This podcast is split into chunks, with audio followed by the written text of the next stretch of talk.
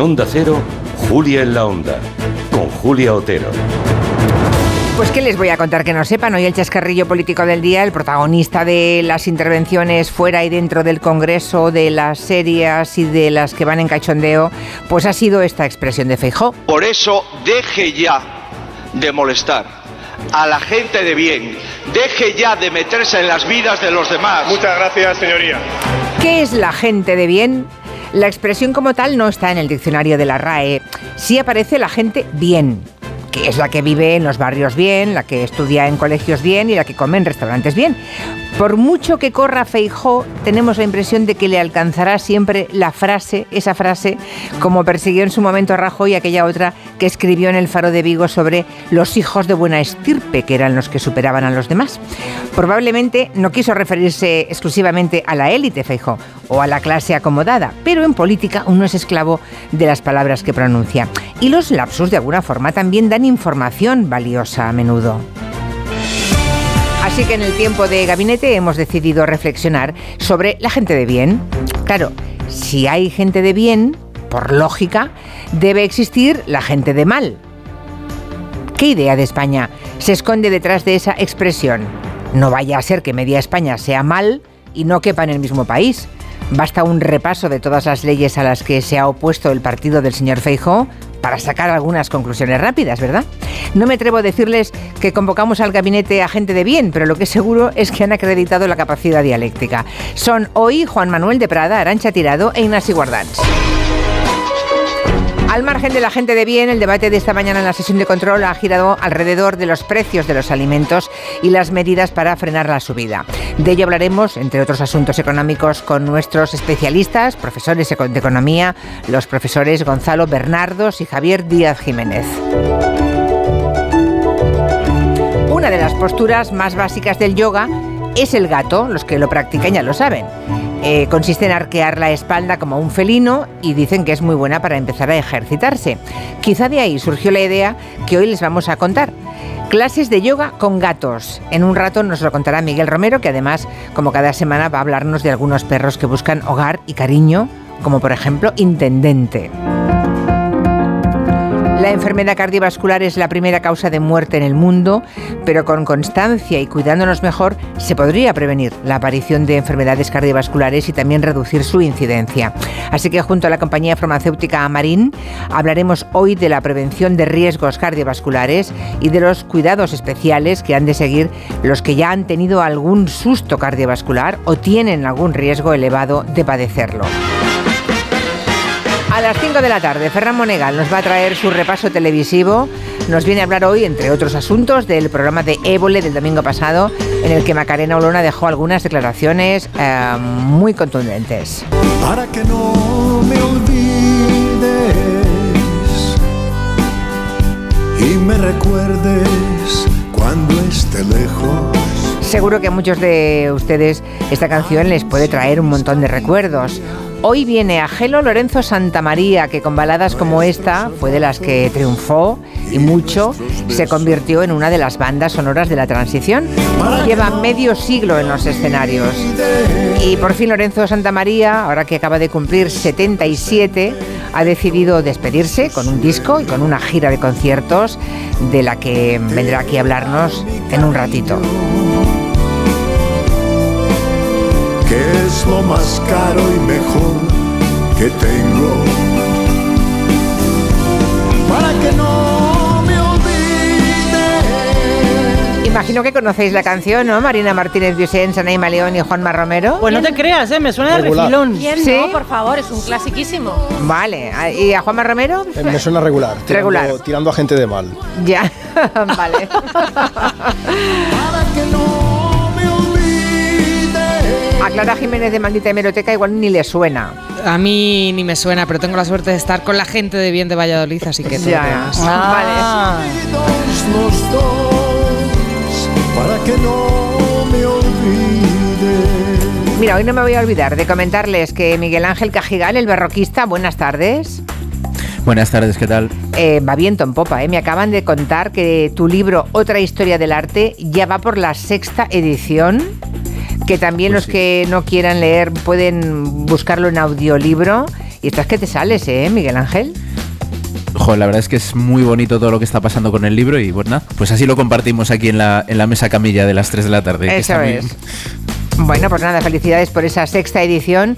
Si todavía no lo han leído, apunten. Otra historia del arte. Si les gusta el barroquista en Gelo, pues imagínenselo a él solo a sus anchas, explayándose. Entonces ya, vamos, te mueres de gusto. Bueno, desde la ciudad de Da Cultura, ¿no? Como todos los miércoles nos habla. Y hoy creo que tienes previsto hablarnos de unas obras importantísimas, nada menos que de Gauguin, de Renoir y de Cézanne, que robaron los nazis y que tendrán que ser eh, devueltas. Bueno, luego nos cuentas la historia, que es complicada, ¿eh? Sí, sí. Es complicadita. Empezamos, venga.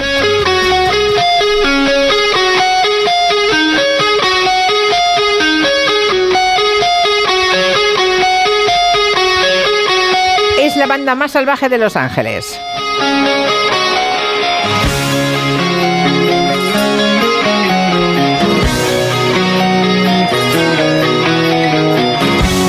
Guns Roses, que van a venir a Madrid y a Vigo.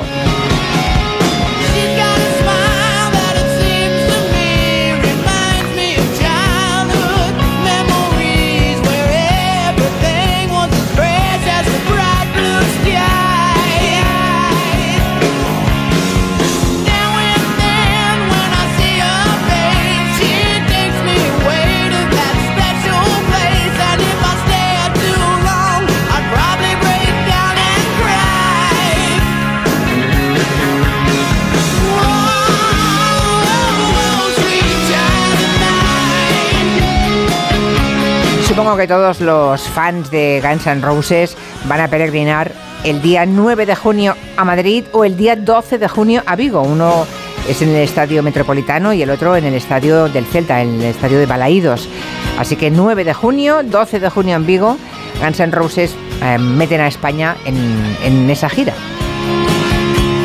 ¿Algún fan entre los presentes de Guns N' Roses? No. Presente. Tú sí. Sí. Presente, Juanma, sí. muy bien. ¿Tú también, Marina? No, no, no, no, no, a mí no me gusta. A ti no te gusta. vale, vale. Tanto como no me gusta, Marina. Ah, a ver, a no, mí no, no. me metas, a mí no me... No me produce rechazo, pero no jamás he comprado un disco, ni me lo sintonizo, ni me lo pongo en Spotify, ni nada. Y mm, Miguel Ángel Cajigal, ¿qué? Yo, yo, yo me quedé en Vivaldi, yo soy un señor muy antiguo. De verdad. Por algo se llama el barroquista. Vale, vale. Claro, Entonces, claro, claro. entonces, ¿a quién le hemos puesto hoy esta canción? Porque tampoco, tampoco es amor de, de Joan Quintanilla ni mío. A alguien bueno. le gustará, a alguien Sí, le gustará. le gusta a unas personas del equipo le gusta y en todo caso Me dice son aquí Carlos, el noticia hoy. técnico de Valladolid, que a él le gusta. Mira qué bien. Está bien que la ¿Eh? pongamos. Y que respetamos la diversidad, aunque no lo parezca.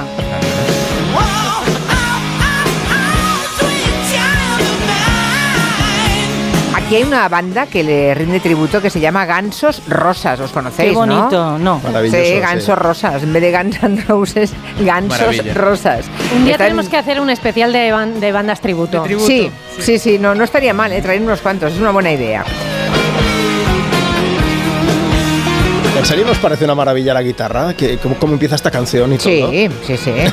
Muy bonita, Juanma. Hombre, yo sé, por ejemplo, que el cantante Axel Rose escribió esta canción para su novia de la época y que el famoso riff de guitarra eh, surgió como un juego mientras estaba haciendo ejercicios de Sí, calentamiento, así Slash, como, el guitarrista, iba y- así como si quien no quiere la cosa, y creo que es uno de los riffs más famosos del mundo. Cuenta la leyenda que hay tiendas en las que dice, por favor, no probar las guitarras con el riff de los Guns N' Roses.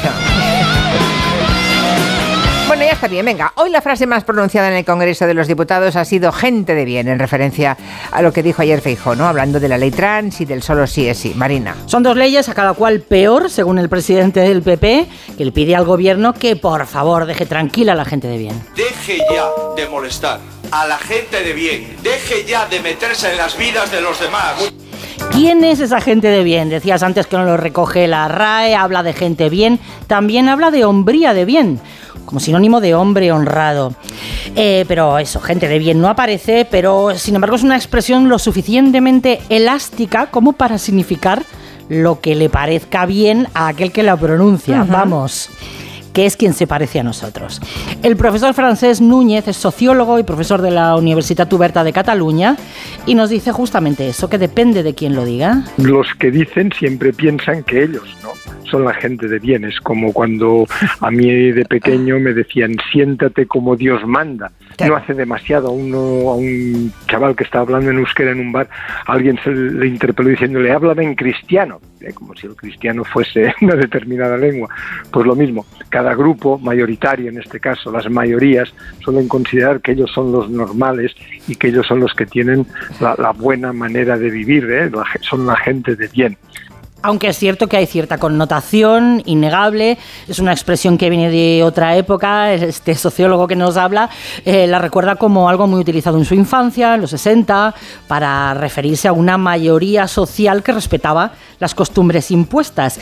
Y todavía queda cierta tradición eh, en determinado grupo social que sigue considerando que son los custodios de esas normas mayoritarias, de lo normal. Y los, los que se han desviado de esa norma, por decirlo, de ese implícito, de ese mundo dado por descontado, tradicional, eh, ahí la tradición tiene mucho que ver, eh, pues son los que los, los desviados, ¿no? los, los que no son los que no son buenos en ese sentido también.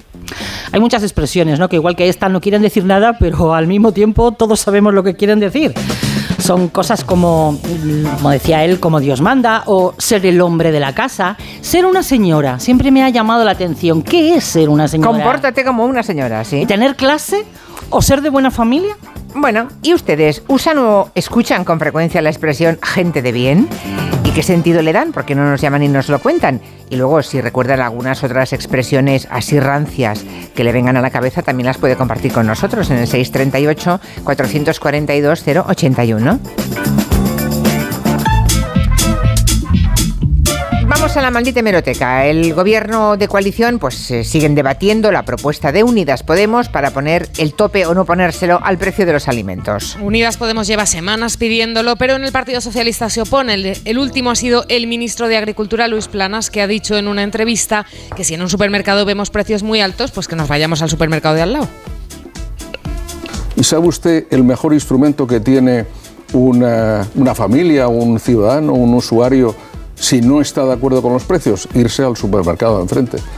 Bueno, no sé si es la mejor Pasa también con los partidos políticos. Sí, eso, no sé si es la sí, no sé si es la mejor respuesta del gobierno ante el alza de precios, pero como cliente eh, es verdad, puedes irte a otro supermercado, claro. Si no te gusta esta recomendación, hay otra. La vicepresidenta primera Nadia Calviño hace unas semanas nos decía en el Congreso que lo que hay que hacer es buscar las ofertas cuando hacemos la compra, como hace Es ella. cierto que como todos los españoles yo busco las ofertas, Silencio, la por favor. de temporada y he visto que en aquellos productos en los que ha bajado el IVA han bajado los precios.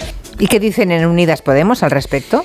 Pues la vicepresidenta segunda Yolanda Díaz tuiteaba una captura de la Ley de Ordenación del Comercio Minorista donde dice que previa audiencia con el sector se podrán fijar los precios de los productos de primera necesidad. Por ahí ha ido Pablo Echenique, el portavoz de Podemos en el Congreso, dice que el PSOE solo reivindicaba la bajada del IVA pero que no es suficiente porque algunos productos han seguido subiendo a pesar de eso. Incluso hay un montón de, de productos que no ya no han bajado que no ya no han estabilizado su precio, sino que incluso han subido de precio. Bueno, en el PSOE lo que dicen es que ellos sí que han notado, sí que han visto la bajada de precios en algunos alimentos. Ahí estamos, ahí estamos, ¿eh? Eh, dirimiéndolo entre los socios de la coalición. Hay un tribunal de París que acaba de dictaminar que el Museo de Orsay, que es uno de los importantes, sí, está obligado a devolver obras de Gauguin, de Renoir y de Cézanne que fueron robadas por los nazis y compradas por el museo, seguramente de buena fe, ¿no, Miguel Ángel? Efectivamente, Julia. Al final es. Creo que es la primera vez que hablamos justo del expolio nazi aquí en Julia en la Onda, eh, cuando probablemente es el más conocido o como mínimo el más dramático. Y el Museo d'Orsay, pues se ha encontrado con esta situación que ya era predecible, porque el litigio ha rodado por los tribunales durante 10 años. Eh, la familia de Ambroise Vollard, los actuales descendientes de Ambroise Vollard, que fue uno de los mayores coleccionistas de arte, de arte de vanguardia de la historia, la gente lo conocerá, por ejemplo, por la suite Vollard. Picasso le dio su apellido a una de las series de grabados más importantes del siglo XX. Pues los actuales herederos de Ambroise Vollard empezaron en 2013 eh, el proceso judicial que ahora culmina y que ya era predecible desde que en mayo del año pasado otro tribunal ya demostró judicialmente que efectivamente estos cuadros de Gauguin, Renoir y Cézanne eh, pues tienen que ser devueltos porque fueron, digamos, robados o como mínimo cambiaron de propiedad de manera ilegal, porque la cosa parece que no está muy clara. Vale, habrá que contar quién es Ambroa Volar, ¿no? Es decir, a los oyentes se habrán quedado con ese titular, ¿no? Que el tribunal dictamina que hay que devolverlo, pero ¿por qué hay que devolverlo y a quién hay que devolverlo? Para eso habrá que contar un poco la historia de este mítico marchante que llegó a tener una colección de arte antes de la Segunda Guerra Mundial impresionante. Efectivamente, Ambroa Volar eh, murió de manera muy rocambolesca. La gente que nos escuche, no lo contamos, pero la gente que nos escuche, que busque cómo murió Ambroa Volar, porque fue una cosa bastante curiosa. Y en el momento de su muerte, en el 39, muy poquito antes de que empezase la Segunda Guerra Mundial oficialmente en Europa, eh, tenía 6.000 obras de arte. Es una auténtica barbaridad. Eh, si su colección, como hoy sucede con muchos coleccionistas, se hubiese mantenido unida, pues sería hoy día uno de los mejores museos del mundo. Fíjate. Porque además Volar estaba en contacto con todas las vanguardias, conocía, fue amigo personal de muchísimos de los artistas más importantes de la historia del arte en el siglo XX. Y, y a partir de su muerte, pues pasó lo que pasa con muchas herencias, ¿no? Que si esto para mí, esto para ti, nos lo repartimos. 500 de sus cuadros y obras aparecieron en Estados Unidos porque se los habían llevado. Las hermanas heredaron la mayoría, pero no todo. Y aprovechando ese revuelo, pues cuando estalla la Segunda Guerra Mundial, muchos de esos cuadros, en, en la turbulencia propia de Europa de la época, acabaron desapareciendo literalmente del radar. Estos cuatro en particular, parece que incluso el propio hermano de Ambroise Vollard podría estar implicado, Lucien, y podría haber sido él el que se los vendió a los nazis, literalmente. O sea que vemos que es un jaleo bastante potente. Ya, pero bueno, luego, luego seguimos, porque hay que seguir el, el hilo de esa historia, porque no quiero pensar que la familia de Volar, los herederos, vendieran a un intermediario ese cuadro y que ahora lo vuelvan a recuperar, ¿no? Imagino que la justicia habrá hecho limpieza y habrá seguido la trazabilidad de toda esa operación, supongo. Efectivamente, de es hecho, que es muy delicado esto, ¿eh? Imagínate que eres un, uno de los herederos, se lo vendes a los nazis y ahora, y ahora dices que, que te lo, que, que, bueno, Claro, que lo quieres lo recuperar. vendes- lo puedes llegar a vender dos veces. Claro, Exacto, precisamente. claro. Ahí está, el pro- ahí está el problema, ¿no? La familia actual, los herederos actuales se quejaron mucho, por ejemplo, luego hablaremos de eso, ¿no? Pero se quejaron mucho de que como Volar no era judío, ha sido más difícil eh, recuperar estos cuadros y ellos denunciaban siete cuadros. Se les devuelven cuatro porque para los otros tres la cosa es problemática. Claro, porque mm, exactamente cómo cambiaron de manos. La justicia francesa Claro. ha tenido que efectivamente discernir que el cambio de manos fue ilegítimo, ilegal. Y esto no es tan fácil. Nos, nos cansamos mucho de decirlo aquí en Julián La Onda, que no es tan fácil el tema del expolio artístico como parece desde nuestra casa, Ah. ¿no? Que se le dé a todo el mundo lo que es suyo. Ya, pero suyo. Pero con suyo, matices, como- ¿dónde claro, está? claro. Una cosa es que, venga un- que vengan los nazis y se lleven de unas cuantas paredes unos cuantos cuadros, y la otra es que un familiar de volar lo venda a un nazi o a otra persona, acabe en manos de los nazis y ahora quiere que se lo devuelvan. A su nieto, a su bisnieto, claro. O incluso, eh, dos de las personas que se quedaron a cargo de la colección Volar, a finales de los 30, colaboraron con el gobierno de Vichy, eran colaboracionistas. Pero el hermano de Volar, ¿hasta qué punto era colaboracionista? O viendo lo que se le venía encima, dijo: Mira, yo voy a vender estos cuadros hoy, voy a hacer dinerito y, y que sea lo que Dios quiera. ¿no? Es que la cosa es muy complicada. Es muy complicada. Bueno, luego seguimos con esa historia que es apasionante.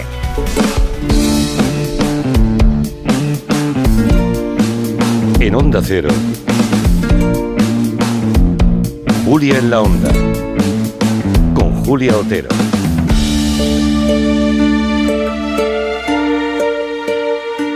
Una guitarra eléctrica bajo una tormenta eléctrica suena así. Y un coche eléctrico asegurado por línea directa, así. En línea directa tienes un todo riesgo para eléctricos e híbridos enchufables por un precio definitivo de 249 euros y tu moto eléctrica por solo 119 euros. Ven directo a lineadirecta.com o llama al 917-700-700. El valor de ser directo. Consulta condiciones.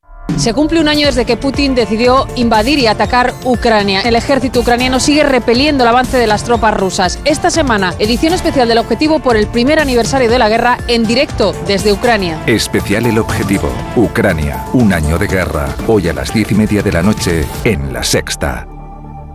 Dos cositas. La primera, tenemos todos los seguros contigo y seguimos pagando de más. La segunda, nosotros nos vamos a la mutua. Vente a la mutua con cualquiera de tus seguros y te bajamos su precio, sea cual sea. Llama al 91 555 5555. 91 555 5555. Por esta y muchas cosas más, vente a la mutua. Condiciones en mutua.es.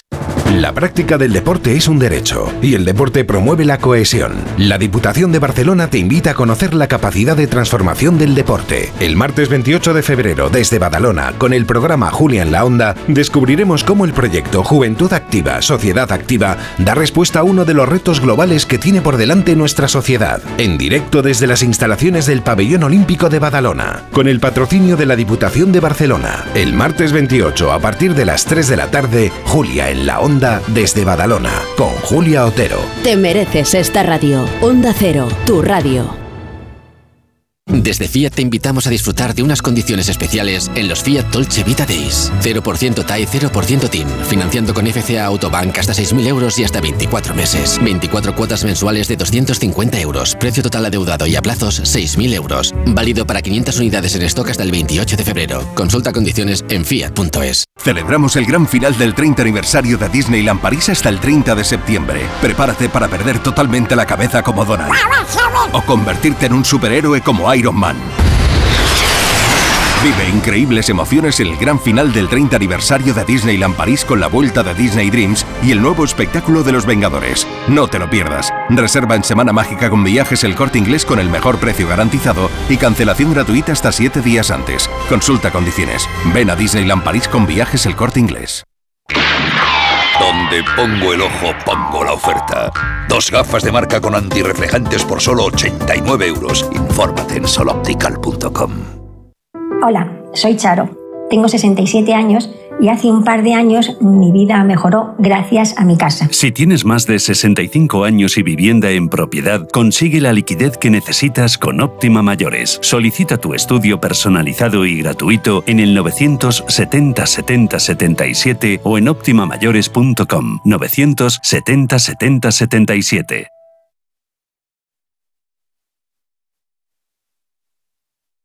Thank you.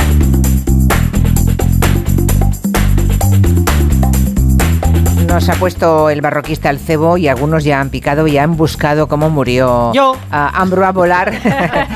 y dice aquí eh, Juanma Romero ha llegado a la conclusión de que el arte mata. Sí, ¿eh? El arte te puede Sí, matar. Un esculturazo. Es peligroso. Sí, o sea, un- ¿no? volcó el coche y una escultura que llevaba detrás le dio un golpe en la nuca, en la cabeza y lo de mató. esas vueltas de campana. Así que el arte Tremendo. mata, es evidente, o sea, no hay, es indiscutible.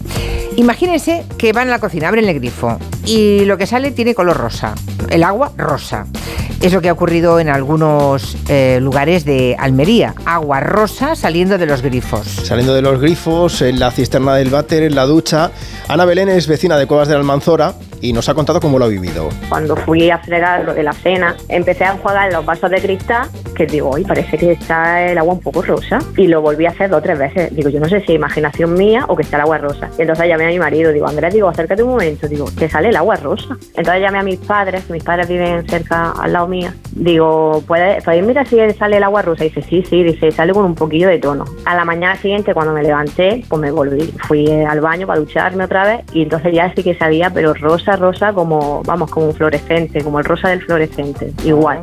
Bueno, en Cuevas de la Almanzora, en Huerca Lovera, Arboleas y Pulpí, esas han sido las poblaciones afectadas de forma parcial, y Taberno y Zurgena, que han visto como, pues eso, que emanaba agua rosa de todos sus grifos. Hemos hablado con Galasa, es la empresa encargada de la gestión del suministro de agua en la zona, y Antonio Martos, su consejero delegado, nos ha contado a qué se debió ese cambio de coloración, insistiendo, eso sí, en todo momento, que no ha sido perjudicial para la salud. Lo que provoca esta coloración es un exceso de reactivo, de, concretamente del permanganato potásico, un fallo electromecánico del dosificador, que bueno, que lo que hace es que aumente el contenido de manganeso y, y también pues aparición de ese ligero color rosáceo ¿no? en el agua, Manganeso. pero no ha representado pues, ningún tipo de, de consecuencia en la salud, que es lo que realmente nos tenía que preocupar. ¿no? Bueno, la empresa cambió al momento la pieza que se había estropeado, emitió un comunicado oficial. ¿eh? A las pocas horas se volvió a la normalidad en poco más de un día, en el peor de los casos, y sobre todo, pues Antonio Martos, Martos lo que nos decía es que esos niveles de permanganato potásico llegaron como máximo a 190 eh, 162 perdón, miligramos por litro y que la Organización Mundial de la Salud, por ejemplo, pues dice que puede ser perjudicial a partir de 500. Vale, o sea, ningún problema Así que de muy salud. vistoso, pero afortunadamente ningún problema de salud. Agua cookie. Mm, Sí, agua muy cookie, claro. Me ha recordado lo de mear colonia, ¿no? Y, y- y agua rosa en el grifo, no está mal. Bueno, mensajes de los oyentes al hilo de gente de bien. gente de bien me suena mucho a gente per bene que utilizan los italianos. En el año 74 Bolognini filmó una película con Catherine Deneuve que se llama Fatti di gente per bene y se tradujo como la gran burguesía. Generalmente en Italia la gente, la gente de bien es la clase burguesa. Hombre, creo que el gente de bien solo lo supera gente de orden. Ser gente de orden, como se decía en el régimen. Cuando era pequeña mi madre siempre decía lo de gente de bien.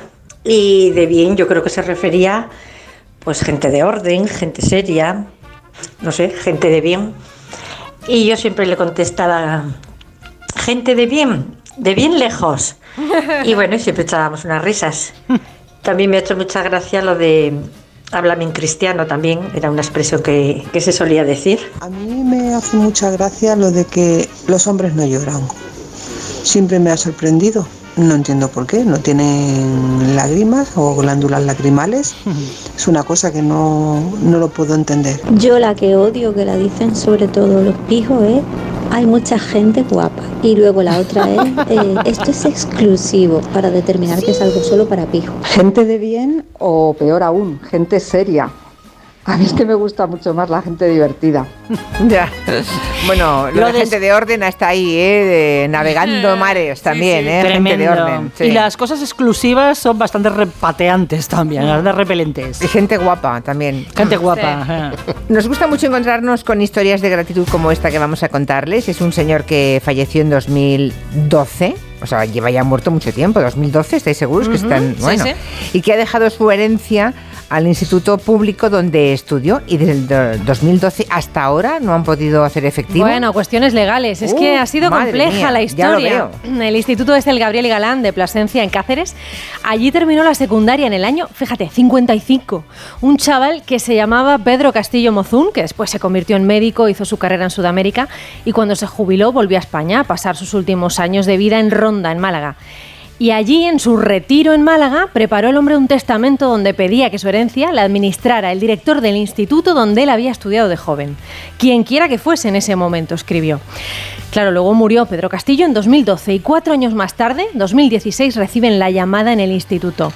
Muy buenas, ¿está el director? Mire usted, que le llamo de Ronda, que yo le tenía alquilado el piso a un señor que murió hace cuatro años. Yo necesito desalojar sus cosas y dice el testamento que quien debe hacerlo es usted, el director del instituto. Claro, el director, David Moreno, que además acaba de llegar al cargo, se quedó pasmado. Eh, hombre, es una cuestión, claro, que, que te pilla un poco, un poco grande. Yo soy un administrador educativo y soy profesor de matemáticas, pero claro, evidentemente administrar una herencia sin saber ni qué hay, ni cómo, ni de qué manera, evidentemente yo lo puse en, a los abogados del Estado de la Junta, mandé notificación de, de que me había tocado esto y claro, evidentemente ellos se hicieron cargo. Y han pasado seis años desde aquella llamada y ahora por fin ya sale publicada en el boletín oficial esa partida de dinero, 300.000 euros de la herencia de don Pedro Castillo, que se va a destinar a cumplir escrupulosamente su voluntad que él mismo se encargó de argumentar muy bien antes de morir. que lo que ponía era que él debía su formación al Instituto Gabriel y Galán, estaba eternamente agradecido porque digamos que aquí fue donde, donde él pudo formar los cimientos que luego le permitieron estudiar la carrera y bueno, pues tan agradecido estaba que dejó 300.000 euros de su herencia para que se construyera una biblioteca si no existiera o se reformara la existente. Y como ya tienen biblioteca en el Gabriel y Galán, pues la que ya existe se va a ampliar y a mejorar. muy ilusionados con que se utilicen dinero de, de estas sesiones para algo verdaderamente productivo, como es la biblioteca escolar, que siempre es un espacio de encuentro y espacio de divulgación y de incitación a la lectura. Muy bien, muy bien. Ahora, no me digáis que no es curioso y no es lenta la administración. ¿eh? Ujú. Del 2012 hasta el 2016, bueno, imagino que este caballero, don Pedro Castillo, no tenía ni hijos ni familias, no familiares directos, imagino. Claro. Pero tarda cuatro años la administración en reaccionar, abrir un testamento y solo porque había impagos de cuatro años de alquiler. en El en casero lugar fue el que, estaba, llamó claro. desesperado, oiga, que tengo aquí una pila de libros, que tengo que desalojar la casa para volverla a alquilar, que ya hace cuatro años que murió este señor y que alguien se haga cargo. Es curioso, pero de, de no ser porque llama la atención el casero, todavía seguiríamos igual. Es curiosísimo. Como debe ser llegar al cargo de director del colegio y que la primera llamada sea para hacer una mudanza. Bueno, está circulando un contenido que dice que la ley trans elimina los términos padre y madre y que se sustituyen por otros que son progenitor gestante o progenitor no gestante en el Código Civil, ¿no? Es el bulo que circula por ahí. Cuenta, cuenta. Contenidos que, por ejemplo, ha replicado además el líder del Partido Popular, Alberto Núñez Feijóo, en algún que otro mitin. Gracias a Sánchez y a Podemos, ahora cuando vayamos a inscribir a nuestro hijo en el registro, no seremos, no seremos padre o madre, seremos progenitor y progenitora gestante. Y nosotros queremos seguir siendo padres o madres, madres o padres. Bien, eh, ¿cuál es la realidad? A ver, ¿cómo queda eso en la ley? A ver si deshacemos posibles bu- bulos y entuertos, Clara. Claro, nos hemos ido a la fuente, que es básicamente el texto de la ley. Hemos revisado esa ley y no elimina la palabra padre o madre ni la sustituye por la expresión progenitor o progenitora no gestante, sino que conviven los términos. Se modifica para incluirlos y así contemplar la posibilidad de que las parejas de mujeres y parejas de hombres, cuando uno de los miembros sea un hombre trans con capacidad de gestar, puedan tener un reconocimiento acorde a su género. O sea, quede claro que la palabra padre y madre no desaparecen, sino que estarán incluidas junto a los términos. Hemos padre y aprovechado madre. ya también, sí, eso es, hemos aprovechado también para hablar con juristas y con expertos y nos explican que las referencias a la madre se entenderán que van a la madre y al progenitor gestante y las referencias al padre se entenderán referidas al padre o al progenitor no gestante. Vamos, que es lo que dice el texto de la ley, que es simple, sencillo, fácil. Se va al texto de la ley, se lee y ya está. Bueno, si les llega este contenido o escuchan a algún político decirlo, que sepan que es un bulo y que los padres y las madres pueden seguir llamándose así. Faltaría más. Vamos.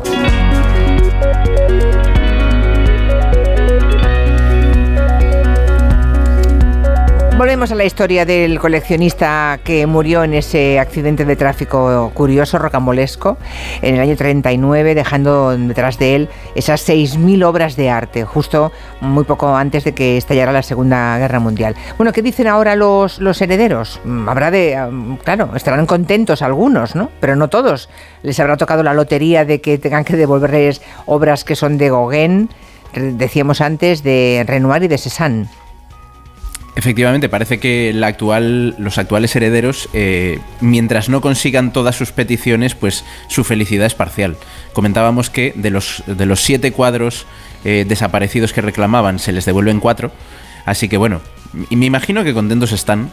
Eh, hay que decir que el Museo d'Orsay tampoco se queda cojo dejando estos cuadros, porque aunque lo que se devuelve o se va a devolver ahora es un dibujo de Cézanne, una pintura de Gauguin y un dibujo y más una pintura de Renoir, eh, en realidad no son obras tan, tan, tan importantes como para que el museo vaya a resentirse. Eh, lo llamativo en este caso sí que es que este proceso de devolución afecta a uno de los grandes museos de Europa, a uno de los museos más visitados. Y hablamos mucho de este tipo de cuestiones, de las devoluciones, y creo que sobre todo hablamos mucho de las devoluciones que implican el expolio nazi, y mucha gente se preguntará, ¿pero todavía no se ha devuelto todo? Sí. no sé, no sé- Es la primera pregunta que todavía quedan- surge. Todavía hay gente por ahí reclamando eh, que haya, bueno, que les devuelvan. Sí, porque tenemos idea de, de que la reclamación es por estados, no individual, no por persona física. Claro, y además yo creo que no nos hacemos una idea de la magnitud increíble del expolio que la Alemania de Hitler cometió entre, el noven- entre 1933 y 1945. ¿Hay alguna Es cifra para aproximarnos a la idea de lo que robó eh, la Alemania nazi? Es muy difícil hacer estimaciones y que quede una cosa clara, la cifra no implica obras de arte potentísimas todas ellas, ¿vale? Obras de arte que estarían en cualquier museo del mundo.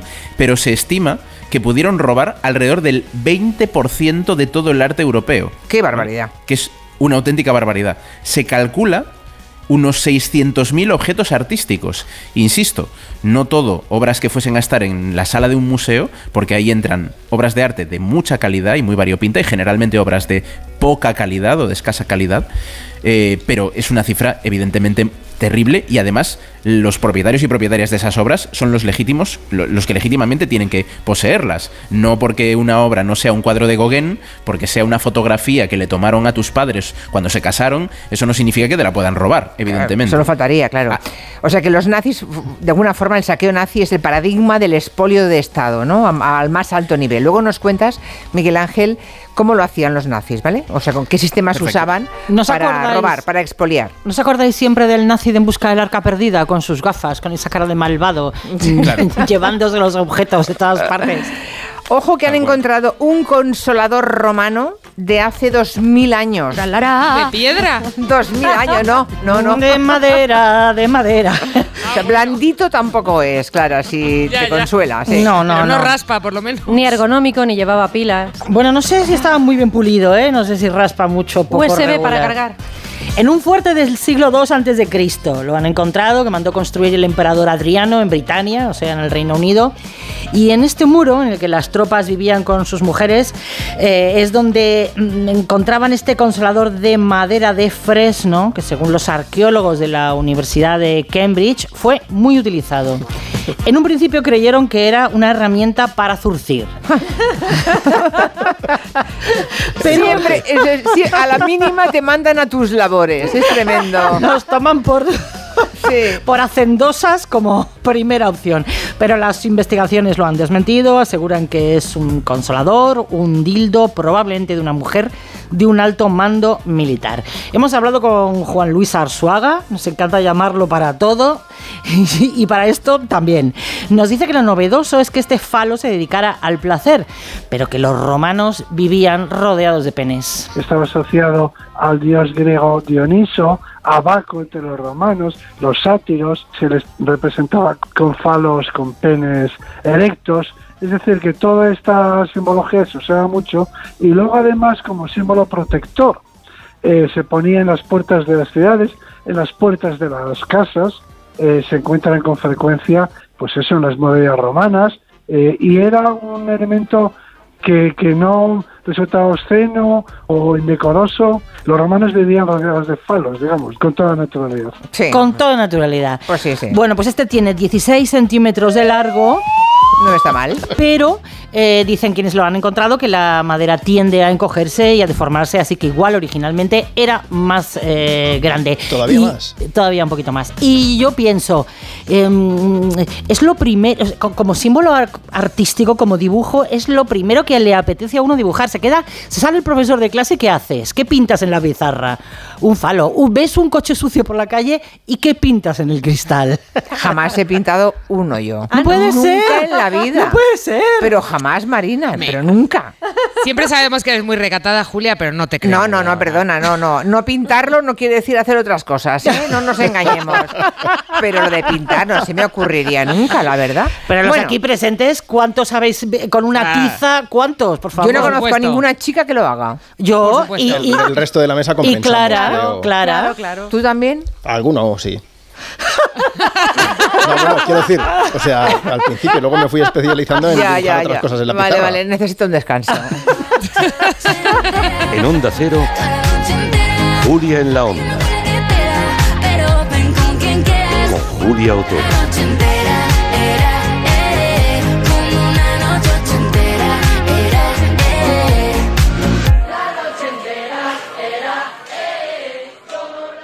¿Estás preocupado por tu colesterol? Toma citesterol. Una cápsula al día de citesterol con berberis ayuda a mantener los niveles normales de colesterol. Recuerda, citesterol. Consulta a tu farmacéutico o dietista.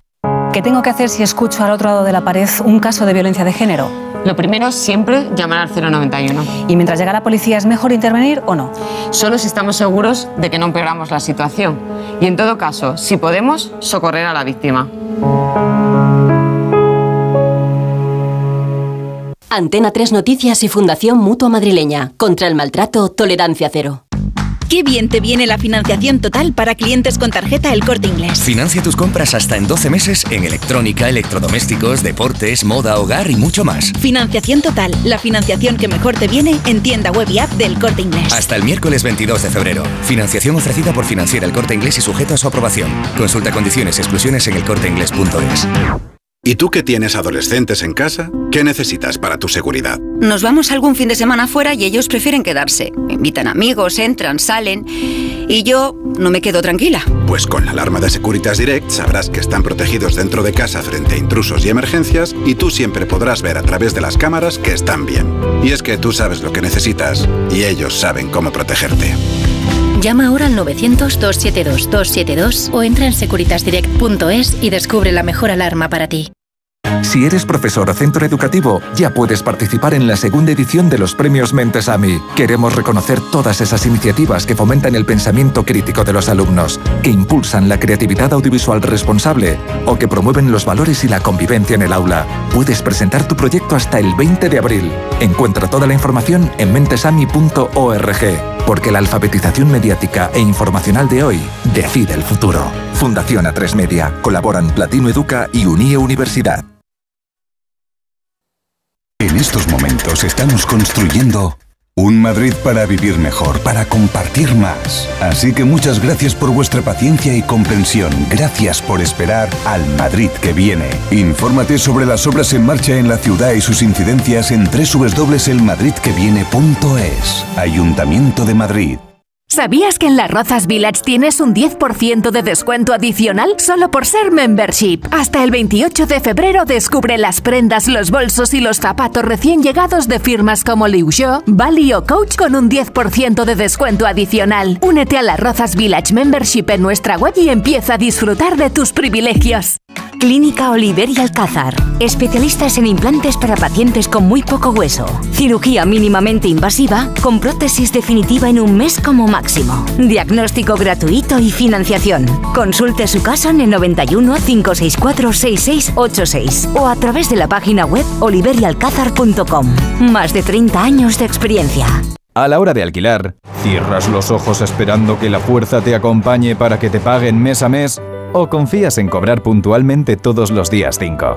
Cada día somos más los que disfrutamos de la protección de alquiler seguro. Llama ahora al 910-775-775. Alquiler seguro. 910-775-775. Las vacas Angus y Wagyu del Ganadería Organic comen pastos naturales reforzados con una mezcla de higos secos y pasta de aceite de oliva virgen extra. Es una carne increíble. Y como queremos que la pruebes, te llevamos del campo a tu casa dos solomillacos de 300 gramos, un chuletón de un kilo y cuatro hamburguesas de 150 gramos por solo 69 euros. Todo Angus Eco de Organic. Haz tu pedido 910 2010 910 2010 o en carneorganic.com.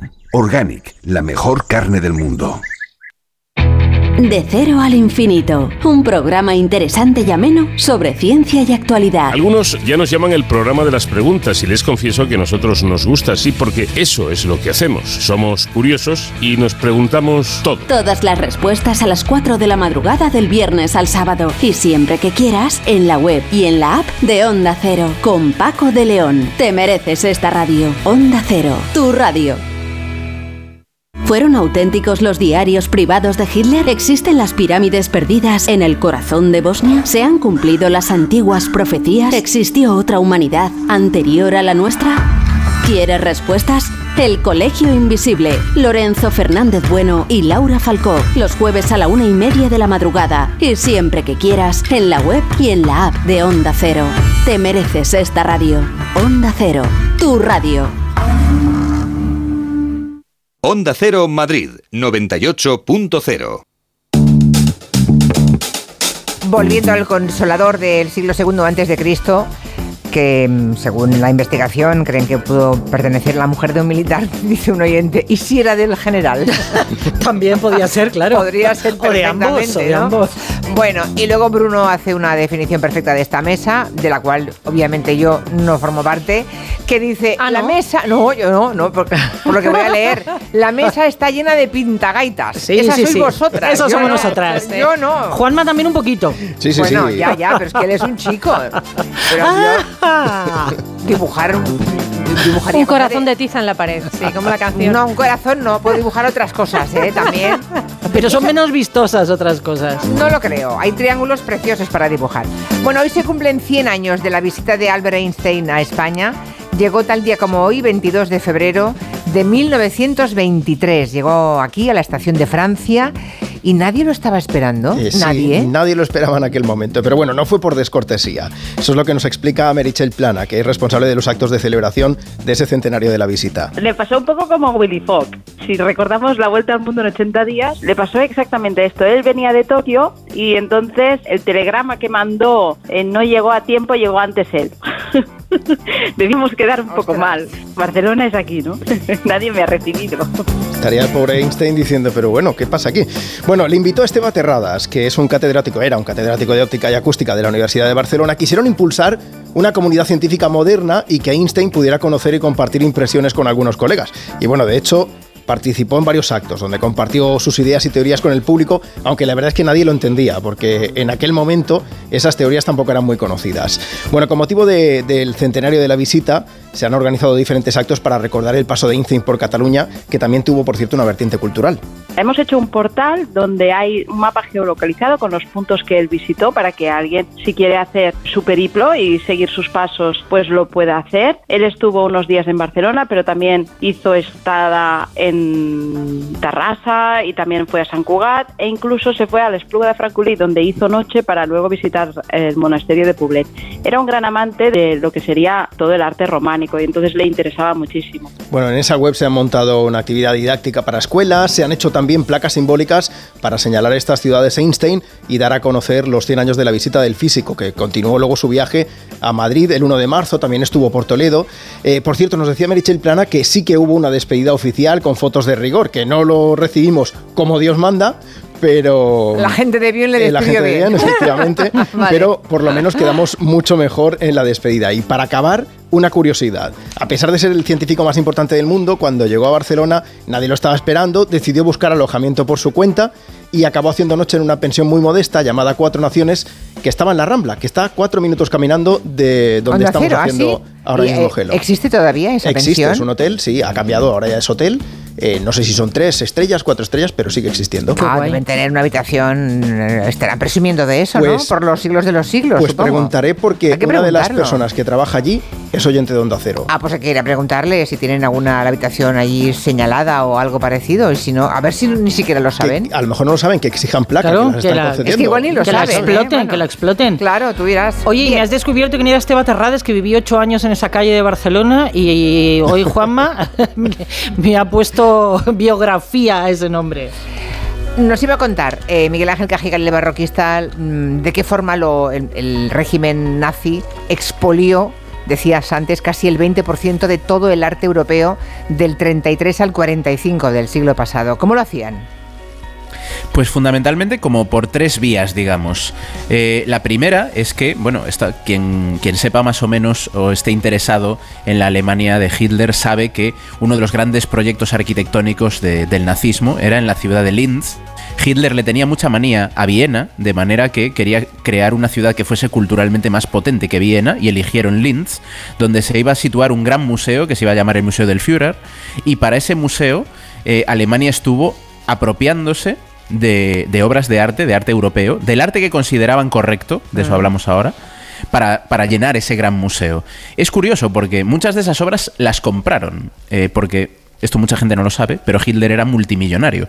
Hay que recordar que eh, Hitler escribió el Mein Kampf, es un libro por el que cobraba sus derechos de autor y que en la Alemania nazi eh, era obligatorio prácticamente regalarlo en las bodas. Así que os imagináis que era un negocio estupendo para Hitler, entre otras cosas, porque además era el propietario de uno de los periódicos más importantes de Alemania también. ¿no? Esa digamos que era una de las fuentes. ¿no? Compraron muchas obras de arte para ese museo del Führer, pero también a partir de que empezó la guerra, eh, las invasiones, las anexiones y todo lo que sucedió a partir del 37-38, eh, empezaron también a saquear museos de los países que entraban en la órbita del Reich. Eh, sobre todo esto lo recuerda mucho la gente en Francia, porque los principales museos franceses durante la invasión nazi pues recibieron las visitas eh, de rigor para llevarse un montón de cosas. Esa sería la primera línea. Luego, la segunda línea eran las leyes raciales. Esto afectó sobre todo a las familias judías. Claro, las Eh, dejaron sin nada. las dejaron sin nada y en ese sin nada se incluían todo tipo de objetos de valor y un montón de objetos artísticos, como nos podemos imaginar. Eh, esto sí que es cierto que durante décadas la devolución de estos objetos se agilizó más siempre que se pudiese documentar, ¿no? Porque se intentó reponer especialmente todo lo relacionado con el holocausto. Y en tercer lugar, una jugada que a mí siempre me ha parecido muy curiosa es lo que pasaba con el arte de vanguardia. Sabemos que en la Alemania nazi el arte de vanguardia, pues cosas como el cubismo de Picasso, se consideraba degenerado. No se había artistas judíos y judías de por medio. Así que se expropiaba o directamente se incautaba todo ese arte de vanguardia puesto como ejemplo de lo que no se debía hacer, pero mientras tanto los jerarcas nazis lo coleccionaban y lo vendían. Y es muy famoso el caso de Hermann Göring, el líder de la Fuerza Sí. Aérea Alemana, que tenía una gran colección de ese arte degenerado, o sea, degenerado en público, pero luego para mi casita o para mis casitas sí que quiero este tipo de, de obras. ¿no? Al final, mm, en el 98, la Declaración de Washington sentó las bases, unas bases comunes internacionales para devolver muchas obras de arte saqueadas por el nazismo, pero todavía en 2013 eh, la revista Die Spiegel decía que alrededor de 20.000 obras de arte robadas por los nazis todavía estaban en los depósitos federales de los gobiernos del gobierno alemán. O sea que todavía no Alemania no pudo devolver. Qué barbaridad. Claro, 20.000. eh. Supongo que costará mm, buscar a los, a los herederos de esas obras de arte, ¿no? Pero mm, han pasado años, ¿eh? Como para haberlo intentado. Y lo habrán intentado, quiero pensar, pero 20.000 obras aún por devolver no está mal. Bueno, también, eh, también el franquismo expolió las casas de los republicanos que tenían obras de arte en las paredes, ¿verdad? También ahora hay un hecho. movimiento en ese sentido. Un día habrá que abordarlo también. Lo abordaremos, lo abordaremos porque es un caso muy similar, aunque mm, se va a encontrar evidentemente con los mismos problemas, que es sobre todo que la justicia necesita las pruebas y los documentos. Ya, ya. Cualquier cosita. Una foto un día de cuando eras pequeñito y estabas delante del cuadro en el salón de tu casa es lo que puede y muchas veces salva este tipo de tesoros. Pues un día ya hablaremos de esa cuestión. Ahora estamos todavía mm, en la mesa de redacción y nos quedan muy poquitos minutos, pero queremos comentarles que los Grammy Latinos 2023 van a ser en España. Se va a celebrar aquí, parece ser que en Sevilla. Así que de Las Vegas a Sevilla va a ser el año que viene un fiestón en nuestro país. Sí, es notición porque es la primera vez en los 20 años de historia que los Grammy Latinos salen de Estados Unidos y salen para venir a Sevilla. Lo anunciaba así el presidente de la Junta, el cuasi tocayo de nuestro compañero, Juanma Moreno. Y puedo anunciarle con profunda, yo diría, no sé cómo decirlo, yo creo que las palabras mm, sería satisfacción y orgullo, ¿no? Esas son las palabras que definen mi estado de ánimo actual. Satisfacción y orgullo porque nuestra tierra, porque Andalucía sea sede de los Latin Grammy precisamente en este año. Ha firmado un acuerdo de patrocinio oficial de tres años y la celebración de la gala de este año próximo, de este año 2023. En 2019, los European Music Awards de la MTV ya se entregaron allí. Algo debieron de hacer bien en Sevilla porque los grandes de la industria de la música se han vuelto a fijar en, en esta ciudad. Y va a ser en noviembre. Aún no sabemos el lugar exacto, pero sí sabemos que habrá ocho grandes eventos musicales en varios puntos de Andalucía en torno a la celebración de esa gala. Que seguro que Rosalía, Bad Bunny y todos estos se lo van a pasar mucho mejor allí porque ¿quién quiere los neones de Las Vegas teniendo el barrio Triana? Así me gusta que barramos para casa. Hay dos personas que me hablan de películas, Miguel Ángel, que abordan el tema del expolio de- después de las, de las guerras mundiales. Una es Monuments Men y la otra El Tren. Yo no he visto, no, no la recuerdo ninguna de las dos, pero como mínimo Sí. los- los- lo- algunos oyentes las están sugiriendo. Interesantes, yo las vi las dos. Debo decir que Monuments Men, que a priori tenía todo lo, todos los ingredientes para gustarme, historia del arte, recuperación de obras de arte y además Segunda Guerra Mundial, a mí me dejó un poquito frío la película. Eh, el libro original de Robert Edsel es muy interesante y en su momento fue casi histórico para visibilizar precisamente eh, estas cuestiones, ¿no? como el expolio y sobre todo el trabajo que los aliados en momento hicieron para recuperar muchas de estas obras de arte y protegerlas durante la invasión de Europa, porque luego los aliados invaden Europa a su vez y muchas obras de arte evidentemente corrieron peligro de ser destruidas. A mí la siguiente noticia me da un poco de miedo. En 2028 volveremos a ver mamuts. Es un anuncio que ha hecho la empresa de biotecnología e ingeniería genética. Está traba- trabajando para, quédense con la palabra, desextinguir. O sea, volver a la vida a especies que estaban extinguidas. Está súper de moda. Sí, desaparecidas. muchísimo. Desextinguir, pues a mí me da miedo esto. Sí, a todos un poco, yo creo. Colossal Bioscience es una empresa es novísima, se fundó en 2021, pero es muy potente y están intentando recuperar, por ejemplo, al dodo, que es un pájaro enorme de Isla Mauricio, el tigre de Tasmania, y hoy han anunciado que en 2028, 4.000 años después de que se extinguieran, volveremos a ver mamuts. ¿Clonado a partir de qué? La extracción del hoy nunca ha recreado una cadena completa de ADN sin enormes saltos en la secuencia. Paleo ADN extraído de dónde? ¿Dónde hay sangre de dinosaurio de hace 100 millones de años? Inevitable acordarse de esto porque es que además han dicho... La pregunta es de dónde sacan el mamut, claro, ¿dónde han encontrado el ADN del mamut? Es que hay restos de mamuts excelentemente conservados en el hielo, hay crías casi intactas que impresiona ver la fotografía porque parecen vivas. Y dicen que de estos restos se puede obtener ADN que se puede completar con el, el de elefante africano, no el asiático, porque con el africano comparte el 99,6% del código genético y que además si se vuelven a introducir en su hábitat natural, que es la tundra ártica, va a servir para mejorar el ecosistema. Claro, ahora ahora hay expertos que apuntan dudas, que eso de rellenar los huecos genéticos es peligroso, que sería un animal híbrido del que no se podría predecir el comportamiento, ni su adaptación al medio, Claro. ni nada, y que nos la estamos jugando. Igual somos víctimas de ser espectadores de Jurassic Park, pero no me digáis que no es inquietante. Hablábamos de películas y no hemos aprendido nada precisamente de Jurassic Park, es Claro. que sabemos cómo acaba. Bueno, muy rápidamente, no, no tenemos tiempo ya, me parece. No llegamos. Eh, Clara, no llegamos al tema de los fondos. Bueno, mañana en todo caso. Mañana. Mañana, eso es. Miguel Ángel, ¿te falta por decir alguna cosa importante?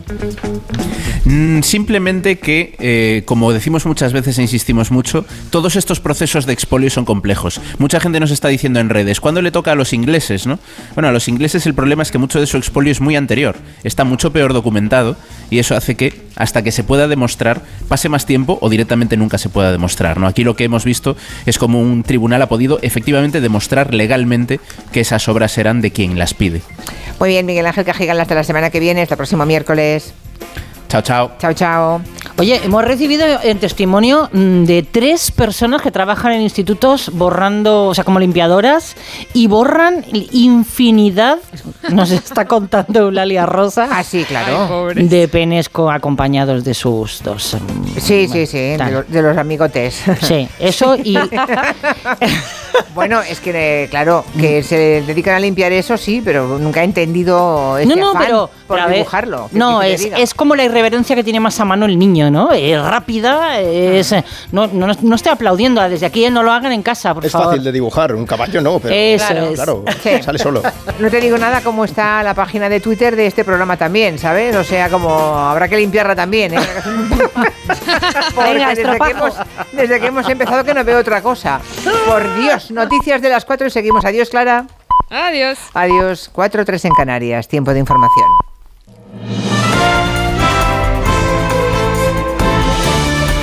Noticias en Onda Cero. Buenas tardes. La presidenta de la misión de diputadas del Parlamento Europeo que está visitando Madrid recuerda que el papel de la Eurocámara no es solucionar o resolver problemas como los que ha generado la aplicación de la ley del solo sí es sí.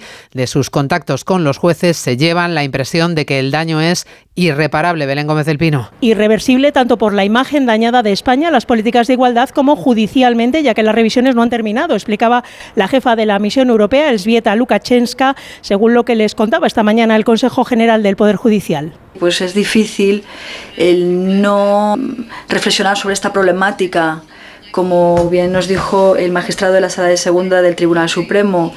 Debido a esta ley, eh, miles de personas eh, vean modificadas sus sentencias. El Parlamento Europeo, ha explicado además la eurodiputada, no puede presionar a los Estados miembros y en las reuniones sí han percibido discrepancias sobre la ley, aunque insiste en que ve solución si se logra el consenso que reconoce siempre difícil en un gobierno de coalición. El presidente de los Estados Unidos, Joe Biden, considera un grave error la decisión de Vladimir Putin de suspender unilateralmente su participación en el tratado nuclear firmado con Estados Unidos. Biden se ha reunido hoy en Varsovia antes de regresar a la Casa Blanca con los representantes del flanco este de la OTAN. En el marco de ese encuentro, el secretario general de la Alianza ha expresado su confianza en que Rusia no conseguirá destruir la seguridad europea y ha apostado por seguir intensificando el apoyo militar a Zelensky. Hoy, Sánchez, el presidente español, ha publicado un vídeo en Internet en el que conversa con varios refugiados ucranianos. eh, contacto con la familia en, en Ucrania. Yo, that the, you have this opportunity to And you're, you're also working, ¿no? En inglés quiero ayudar a más gente, hay gente de Siria. La conversación informal de Pedro Sánchez con refugiados ucranianos en nuestro país. España, según la cifra que ha facilitado el ministro Escribá, sigue recibiendo cerca de mil refugiados ucranianos a la semana. Más cosas, el Ayuntamiento de Barcelona ha presentado un plan municipal para el fomento del idioma en el que se contemplan sanciones si llegado el caso se comprueba que no se han atendido las demandas lingüísticas de los ciudadanos. Barcelona, Gabriel Figueroa. Figueredo. Un plan de 24 millones de euros del que destacan medidas como la de incrementar la función inspectora en los comercios para velar por los derechos lingüísticos de la ciudadanía. También se quiere reforzar el paquete de bienvenida que la Generalitat ya ofrece a los médicos que vienen del extranjero con un curso acelerado de lengua catalana.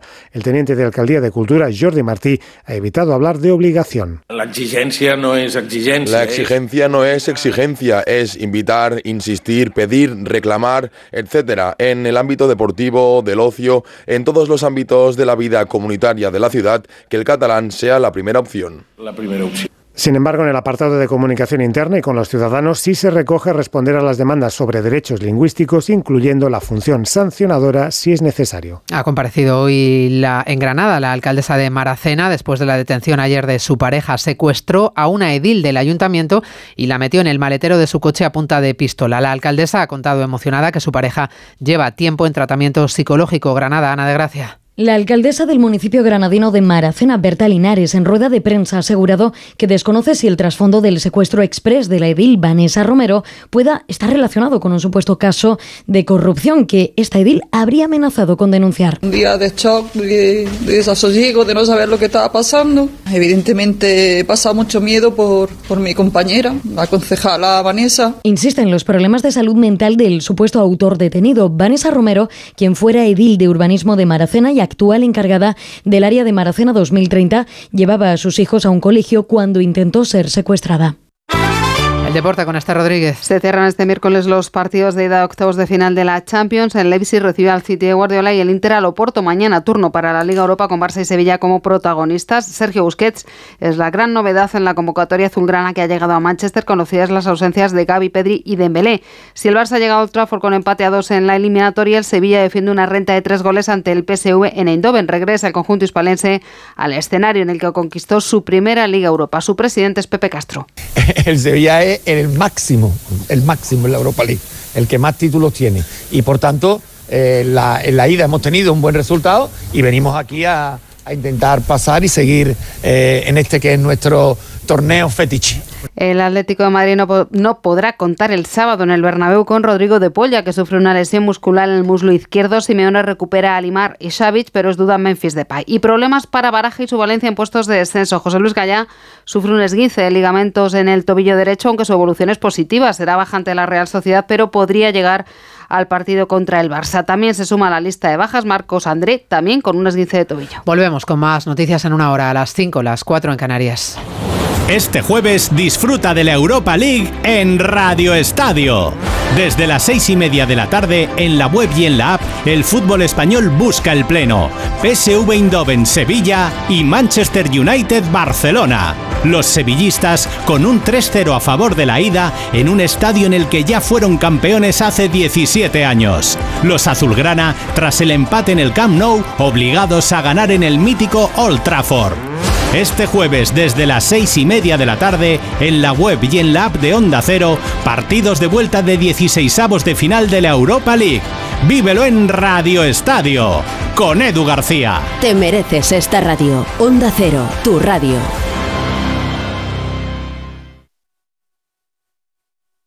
Dos cositas. La primera, con los tiempos que corren no nos das facilidades de pago. La segunda, nosotros nos vamos a la mutua. Vente a la mutua, paga en tres meses sin intereses y además te bajamos el precio de tu seguro, sea cual sea. Llama al 91 555 5555. 91 555 5555. Por esta y muchas cosas más, vente a la mutua. Condiciones en mutua.es. Los mejores True Crime ahora se escuchan.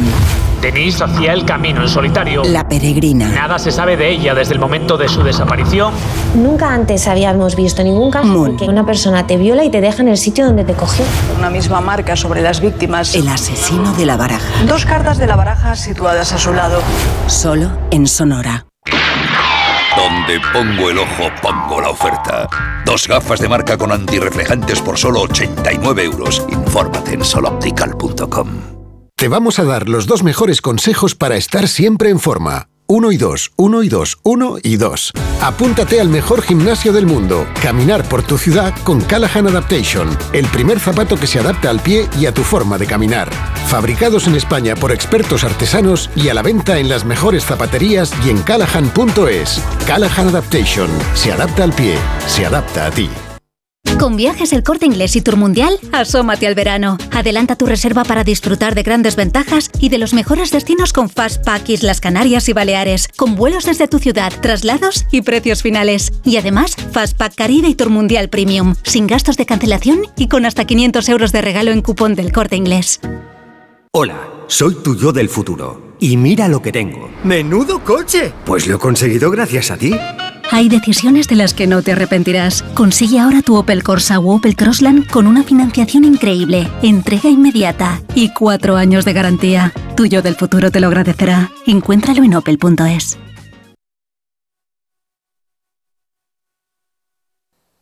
Cecchini es el vermut artesano y tradicional de Madrid. El vermut de toda la vida con la calidad y sabor de siempre. Pídelo en tu bar o terraza preferidos, de grifo o botella. También puedes comprarlo en las tiendas de tu barrio y en vermutcecchini.com. Su sabor te conquistará. Vermut Cecchini, tu vermut.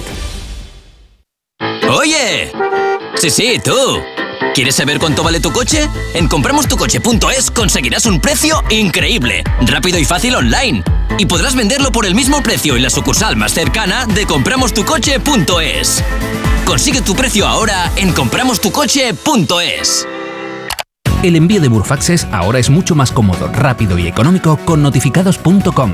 Con notificados.com envíe Burfaxes a través de Internet cómodamente desde su ordenador, con la máxima seguridad y validez legal, 10 años de plazo para acuse de recibo y testimonio notarial de certificación de contenido. Notificados.com, Burfax online postal y electrónico.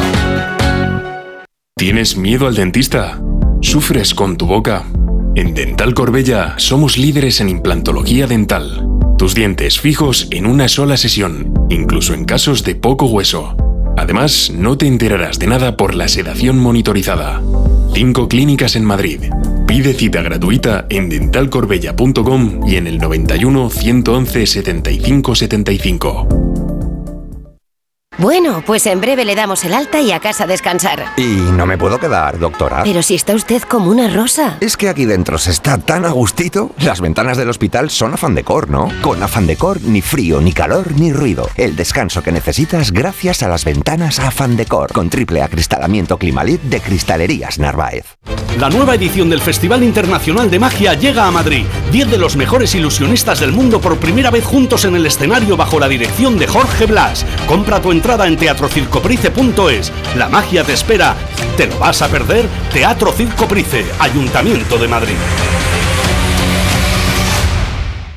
Enamorarse es maravilloso. En Ascauto lo sabemos y por eso del 14 al 24 de febrero queremos que te enamores de nuestros coches. Más de 100 vehículos kilómetro cero y ocasión. Tasamos tu coche como parte de pago. Te esperamos en Madrid Centro, Móstoles y Alcorcón o en ascauto.com. Además, descubre nuestra nueva tienda Alfa Romeo en Madrid. Enamórate de Ascauto.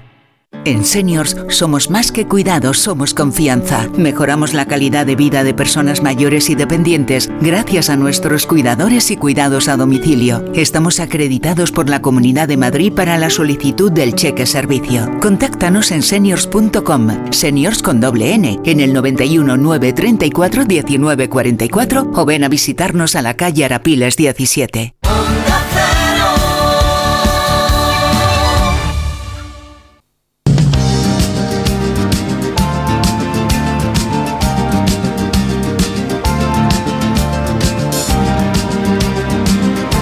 En Onda Cero, Julia en la Onda, con Julia Otero.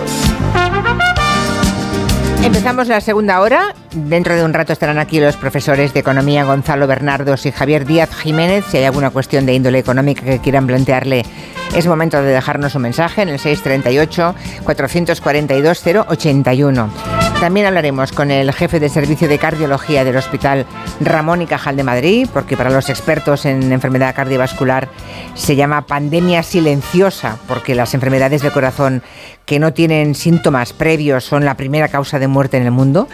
Fíjense, en España provocan una media de 350 fallecimientos cada día, es brutal. 125.000 víctimas al año. Bueno, malas cifras que pueden cambiar. Junto a la compañía farmacéutica Amarín vamos a conocer cómo combatir esta pandemia silenciosa partiendo de buena información y educación para la salud.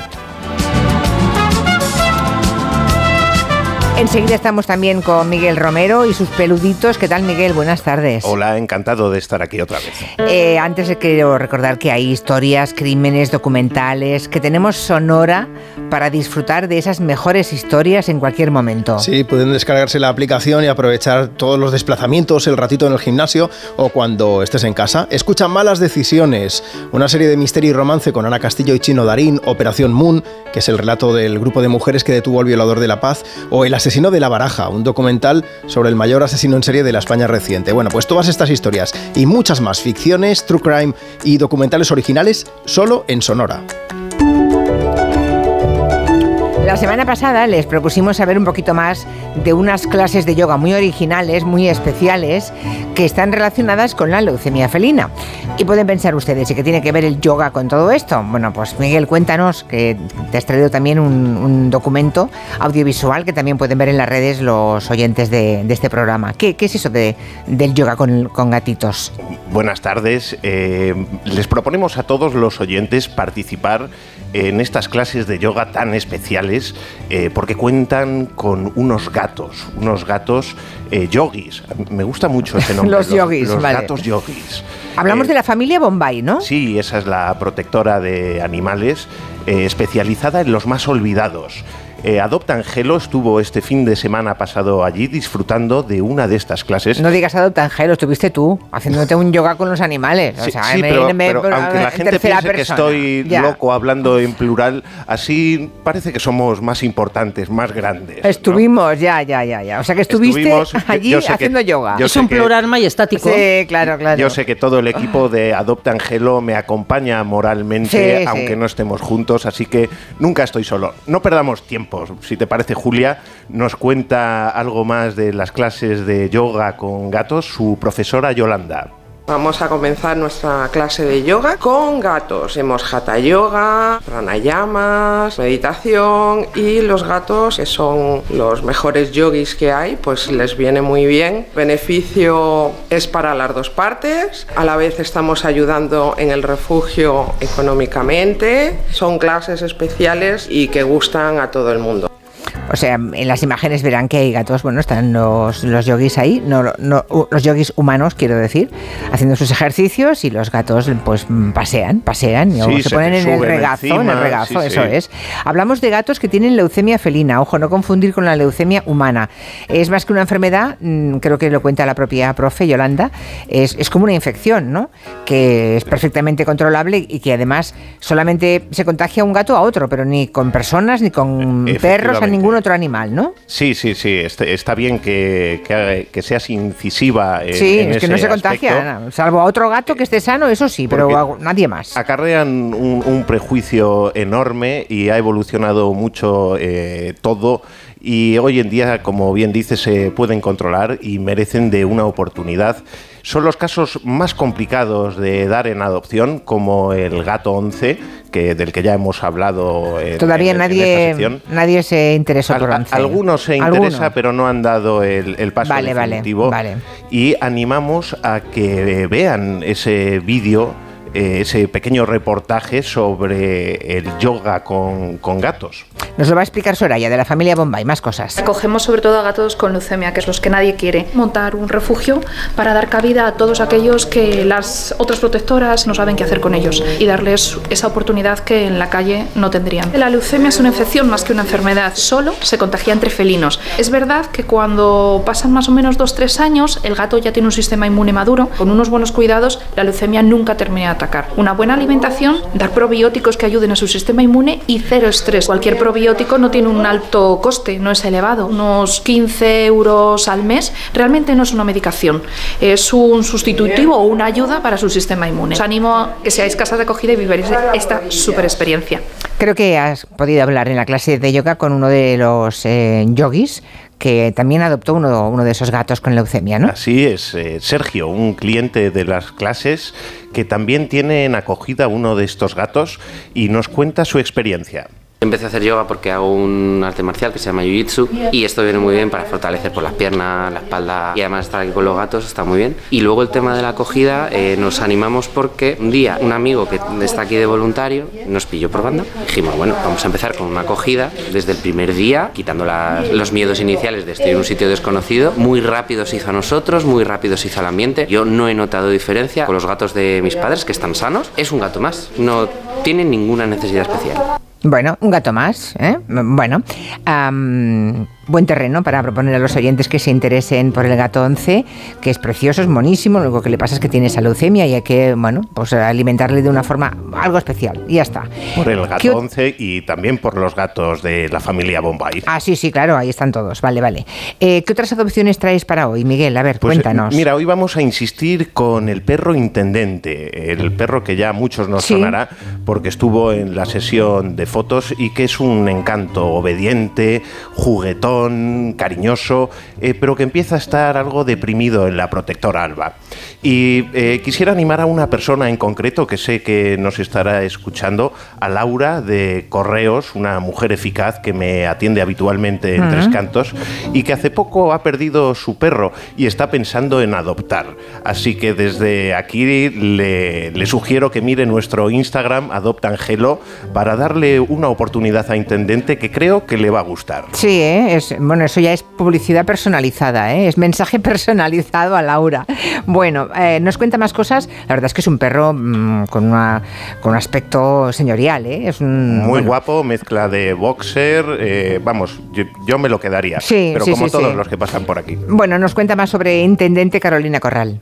Aquí tenemos a Intendente, iba vagando por un camino en uno de los municipios donde llevamos la recogida y se coló en una finca que había otros perros. Al señor le dio pena, pero él no podía hacerse cargo de más y llamó a la policía. Intendente es un perro muy noble, muy cariñoso y juguetón, flojito porque ya veis la fuerza que tiene, como para podernos hacer el loco porque nos puede. Queremos que alguien le dé una oportunidad a este grandullón porque se lo merece y seguro que no se van a arrepentir. ¿Verdad que sí? Es verdad que es un grandullón con pinta de mm, muy cariñoso. Lo- los boxers son cariñosísimos, son los, los abrazos son aún más agradables. Sí, nos que además los boxers, por ejemplo, con niños pequeños también funcionan muy bien, ¿no? Sí, sí, sí, sí, Mm, eh, con toda la familia. Con toda la y- familia, sí. Bueno, pues si quieren ver los vídeos del gato 11, del yoga con gatos o quieren ver a Intendente, en las redes de Gelo y en el Instagram Adopta en Gelo lo encuentran todo. Y los que quieran adoptar o acoger pueden escribir o llamar al 696 70 70 92. No, 696 70 70 92. Bueno, tenemos un par de invitados. ¿Quiénes son? Miguel. Pues eh, si te parece vamos a empezar por un grupo de personas eh, que se han juntado de manera altruista para efectuar todo tipo de rescates, sobre todo gatos, que se llaman, me encanta su nombre, los cuatro de la empanadilla. A quienes hoy tengo la oportunidad, por cierto, Julia, Mm. de darles las gracias delante de toda España porque ellos, junto a Carolina Corral, como no, me ayudaron a sacar a un gato de un motor en plena cuarentena. Le voy a preguntar a, a Javier. ¿Qué tal, Javier? Buenas tardes. Hola, ¿qué tal? Buenas tardes, ¿cómo estáis? Tú eres uno de los componentes de ese Los Cuatro de la Empanadilla. ¿Y ese nombre tan raro? Pues es que tenemos una trampa que tiene forma de U y como no sabíamos cómo se llamaba, la llamamos empanadilla y como siempre somos cuatro, pues dijimos por los cuatro de la empanadilla. Ah, muy bien, Los Cuatro de la Empanadilla. Y sois especialistas en todo tipo de rescate de animales, ¿no? Me ha contado Pues, Miguel. Sí, bueno, somos de gatos. O sea, Gatos. no, porque los gatos, lo que pasa es que también si nos llaman para algún perro o un pájaro o algo, pues también lo intentamos, pero nuestra especialidad son, Mm. Son los gatos. Bueno, me parece Sí. que tú rescataste al gato de Miguel Romero, ¿no? Billy, que estaba, lo acaba de contar, dentro de un motor de un coche, ¿no? Sí, sí, bueno, nos llamó, nos llamó Carolina porque le ayuda- ayudamos mucho con ella, que era, bueno, era las 11 de la noche y fuimos ahí aquí en Madrid a una calle y estaba justo debajo metido un motor, nos tuvimos que tirar al suelo, poner redes al coche, llamar al dueño del coche, bueno, todo el mundo mirando por las ventanas y luego, verdad, que al final pensamos que no había nadie y era la hora de la mañana y cuando sacamos al gato estaba todo el mundo aplaudiendo desde las ventanas. no me nos extraña. Grabaron, nos grabaron y de hecho hay un vídeo que colgaremos en las redes sociales donde se Mm. ve todo el proceso de gente que nos grabó desde las azoteas. Madre mía. Oye, Javier, supongo que cada uno tiene su trabajo y que esto Sí. es mm, vuestro amor por los animales y vuestra afición, ¿no? Así es, bueno, todos tenemos nuestro trabajo y cuando salimos de trabajar pues nos dedicamos a ayudar a todo el mundo pues que necesite rescatar a un animal como un gato, que o se haya escapado su gato, o esté sobre un árbol, o se haya metido en... O sea, cualquier gato que tenga una necesidad de ser rescatado con dificultad, pues nosotros siempre vamos a atenderlo. ¿Y qué es lo más dificultoso que habéis hecho? Porque lo de, lo de un árbol, un gato subido en la parte alta de un árbol, eh, bueno, vamos, Eso grúa no tenéis, grúa no tenéis, ¿qué hacéis? No, ¿Subís? Bueno, sí, solemos escalar. Bueno, antes estaba nuestro compañero Alberto, que falleció este verano en un rescate, y, y era como era bombero, pues es el que se subía a los árboles. Y ahora pues usamos las escaleras, hemos hecho un pequeño curso de para poder subirnos, pero bueno, estamos ahí aprendiendo las técnicas para subirnos, pero vamos, que es complicado subirse a los árboles. Dinos, dinos de algún ejemplo de rescates complicados. Pues mira, hace, hace, me parece que fue la pandemia en La Vaguada, que es un centro comercial que tenemos aquí en Madrid, un gato se subió a las vigas de la vaguada y es que están huecas por dentro y se coló dentro, una viga que medía 20 metros.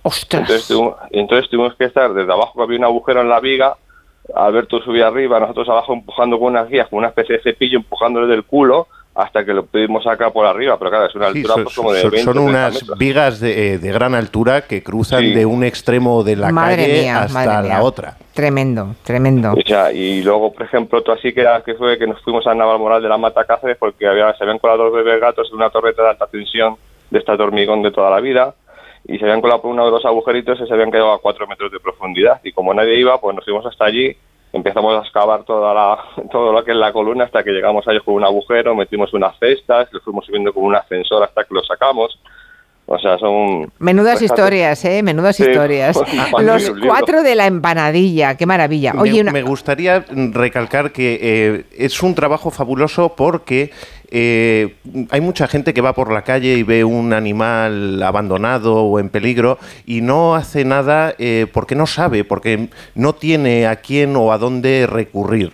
Y eh, estos cuatro héroes de la empanadilla... pero están en Madrid, ¿no? Estáis eh, en Madrid, en o sea que claro, yo veo sí. uno en Barcelona y no os puedo llamar, evidentemente, pero habrá seguramente gente que hace rescates en, en muchas Sí, otras sí. ciudades, ¿no? Hay- Seguro. Hay, hay más gente, sí, porque estamos dando talleres por toda España para que vayan aprendiendo más gente para poder rescatar a los animales, porque realmente somos los particulares que hoy en día somos los que rescatamos a estos animales que no los rescata la administración, porque no tiene medios para cogerlos, por así decirlo. Entonces, Ya.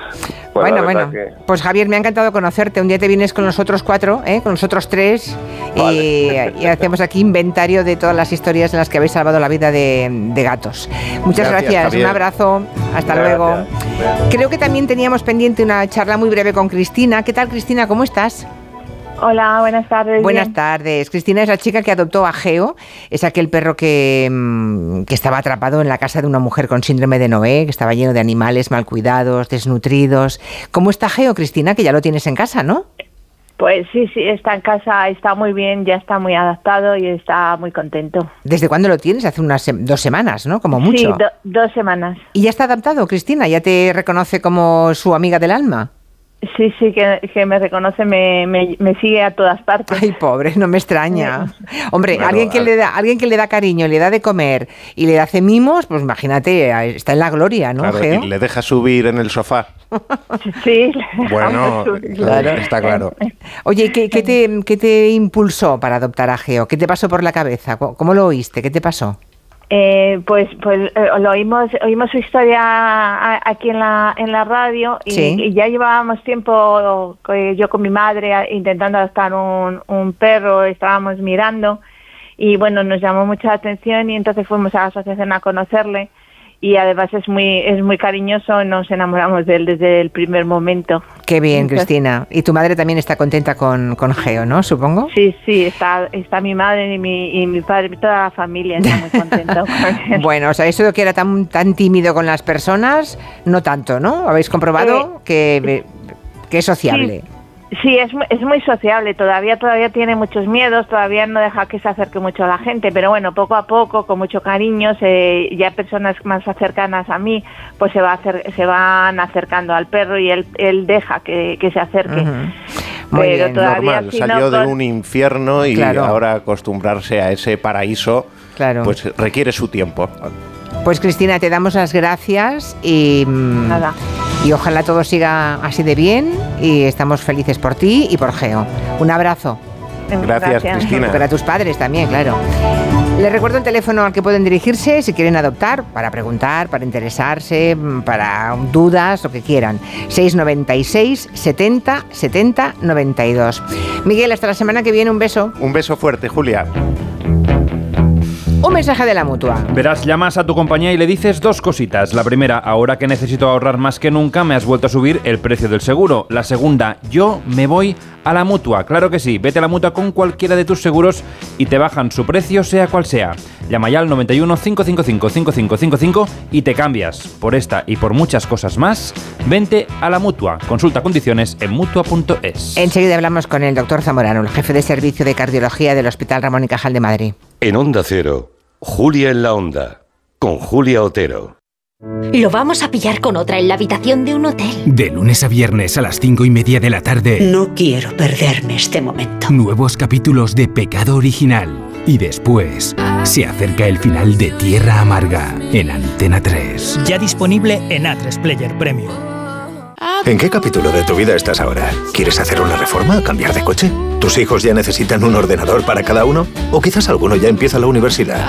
¿Habéis encontrado el amor y buscáis un nidito?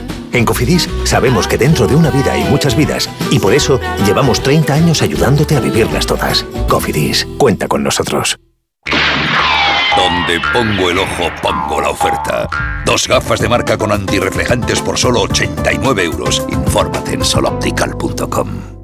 Con viajes el corte inglés y Tour Mundial, asómate al verano. Adelanta tu reserva para disfrutar de grandes ventajas y de los mejores destinos con Fastpack Islas Canarias y Baleares, con vuelos desde tu ciudad, traslados y precios finales. Y además, Fastpack Caribe y Tour Mundial Premium, sin gastos de cancelación y con hasta 500 euros de regalo en cupón del corte inglés.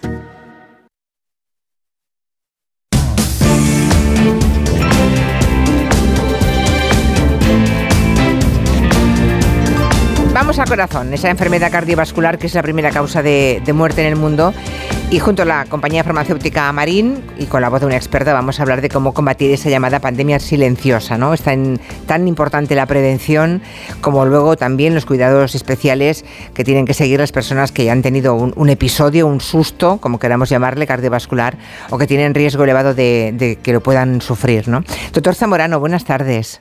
Hola, buenas tardes, Julia. Encantado. Igualmente. Bueno, imagino que lo primero es recomendar eh, controles médicos mmm, muy claros como la hipertensión, analíticas de sangre, donde se identifican todos los causantes que pueden, que pueden eh, eso, traer un, un, susto de corazón, ¿no? Los triglicéridos y el colesterol elevados, ¿no? Eso creo que es muy importante, tanto el colesterol, tanto eh, los triglicéridos como el colesterol. Sí, realmente es muy importante que cada uno sepamos cuál es nuestro riesgo cardiovascular, porque eso tenemos factores modificables, es decir, que podemos claramente influir en ellos y hacer que ese riesgo cardiovascular que tenemos cada uno sea menor.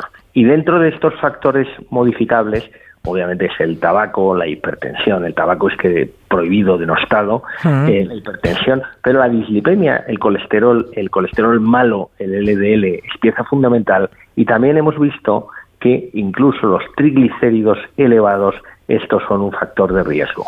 Pero supongo, doctor Zamorano, que en eh, cualquier revisión eh, que pasa por una analítica anual, ¿no? que a partir de cierta edad creo, creo que todo el mundo debería ya hacerse, esos conceptos el médico de cabecera ya los incluye, o podemos encontrarnos que no. Bueno, no todo el mundo sabe cuál es su riesgo y no todo el mundo sabe sus niveles, pero son tan sencillos de determinar que desde luego debería ser obligado que todos nosotros supiéramos cómo estamos. Claro, y cómo estamos de colesterol y cómo estamos de triglicéridos, porque tener uh, unos índices altos nos puede hacer pensar que estamos en riesgo de tener alguna afección cardiovascular, ¿no? Yo supongo que los pacientes que ya han tenido algún problema eh, de esa índole ya están más informados de lo que estaban hace años, pero todavía es frecuente que desconozcan que ese riesgo cardiovascular residual, le llaman ustedes, existe. Cuéntenos qué es eso del riesgo cardiovascular residual. Sí, bueno, vamos a suponer que un paciente le tenemos perfectamente tratado, que sería mucho suponer, pero vamos a suponer que todo el mundo sabe cuál es su nivel de colesterol, su nivel de presión arterial, que no fuma, que no tiene obesidad, que hace ejercicio. Y ahora tenemos el colesterol, que estamos centrándonos aquí en esto, está muy bien tratado y tenemos el colesterol malo, que es el LDL, está bajo. bueno, pues buenas noticias. Sin embargo, a pesar de que con eso hemos reducido el riesgo de mi paciente, lo que ocurre es que puede seguir teniendo algún evento. Eso Ya. es el riesgo cardiovascular residual, es decir, que no llega a cero. Y ahí los triglicéridos se ha visto que juegan un papel. Hay que poner atención también en ellos. Vale, entonces ah, veo que hay algún oyente que pregunta, ¿y los que llevamos STEN también tenemos ese riesgo cardiovascular, los que ya tienen colocado alguno? Por supuesto, el haber tenido un evento cardiovascular no exime que uno vuelva a tener otros. Es más, es muy frecuente que un paciente que ha tenido un evento cardiovascular, un infarto, por ejemplo, un infarto de miocardio, puede y suele tener varios eventos siguientes en su vida. Y supongo que esto pasa por una alimentación más sana, por acabar con el sedentarismo, ¿no? El deporte debe ser fundamental también. Bueno, el deporte es fundamental, pero no hay nada como pasear todos los días, pasear 45 minutos, que eso lo puede hacer todo el mundo, porque hay gente que no le gusta el deporte o que no puede, pero pasear a ritmo de paseo, no a ritmo de escaparate. A Ya. ritmo de paseo, eso es súper sano. Y el sobrepeso también es un gran enemigo, ¿no? De todos los eh, problemas cardiovasculares. Claro, son los factores modificables. Es decir, todo el mundo tiene que tener- tratar de no tener sobrepeso, tratar de no estar en un hábito sedentario, tratar, por tanto, de comer bien, saber sus cifras de tensión y controlarlas, por supuesto, no fumar y saber sus niveles lipídicos, que ahí estamos hablando del colesterol, y para bajar el residual, hablar también de los triglicéridos. Muy bien. ¿Y el caso de las mujeres? Porque últimamente parece que hay más casos entre, de problemas cardiovasculares entre las mujeres porque no se detecta con la misma rapidez que en el caso de los hombres. Seguramente porque tenemos algún síntoma distinto que los hombres. Bueno, es, es incluso todavía yo le diría más dramático que eso. Es decir, las mujeres, de hecho nosotros hicimos un trabajo y publicamos en una revista americana, se les hacen menos pruebas de corazón. Cuando una mujer tiene un infarto, se la diagnostica más tarde y, por ejemplo, a rehabilitación cardíaca van ostensiblemente menos. ¿Qué ocurre con la mujer? Que por durante décadas se ha pensado que el infarto era cosa de hombres. Vamos a poner el prototipo. Ah, Es que es muy trabajador, trabaja mucho, muchas horas, pobre, qué estrés tiene. Y esto se ha pensado que era cosa de hombres, pero es que no es así. La mujer está protegida una serie de años por las hormonas femeninas, pero una vez que llega la menopausia, el riesgo cardiovascular es, no es igual, es mayor y los eventos cardiovasculares tienen un pronóstico peor. Luego, atento a las mujeres, primero porque el infarto no es cosa de hombres, segundo porque es un hecho, es un dato, no es una opinión, que las hacemos menos pruebas, que van a rehabilitación cardíaca una vez que han tenido un infarto menos y, por tanto, tenemos que poner el foco en que hay que cuidarlas y tratarlas mejor. Pero la mujer es experta en cuidar y no es experta en cuidarse. Pues me parece muy bien ¿eh? lo que ha dicho el doctor Zamorano. Creo que más de una y más de mil, y espero que todas las oyentes que están ahora mismo escuchándonos hayan tomado nota. Porque me decía una vez una, una conocida que tuvo una- un, un pequeño infarto, que le empezó a doler el brazo y que en ningún momento pensó que ese dolor de brazo, que en caso de un hombre te lleva rápidamente al hospital, porque es lo primero que hace sospechar en su caso, eh, bueno, que nunca se le pasó por la cabeza que fuera un infarto. Y eh, finalmente fue un infarto que superó. ¿Eh? felizmente. O sea que, por favor, que, le- que piensen las mujeres eso, que estamos protegidas mientras tenemos la regla, pero que en cuanto no la tenemos, eh, tenemos tanto riesgo como los hombres y que encima estamos menos atentas. Así que creo que mm, los mensajes del doctor Zamorano, jefe de cardiología del Hospital Ramón y Cajal de Madrid, han quedado claros. Doctor, muchas gracias. A ustedes, muchas gracias. Buenas tardes. En Onda Cero, Julia en la Onda, con Julia Otero.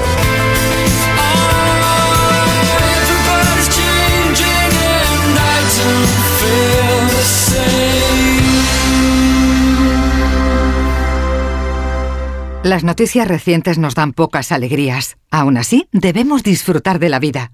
¿Ansiomet te puede ayudar? Ansiomet con Crocus Atibus mantiene tu ánimo positivo. Ansiomet de Pharma OTC. ¿Y tú que tienes una segunda residencia, qué necesitas para tu seguridad? Necesito que esté protegida porque está mucho tiempo vacía. Me inquieta que pase algo y no enterarme. Pues en Securitas Direct tienen una alarma para ti. Si detectan a un intruso intentando entrar en tu casa, activan un humo denso para expulsarlo mientras la policía está en camino. Y es que tú sabes lo que necesitas y ellos saben cómo protegerte.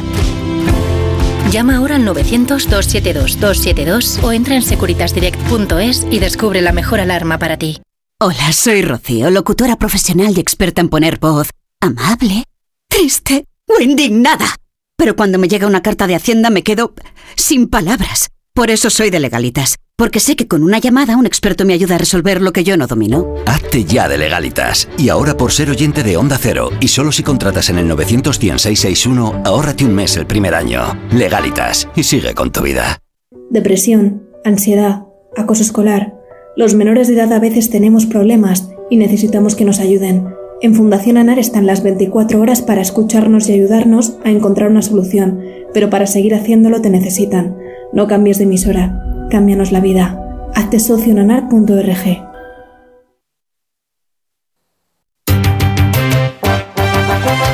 Estamos con Isabel de Cuerpo Libre y con Paqui Reina. Paqui, ¿cómo te encuentras? Pues estupendamente. muy ¿Por qué decidiste ir a Cuerpo Libre?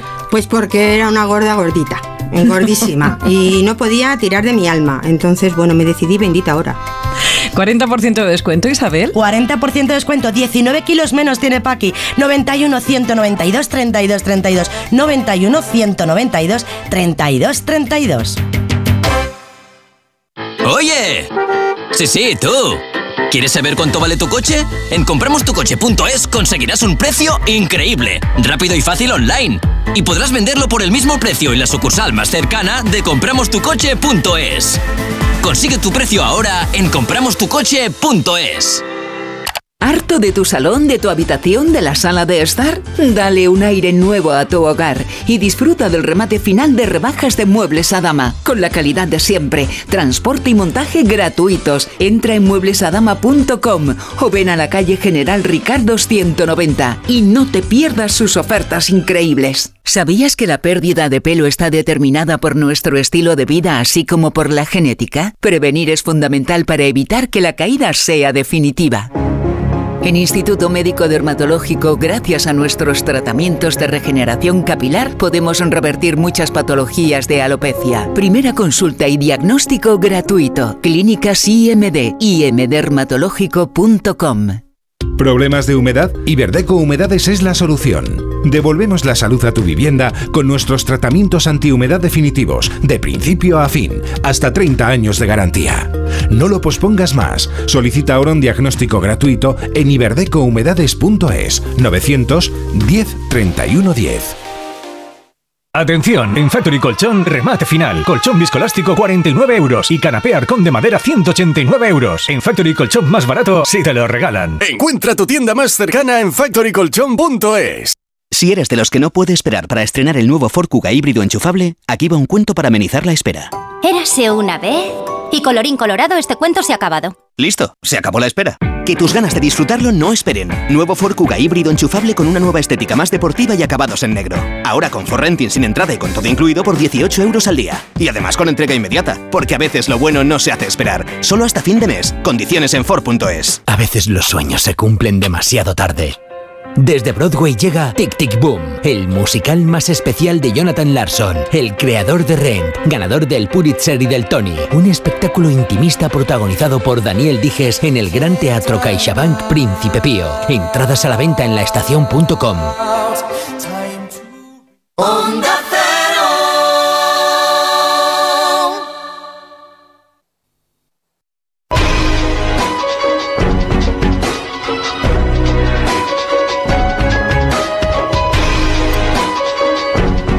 Ya tenemos aquí a los especialistas económicos, a Gonzalo Bernardos, profesor de Economía de la Universidad de Barcelona. Hoy además nos eh, habla desde esa universidad. Buenas tardes, profesor.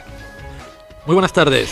Y Javier Díaz Jiménez, profesor de Economía de IES. ¿Qué tal? Hola, Javier? muy buenas tardes. Primaveral, eh, yo estoy primaveral. Sí, pero se acaba, creo, ¿eh? Creo que viene el frío Bueno, dentro, pero han de, florecido, dentro de un par de horas. han florecido los almendros y yo lo aprecio mucho y ya me pongo de otro humor. Ya, ya, pues que sepas que creo que a partir de esta noche, al menos, creo que más en el norte y el este, igual en Madrid os salváis, pero en el noroeste eh, y, el- y todo el norte creo que hay una, una- una caída de temperaturas importante. Pero bueno, eh, nos hace tanta falta que llueva, que llueva, que llueva, que lo celebraremos como si nos hubiera tocado el gordo. Imagino que querréis felicitar, eh, Gonzalo y Javier, a Iberdrola, que esta mañana ha comunicado los beneficios y ha batido todas las previsiones y ha ganado 4.339 millones, creo.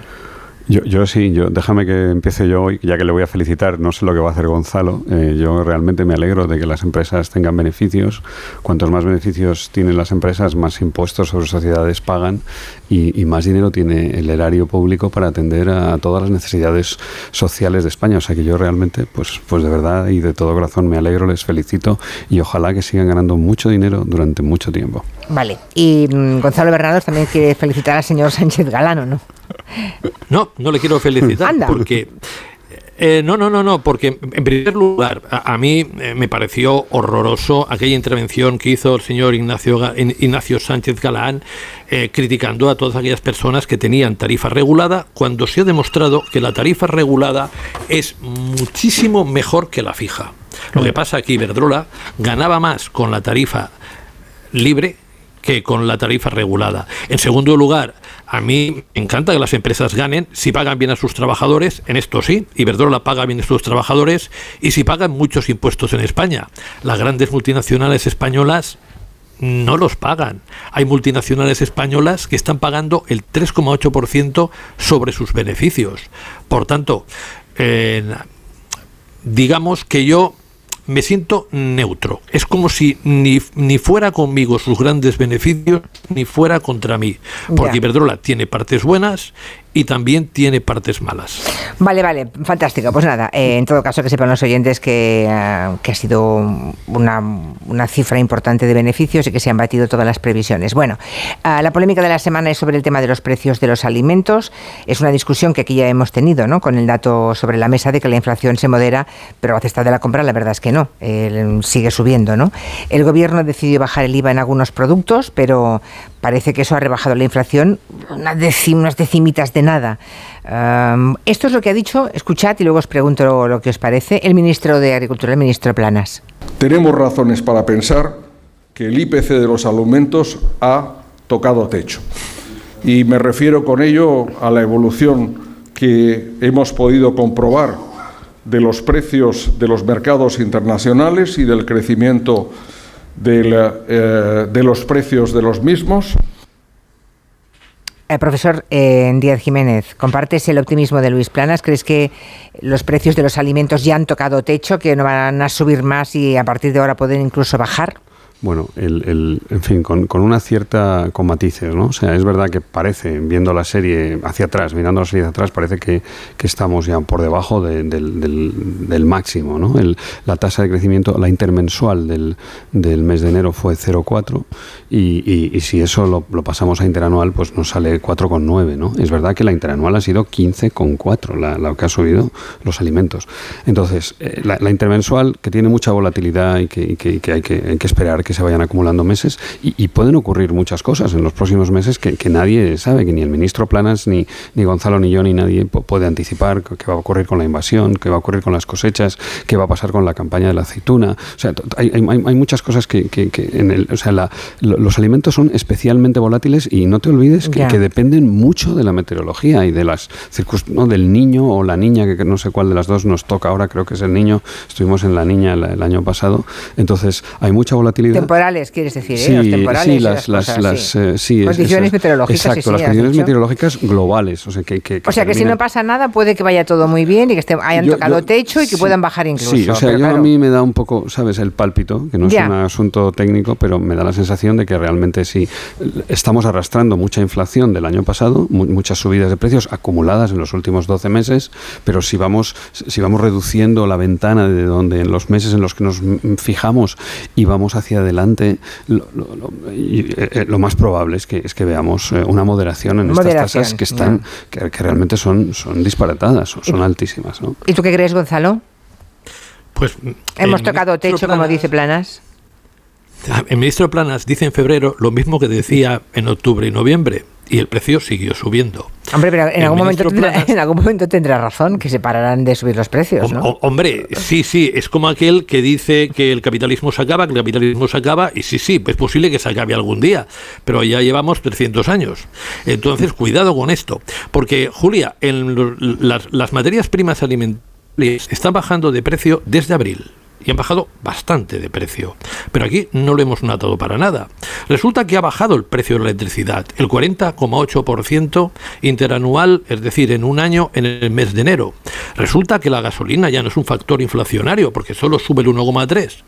Pero al gobierno se le ocurre una ideica y hace que los supermercados ganen más dinero del que ganaban porque los datos son los que son. Julia, de todos los alimentos que han bajado los, el, el IVA, solo ha habido uno que ha bajado más que el IVA, que es la fruta frescas. El resto ha bajado menos. Esto significa que un gobierno de izquierdas coge con una ideica, es decir, con una medida de la derecha, baja el IVA y hace que los supermercados se forren más a costa del erario público y los consumidores reciben migajas en materia de bajada de precios. Y en teoría... el señor Planas...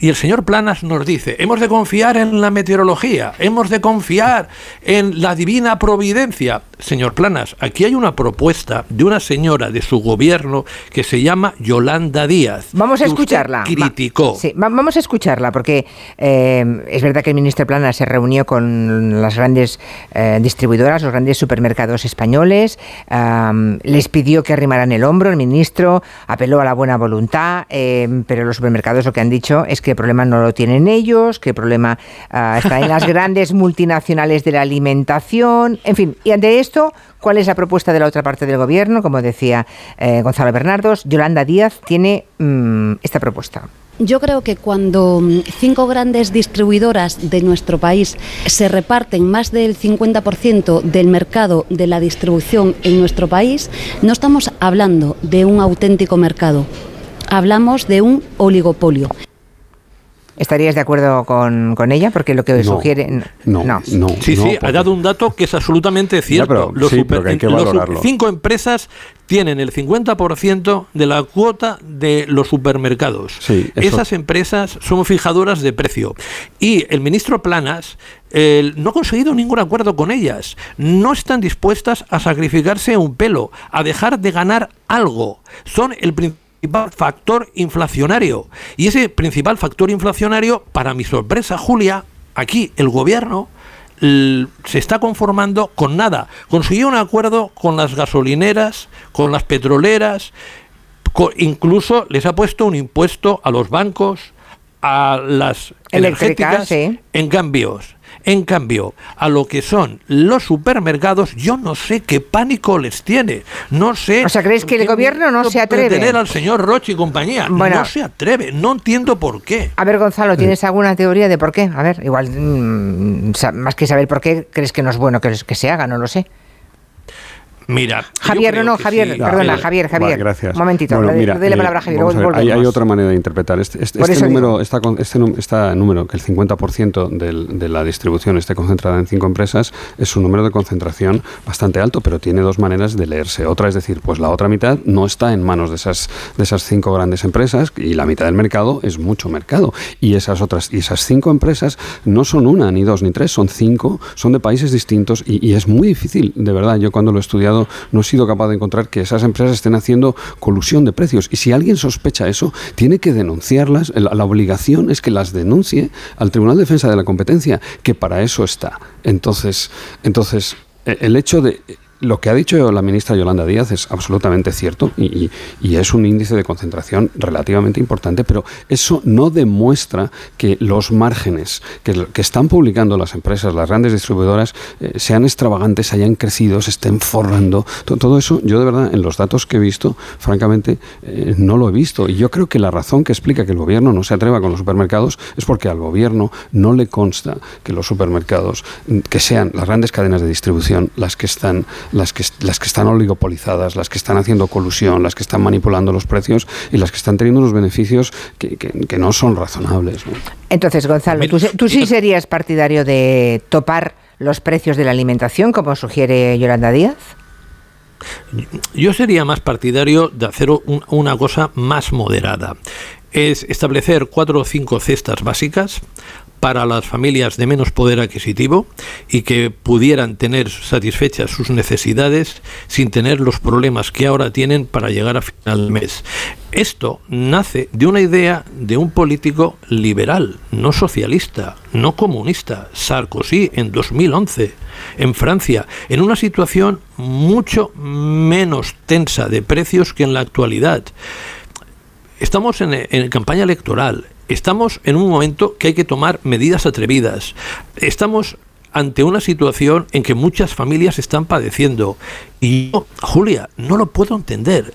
¿Cómo esta inacción del gobierno? Y cuando tú decías por qué se bajó el IVA, sabiendo como sabe el gobierno, porque Sí. tiene economistas, que iba a incrementar los márgenes de las empresas, porque siempre que baja un impuesto indirecto, los márgenes de las empresas aumentan, eso se hizo, para mí, por un tema de partido, porque la idea no se le ocurrió al señor Planas, se le ocurrió a la señora Yolanda Díaz, y no le vamos a dar ventaja en campaña electoral a un miembro de mi gobierno, porque cuando tú quieres coger y quieres no beneficiar a todo el mundo, sino beneficiar a aquella parte más sensible Pues, de la población. está claro, está claro. Buscas productos que consuman principalmente ellos. Y esta idea de Sarkozy, digamos, replicada por Yolanda Díaz, a mí me parece la más oportuna. O sea que una- en lugar de bajar eh, los impuestos para todo el mundo, para el que le va bien y al que le, le da absolutamente igual, buscar solamente beneficio de, de verdad de las familias que estén necesitadas. Vale,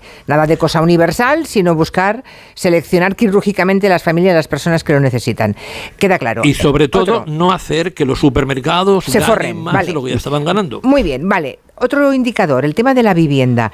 La compraventa de viviendas en España parece que aguantó Javier durante el año 2022, pero desde Navidad hacia aquí parece que se ha desplomado por, compre- por completo la compraventa de, casa, ¿no? ¿Esto de qué, de qué es culpa? ¿Del Euribor? ¿De que han subido los tipos? eh, ¿De la incertidumbre económica? ¿De que los que quieren comprar están esperando a que bajen los precios? ¿A qué se debe? Yo, yo creo que es la, la- puedo elegir to- todas las anteriores, ¿no? Vale, es- todo. Es, que es Todo en junto. re- no, es que en realidad tiene, tienes razón. Es, es una combinación de todas esas anteriores. El Euribor está en máximos de los últimos eh, años, ¿no? Está en 3,57 ayer, que fue el último día que lo miré.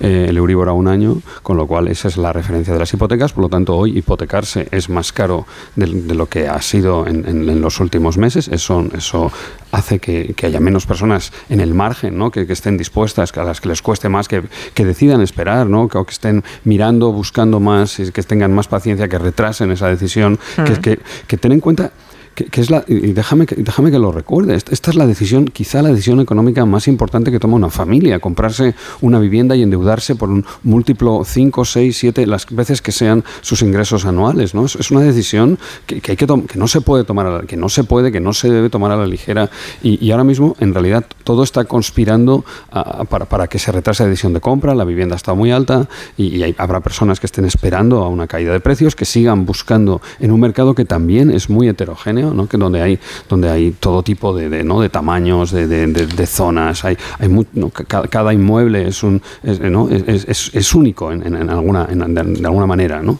Entonces se junta todo eso y, y yo creo que eso es lo que está haciendo que, que- que el número de hipotecas que se han firmado en, el- en el- último mes, ¿no? y en los muy dos bajito, sí, meses sí. ha caído ha caído mucho. Ha caído de todo. Sí, y, y la incertidumbre, otra cosa que me parece fundamental, seguimos, eh, estamos todos un poco conteniendo el aliento, el aniversario de la invasión, ¿qué va a terminar pasando? La inflación va, va por fin a, ¿no? va, va- va a estar más claro que, que los precios van a caer, hasta dónde van a subir los tipos, porque, porque sabemos que el, el- el- Christine Lagarde ha anunciado que va a subir medio punto en, la reunión de, la semana que viene del mes de marzo y, probablemente va a seguir subiendo, con, lo que realmente son unas condiciones de mercado muy complicadas do- donde, donde continuar la búsqueda es una, es una actitud pues muy razonable. ¿no? y esperar que bajen un poco los precios. ¿Crees que eso ocurrirá, profesor Bernardos, o no?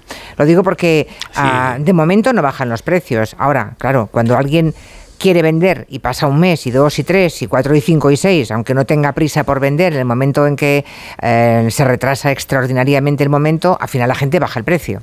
Claro, eso es evidente. Mira, Julia, si no se vende mucho tiempo, se bajará el precio, ¿o no? La demanda se ha caído desde septiembre. Eh, no lo reflejan las, las, cuentas de los notarios o del INE, porque desde que tú pactas la venta hasta que se registra pasan a veces hasta tres meses. Ah. Y eh, podemos decir que en una agencia inmobiliaria media le ha caído la demanda al 30% y una de lujo hasta el 50%. Eh, ¿Por qué bajan los precios? Porque van a bajar y bastante. Yo digo que como mínimo un 5 en 2023 y las transacciones un mínimo de un 15. Porque si cogemos a una familia que tiene dos salarios que son los más frecuentes en España, 2.820 euros en el conjunto de la familia, puede pagar a través de la hipoteca 94.000 euros menos que el año pasado. Por lo tanto, uno puede coger y se puede enamorar de una vivienda y ir relativamente sobrado de dinero. A esa persona le aconsejó que compre, que no deje de... Claro, si ve un piso, una vivienda que le gusta, que la compre. Si puede, claro, que lo compre. Pero si usted es inversor, si usted no tiene prisa, espere. Vale espere, porque el mercado inmobiliario no es la bolsa. El señor Pepe, que vende una vivienda, está convencido que aunque sea un que aunque realmente es un desastre esa vivienda, es maravillosa, fantástica. Si el que vende siempre cree que es un tesoro, eso es verdad. Y se resiste muchísimo en bajar el precio. Por lo tanto, como tú muy bien decías, para que haya bajadas significativas de precio, que las habrá, seguramente habrá que esperar hasta después del verano y principalmente hasta finales del año actual o principios del próximo. Mm. Tenía previsto... Pero a verlas las habrá. Vale, em, los que estén buscando piso ya han escuchado lo que ha dicho Gonzalo Bernardos. Quería preguntaros por todo el paquete de medidas que Portugal ha puesto en marcha en el tema de política de vivienda. Aquí estamos todavía con la ley de vivienda en tramitación. Hay muchas medidas que los portugueses, em, medidas interesantes para analizar, pero es que se me ha tirado el tiempo encima hoy. Así que la, semana que viene analizaremos lo de Portugal. Pero no quiero dejar de preguntar al profesor Díaz Jiménez interrogantes que plantean los oyentes después de escucharle la semana pasada cuando yo le pregunté, ah, también a esta hora, a punto de acabar, profesor Díaz Jiménez, eh, la rentabilidad de los ahorradores, hay gente que tiene un dinero en el banco y se está dando cuenta que en Europa la banca está pagando ah, algún interés ya por ese dinero y que en España no. Y al hilo de la sonando los pitos, eh, Javier respondió que vayan a los bancos eh, italianos o franceses, ¿no? Vale, entonces, oyentes que, que ahora preguntan, ¿hasta cuándo los bancos españoles van a hacer oídos sordos y no van a ofrecer la rentabilidad a la gente que tiene ahorros en, el, en, las cuentas? Pues hasta, hasta que realmente no noten que sus depósitos están yendo a otro sitio, que se han ido a letras del tesoro, o que se han ido a Francia, o que se han ido a Italia. Porque fíjate que ahora. Pero, pero, Javier, momento, no un oligopolio, ¿eh? Ahora, mira, ahora mismo lo que está pasando es que el Banco Central Europeo paga el 3% a los bancos por tener sus depósitos en, el, en, el, Banco Central Europeo sin consumir capital, con lo cual no tienen ningún interés, están fondeando con depósitos y, los están prestando al, eh, con una remuneración del 3% al Banco Central Europeo. Eso es lo que están haciendo. ¿no? Y, no tienen ningún incentivo a menos que vean que realmente una parte, eh, lo, que tenemos que hacer los consumidores, los que tenemos depósitos líquidos más allá del no del, gasto del día a día, es buscar esas otras alternativas. Las letras del Tesoro Español son una de ellas y, hacer el ejercicio no trivial, ¿eh? que esto hay que hacer un poco de, deberes, ¿no? hay, hay, que, hay, que, trabajárselo un poco, pero, pero intentar abrir una cuenta en Francia o en, Italia o en Portugal, pues, pues tiene su, su aquel, ¿no? Y, ese es lo, único que podemos hacer los consumidores, los bancos españoles no nos lo van a poner Dos cosas rápidas. Qué fuerte, qué fuerte. Dos cosas rápidas. Sí, sí, pero muy rápidas. La primera, un claro ejemplo de que también los bancos son y concuerdan actitudes en relación a los la segunda, cuidado con los bancos italianos y franceses que dice Javier, son chungos. Bueno, bueno, bueno, no lo sé. Más chungo es que no den ni un céntimo. ¿eh? ¿eh? Más coronadas del hambre. Exacto. Bueno, bueno, ahí lo dejamos. Lo siento, pero se acabó el tiempo. Muy interesante.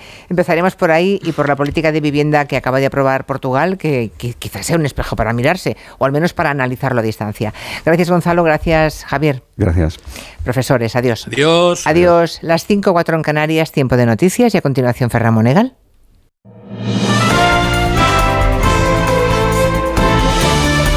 Noticias en Onda Cero.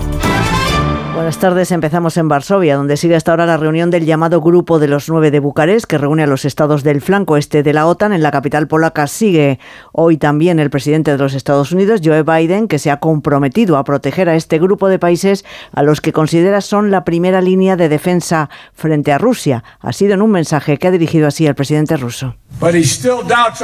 Pero él todavía duda de nuestra convicción, duda de nuestra capacidad de resistencia, duda de nuestro apoyo permanente a Ucrania y también duda que la OTAN permanecerá unida. Pero que no haya duda, nuestro apoyo a Ucrania no naufragará, no habrá división en la OTAN y no desfalleceremos.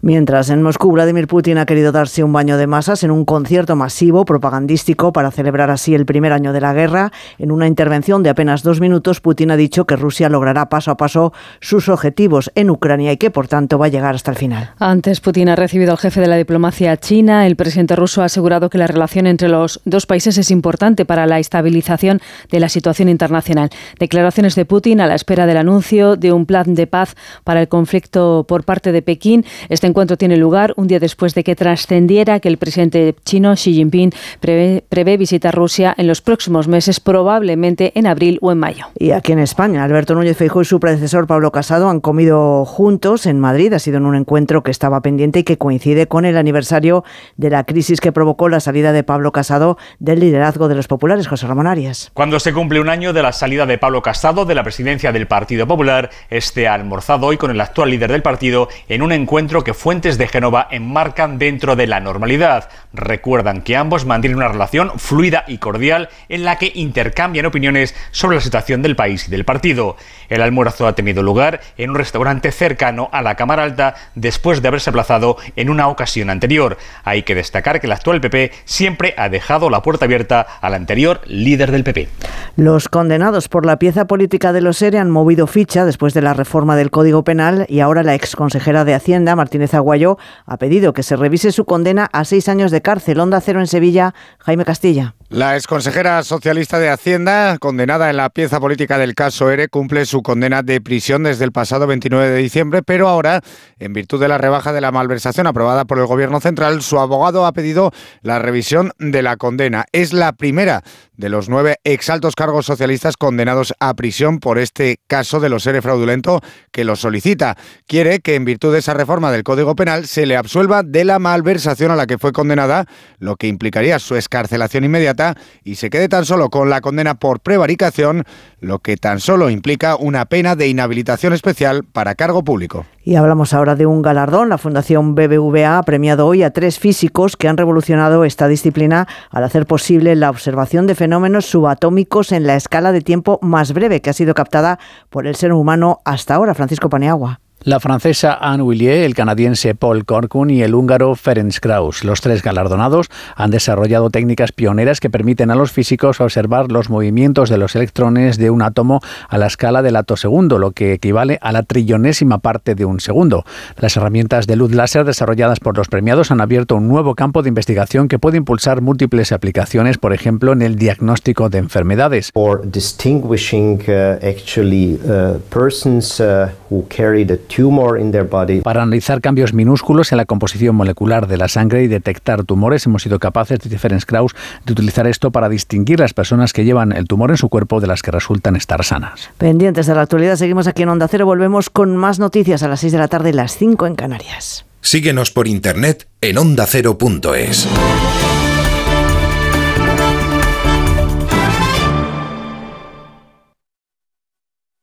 Hola, soy tu yo del futuro y mira lo que tengo. ¡Menudo coche! Pues lo he conseguido gracias a ti. Hay decisiones de las que no te arrepentirás. Consigue ahora tu Opel Corsa o Opel Crossland con una financiación increíble, entrega inmediata y cuatro años de garantía. Tuyo del futuro te lo agradecerá. Encuéntralo en opel.es. Dos cositas. La primera, ahora que suben los precios de todo, tú también me lo has subido. La segunda, yo me voy a la mutua. Vente a la mutua con cualquiera de tus seguros y te bajamos su precio, sea cual sea. Llama al 91 555 5555. 91 555 5555. Por esta y muchas cosas más, vente a la mutua. Condiciones en mutua.es. La práctica del deporte es un derecho y el deporte promueve la cohesión. La Diputación de Barcelona te invita a conocer la capacidad de transformación del deporte. El martes 28 de febrero, desde Badalona, con el programa Julia en la Onda, descubriremos cómo el proyecto Juventud Activa, Sociedad Activa da respuesta a uno de los retos globales que tiene por delante nuestra sociedad. En directo desde las instalaciones del Pabellón Olímpico de Badalona, con el patrocinio de la Diputación de Barcelona. El martes 28, a partir de las 3 de la tarde, Julia en la Onda desde Badalona, con Julia Otero. Te mereces esta radio. Onda Cero, tu radio. Hace 70 años que Coca-Cola es la chispa de la vida en España. 70 años de la distribución de la primera Coca-Cola en nuestro país. Y para celebrarlo, el programa Más de Uno se hará en directo desde la planta de Coca-Cola en Barcelona. De allí salió la primera botella con la que comenzó un largo recorrido que continúa en el presente y se proyecta hacia el futuro. El lunes 27, Más de Uno desde la planta de Coca-Cola en Barcelona, con Carlos Alsina. Te mereces esta radio. Onda Cero, tu radio. ¿Y tú que tienes adolescentes en casa? ¿Qué necesitas para tu seguridad? Nos vamos algún fin de semana fuera y ellos prefieren quedarse. Invitan amigos, entran, salen. Y yo no me quedo tranquila. Pues con la alarma de Securitas Direct sabrás que están protegidos dentro de casa frente a intrusos y emergencias y tú siempre podrás ver a través de las cámaras que están bien. Y es que tú sabes lo que necesitas y ellos saben cómo protegerte. Llama ahora al 900-272-272 o entra en securitasdirect.es y descubre la mejor alarma para ti. Se cumple un año desde que Putin decidió invadir y atacar Ucrania. El ejército ucraniano sigue repeliendo el avance de las tropas rusas. Esta semana, edición especial del Objetivo por el primer aniversario de la guerra en directo desde Ucrania. Especial El Objetivo. Ucrania. Un año de guerra. Hoy a las diez y media de la noche en La Sexta. En Bricolaje Moraleja tenemos la mayor exposición de elementos de baño en Madrid que puedas imaginar. Descubre nuestra nueva colección de grifería de diseño vanguardista. Un lujo ahora disponible a precios más que asequibles. Bricoferta. Grifo monomando color negro mate modelo Diana por 25 euros. Solo en Bricolaje Moraleja. Calle Galileo Galilei 14 de Getafe. bricomoraleja.com. En Ibismed tratamos las hemorroides desde la causa, por eso te garantizamos que no volverán a reproducirse nunca más. Ibismed cuenta con la única técnica pionera en el mundo para la solución definitiva a las hemorroides, sin dolor, sin postoperatorio y sin complicaciones, ya que no es necesario ni tocar ni tratar la zona anal. Ibismed, el único tratamiento indoloro y definitivo para las hemorroides. Más información en ibismed.es y en el 91 431 5411. Olvídate del pasado y enchúfate al futuro. Los vehículos eléctricos están aquí para quedarse. Si piensas dar el paso, en Fenía Energía te lo ponen muy fácil. Sus agentes energéticos son el mejor aliado para asesorarte en la compra e instalación de un cargador. Entra en feniaenergia.es y recibe una oferta personalizada. Otros lo dicen, pero solo nosotros lo hacemos.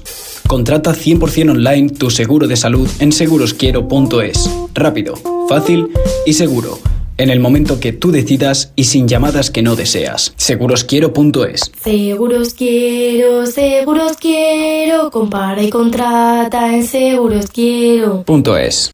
Dobla tu ahorro con Ocasión Plus. Hasta 6.000 euros de descuento en 7.000 coches. Y ahora con la mejor financiación del mercado, al 6,90%. Este mes somos imbatibles. Ven a vernos. Ocasión Plus. 16 centros en Madrid. Nuevas tiendas en Fuenlabrada, Arganda y Torrejón. Localiza tu centro más cercano en ocasiónplus.com. Abierto sábados y domingos. ¿Sabías que en Madrid tenemos la mejor escuela de negocios de España y la tercera de Europa, según el mejor ranking del mundo, el del Financial Times, con seis campus en Europa? ESCP Business School es la escuela de negocios número uno de España y la más internacional.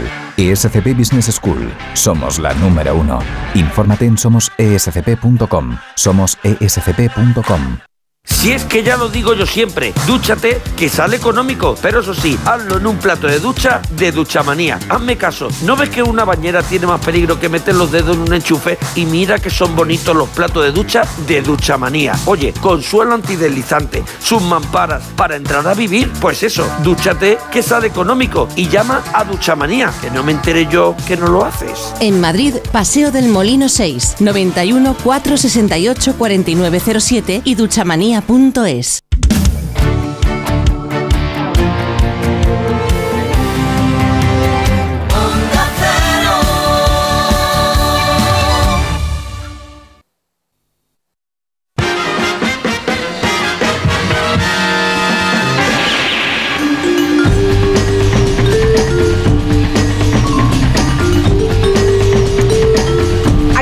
sentados con Ferran Monegal. Muy buenas tardes, señor Monegal. Muy buenas tardes. Que ya saben que se dedica a ver mucha tele, luego él hace tranquilamente la digestión, selecciona y viene los miércoles a contarnos cómo fue el trance. ¿verdad? Los miércoles y los viernes y algunas veces los martes Sí. y los viernes. Salvo que viajemos, en cuyo caso le alternamos a usted como Arjateral. Ayer en Monegal. Calahorra bien. Muy bien, fue estupendo. En Calahorra siempre nos reciben muy bien.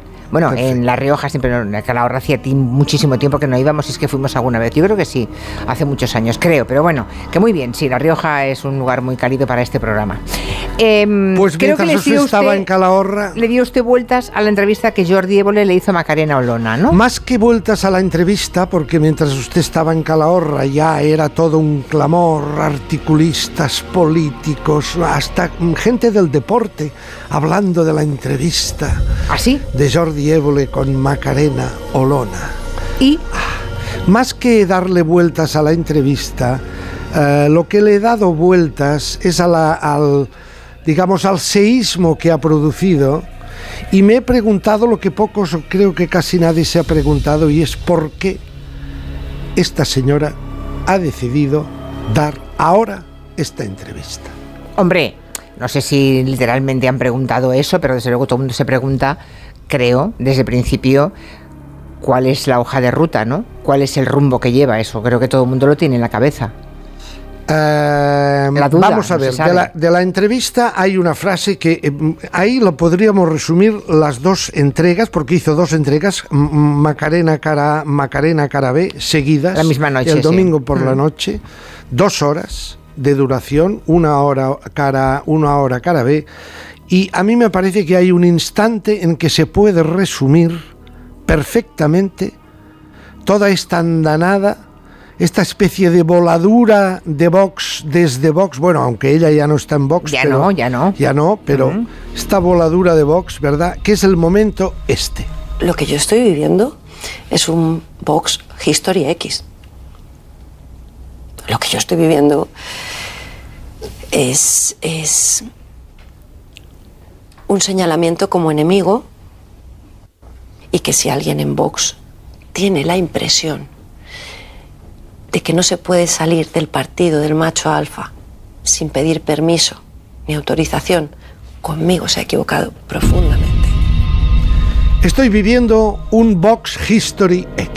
Sí. Esta es, eh, ahí lo retrata todo. ¿Qué es Vox History X? Y bueno, está parodiando el, el título, vamos parodiando, eh, citando el título de la película American History X, que Sí. es la historia de aquel muchacho que se mete en, una, en un grupo nazi, fascista, xenófobo, eh, misógino, tiene todos los, todas las gracias, por decirlo así, intenta salirse y mm, le matan hasta su hermano, ¿verdad? Cuando intentaba abandonarlo, sí. Cuando intentó abandonarlo. Hmm. Calificar mm, de Vox History X al partido Vox ya es definirlo completamente, ¿no? Es decir, a mí me parece que eh, el resto de la entrevista no es nada más que darle vueltas a eso, financiaciones irregulares a través de una fundación que se llama Disenso, dinero opaco, Bueno, dijo cosas, fachas. dijo cosas interesantes que... Sí, sí, sí, dijo. Bueno. A mí me ha interesado sobre todo eh, lo que ya se rumoreaba eh, 24, 48 horas antes de verse la entrevista. Como la sexta la dio troceada en las promociones, dio muchos trozos de la entrevista, en Más vale tarde, Cristina Pardo ya le advertía a Jordi Évole. Porque tú ya eres un blanqueador del fascismo a esta hora del viernes, 7 y 53, ¿no?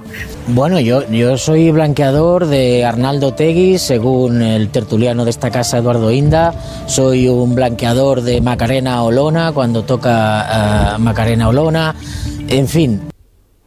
Efectivamente. La gran pregunta, ¿una la- entrevista a alguien como Macarena, Macarena Olona blanquea al Hay partido del que proviene? ya no lo toleran, que no toleran y nos dicen a los periodistas a quién tenemos que entrevistar. Acertaba Cristina cuando le dice en tono de alarma, en tono de temor, a ver si ahora va a resultar que tú eres el blanqueador de Macarena Olona. Acertaba totalmente. Porque 12 horas después del domingo, es decir, en la mañana del lunes, en la emisora RAC 1 de, de aquí de, Cataluña, en el programa muy escuchado de Jordi Basté, intervino Pablo Iglesias y dijo... La ultraderecha nace en los platos de televisión.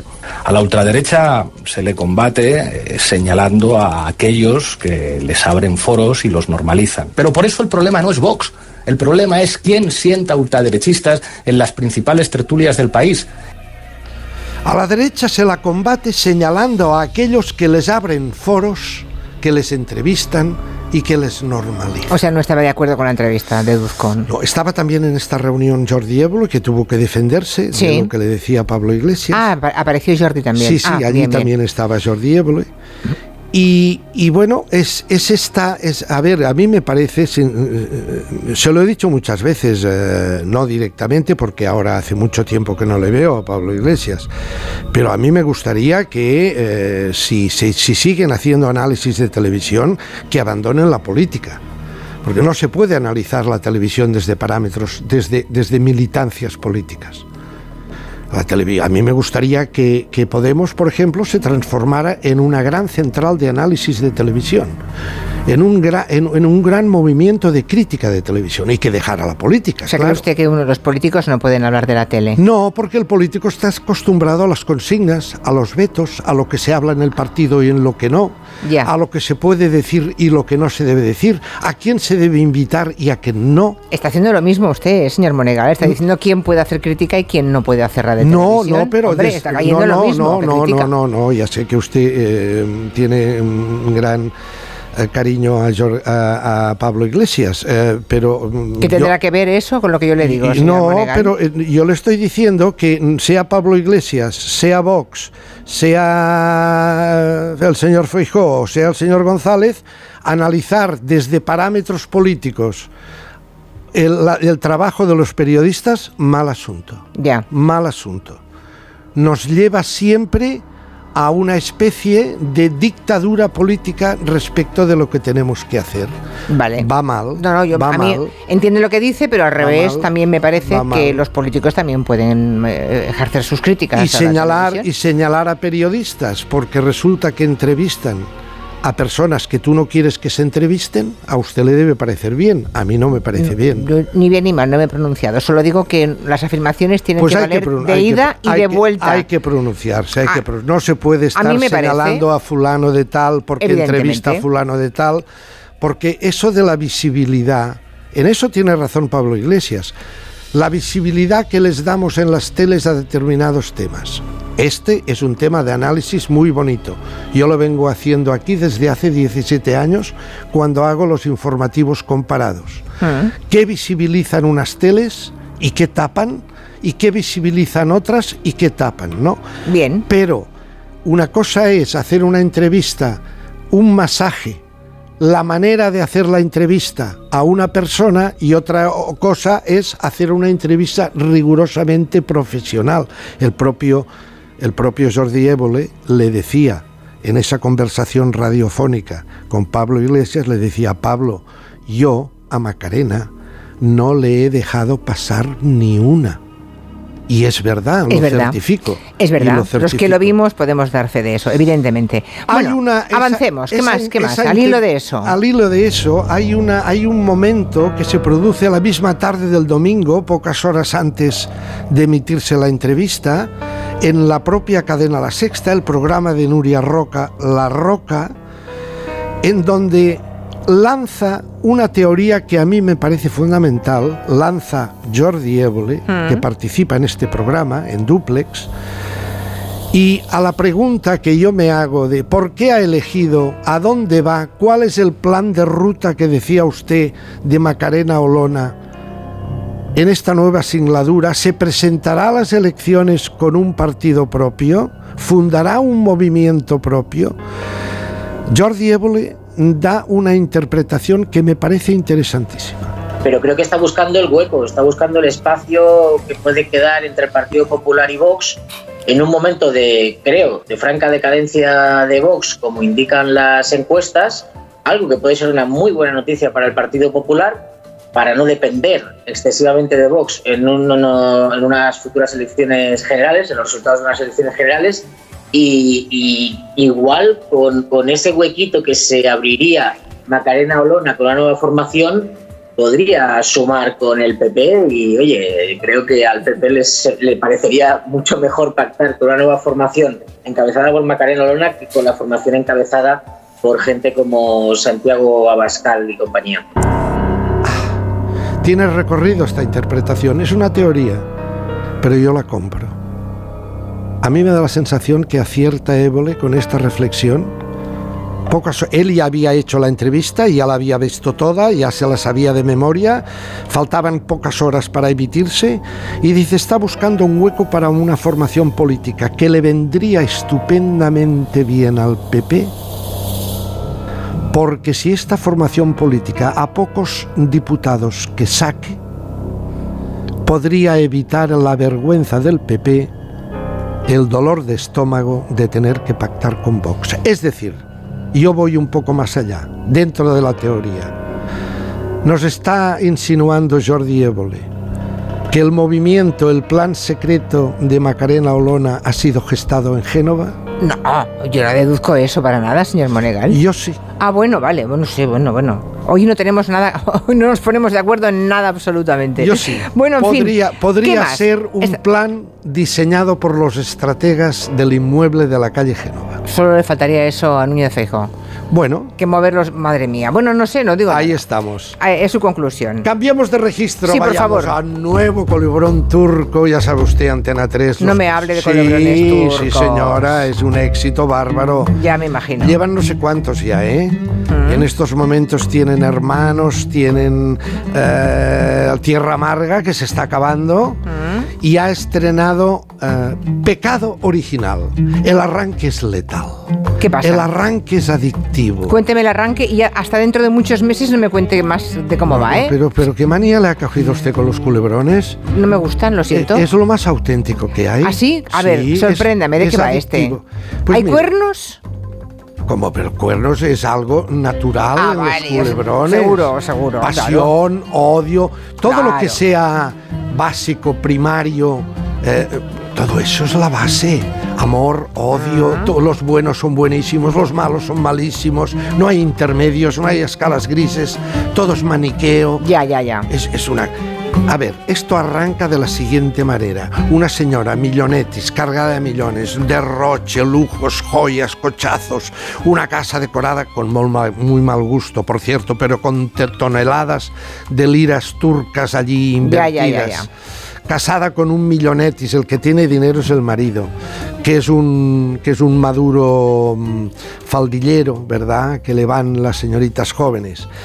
Esta, eh, en un momento dado, esta señora contrata a una joven camarera que la ve en un bar y le dice, esta me gusta.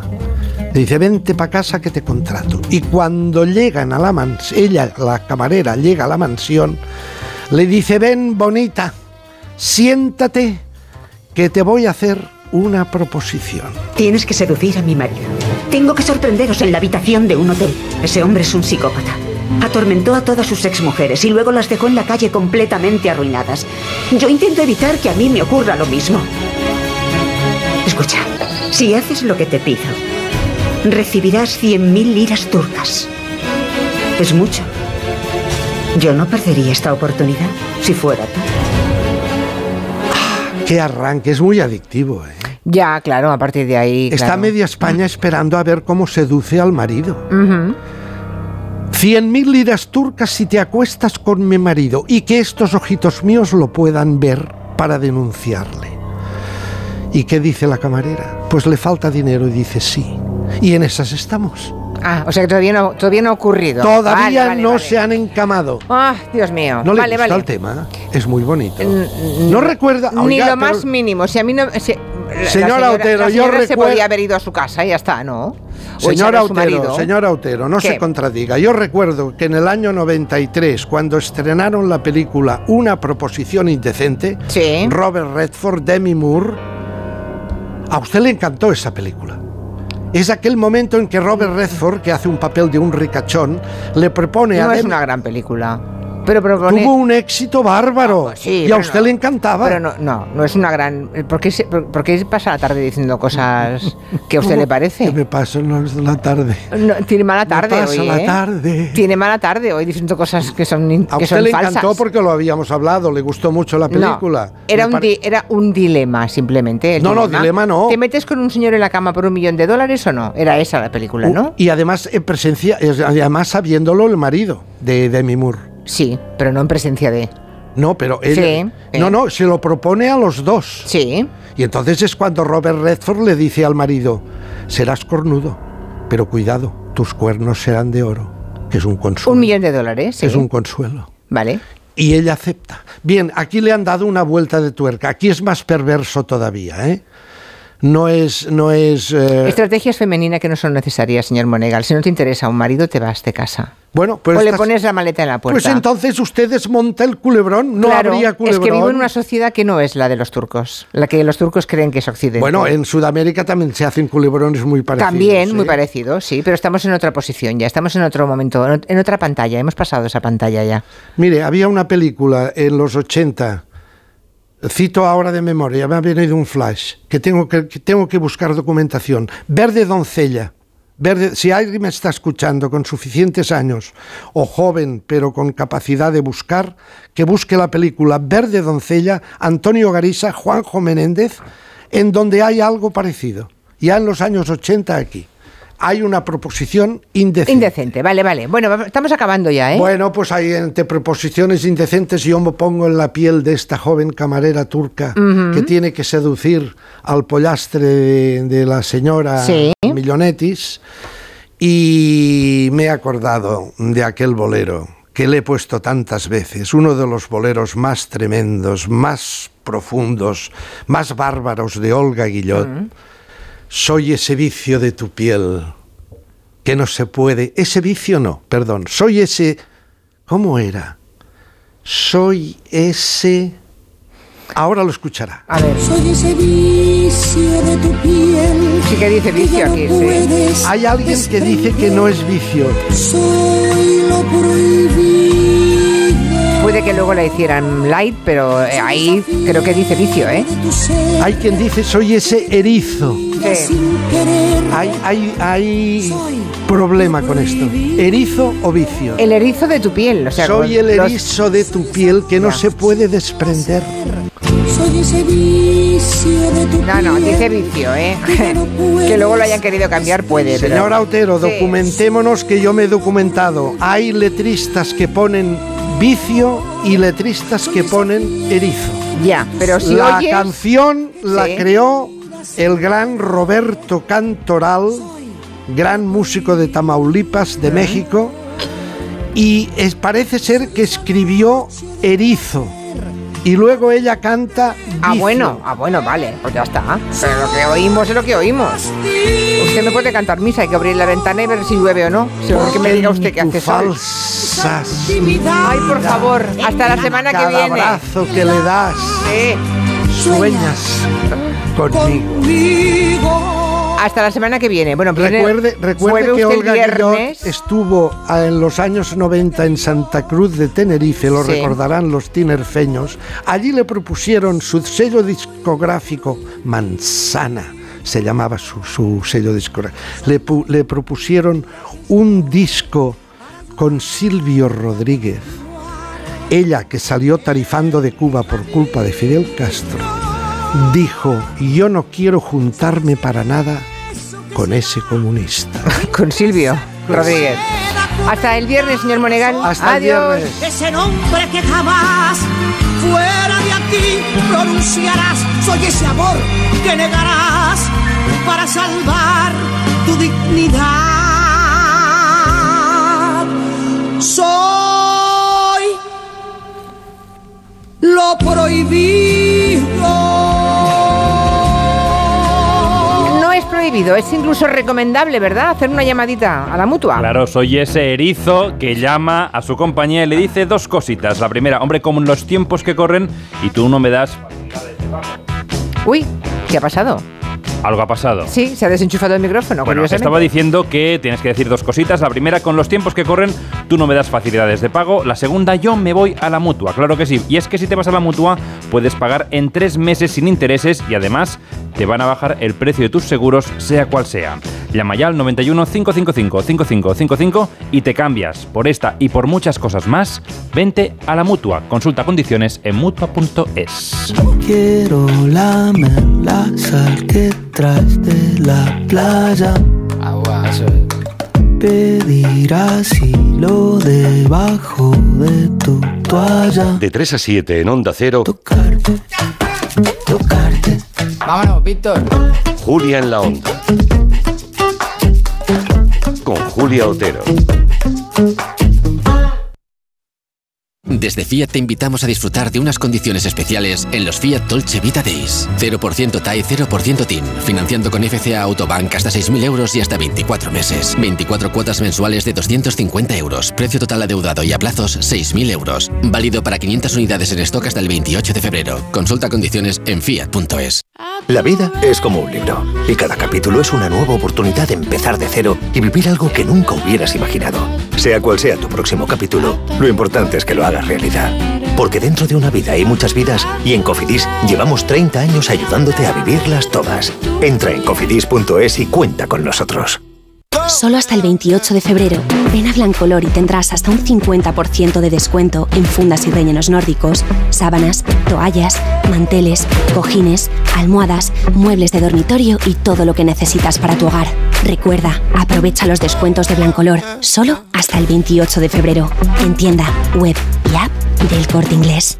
Oye, ahora que estamos aquí un poquito los tres, os quería decir algo. Alicia, ¿hace cuánto nos conocemos tú y yo? Nos acaban de presentar. Bueno, y Alberto. Soy Félix. Pues Félix, para mí, para mí, ¿eh? Es como si fuerais mis hijos. Los dos, ¿eh? Padre no hay más que uno. Claro que por 17 millones, a lo mejor te sale alguno más. Ya está a la venta el cupón del Extra Día del Padre de la ONCE. El 19 de marzo, 17 millones de euros. Extra Día del Padre de la ONCE. Ahora cualquiera quiere ser padre. A todos los que jugáis a la 11, bien jugado. Juega responsablemente y solo si eres mayor de edad. A la hora de alquilar, ¿eres un aventurero en busca de que te paguen el alquiler? ¿O confías en la única empresa que mantiene la morosidad en 0% en el alquiler? Cada día somos más los que disfrutamos de la protección de alquiler seguro. Llama ahora al 910-775-775. Alquiler seguro. 910-775-775. Hola, soy Marta, cantante de ópera experta en arpegios. La la la la y octavas. La la. Pero cuando tengo que reclamar una factura me quedo sin voz. Por eso soy de Legalitas, porque sé que con una llamada un experto me ayuda a resolver lo que yo no domino. Hazte ya de legalitas. Y ahora por ser oyente de Onda Cero y solo si contratas en el 91661, ahórrate un mes el primer año. Legalitas y sigue con tu vida. ¿Comprarías una prótesis de cadera por internet y dejarías que te la colocara alguien que no sea médico? No, ¿verdad? Entonces, ¿por qué compras la ortodoncia, el blanqueamiento dental o la férula de descarga si los tratamientos bucodentales son complejos y han de ser personalizados? Consulta con un dentista de tu confianza. Pon la salud de tu boca en buenas manos. Colegio de Odontólogos y Estomatólogos de Madrid. ¿Eres arquitecto, interionista, constructor o distribuidor? Cebisama, la feria líder del sector cerámico, baño y piedra natural, te espera en Feria Valencia del 27 de febrero al 3 de marzo. Descubre las novedades de más de 500 marcas y las últimas tendencias. Más información en cebisama.com. Decorman ejecuta obras integrales de interiorismo, decoración y reformas en viviendas particulares o locales comerciales de cualquier tipo. Al contratar tu proyecto integral con Decorman, te olvidas de todo. Nuestro objetivo es tu absoluta tranquilidad, sin anticipo de cantidades y llave en mano. Llama ahora y sin compromiso pídenos presupuesto 91 609 3370 o decorman.es. Con Hola Luz, ahora la luz eres tú. Porque con las placas que te instalamos puedes dejar tu factura a cero euros e incluso pagar parte de la factura de cualquier otra residencia. Llámanos al 967-0170 y súmate a la revolución de los tejados. Hola Luz. Si a ti lo que realmente te gusta es llegar del trabajo y ponerte a revisar portales inmobiliarios, hacer llamadas, mandar mails, organizar el papeleo y tener que enseñar tu casa a desconocidos, hazlo. Si no, confía la venta de tu casa a los mejores profesionales y disfruta de lo que realmente te gusta. Gilmar, de toda la vida, un lujo. Si tiene joyas de firma o artículos de oro y plata, llame al 91 534 6706 o vaya a la Plaza San Juan de la Cruz 9. Si tiene joyas de firma o artículos de oro y plata, llame al 91 534 6706 o vaya a la Plaza San Juan de la Cruz 9. Le pagarán el mejor precio al momento. Y también bolsos de Vuitton, Chanel y Hermès. Restaurante Asfontes. Auténticos productos gallegos. Carnes, pescados, mariscos, caldo gallego, empanada, lacón y una amplia carta de vinos. Salones ideales para celebraciones y también terraza. Con el excelente trato de siempre. Asfontes. En General Laci 10 cerca de Atocha. Y ahora también en la calle Áncora 32. asfontes.com.es. Sonora es la puerta a todo un universo de entretenimiento en audio. Cada día hay 92 personas de cada mil que se toma un tranquilizante, un ansiolítico o un antidepresivo para aguantar este ritmo. Eso, en cifras redondas, son casi 5 millones de españoles. Empastillados. Sonora, películas, series y documentales para la gente que escucha. Para que no me olvides recuerdes cuando esté lejos. En Onda Cero, Julia en la Onda, Han sido mis caricias, con Julia Otero. nuestros abrazos y nuestros besos. Ay, cuánta gente estará recordando cosas. Hay que situarse. Corría el año 1976. Acababa de morir Franco. Arrancaba la transición que llevaría nuestro país a la modernidad. Adolfo Suárez se convirtió en presidente. Fraga creó Alianza Popular. La inflación estaba en España en el 20%. El 20%. Y fue número uno este tema. Ni siquiera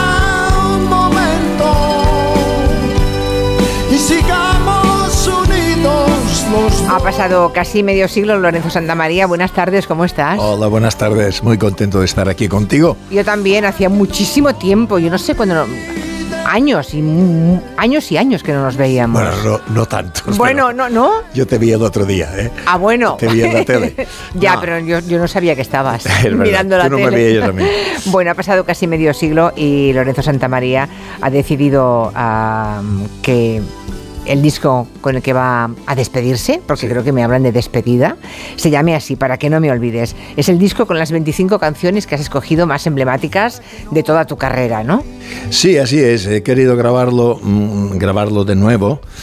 Es un poquito aquello de aquel, aquella vanidad que tenemos muchos cantantes que, que queremos demostrar cosas, ¿no? Y, y- y esto lo grabé en noviembre.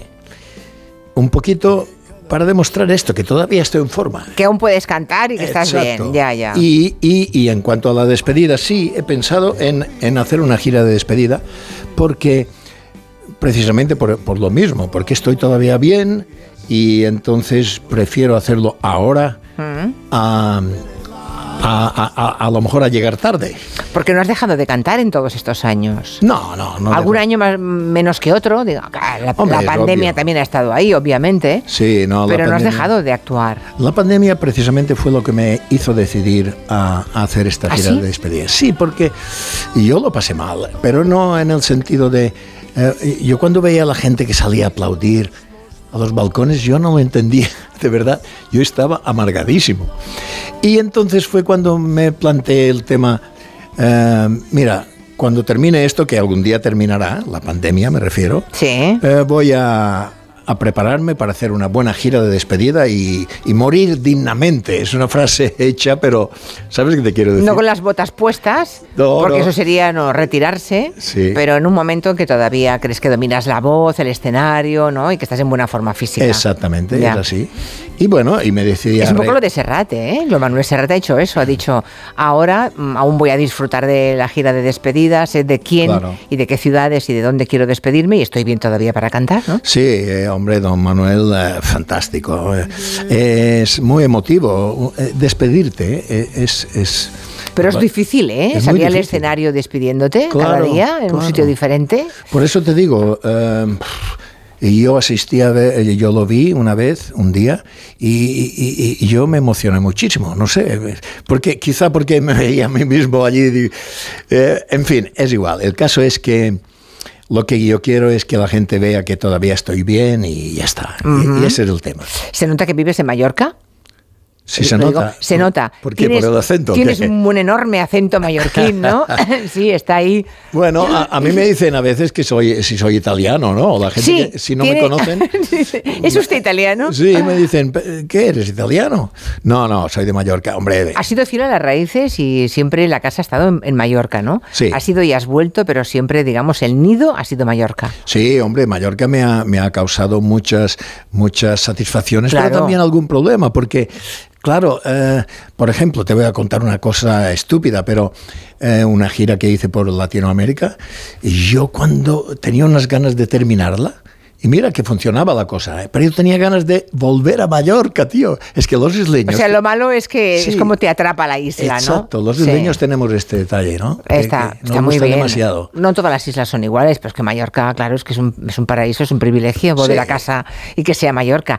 Ayer sabemos que fue tu cumpleaños. Sí. No lo sabíamos, pero nos enteramos porque nos lo contó un compañero tuyo que te ha dejado una felicitación. Es Miki. ¿Ah, sí? Escucha. Acabo de leer que es tu cumpleaños, querido Lorenzo. Pues felicidades, esos 77 maravillosos años, muchos surcados por la aguja de los discos que has grabado tan maravillosamente bien con esa preciosa voz que yo digo que tienes. Así es que eh, felicidades y que bueno, parece ser que quieres tirar un poco la toalla, no lo sé. A lo mejor es cuestión de, como dicen los toreros, cortarse la coleta y después volverse a poner. Venga, un abrazo muy fuerte y que seas muy feliz y que nos sigas haciendo feliz con esa voz tan preciosa que tienes.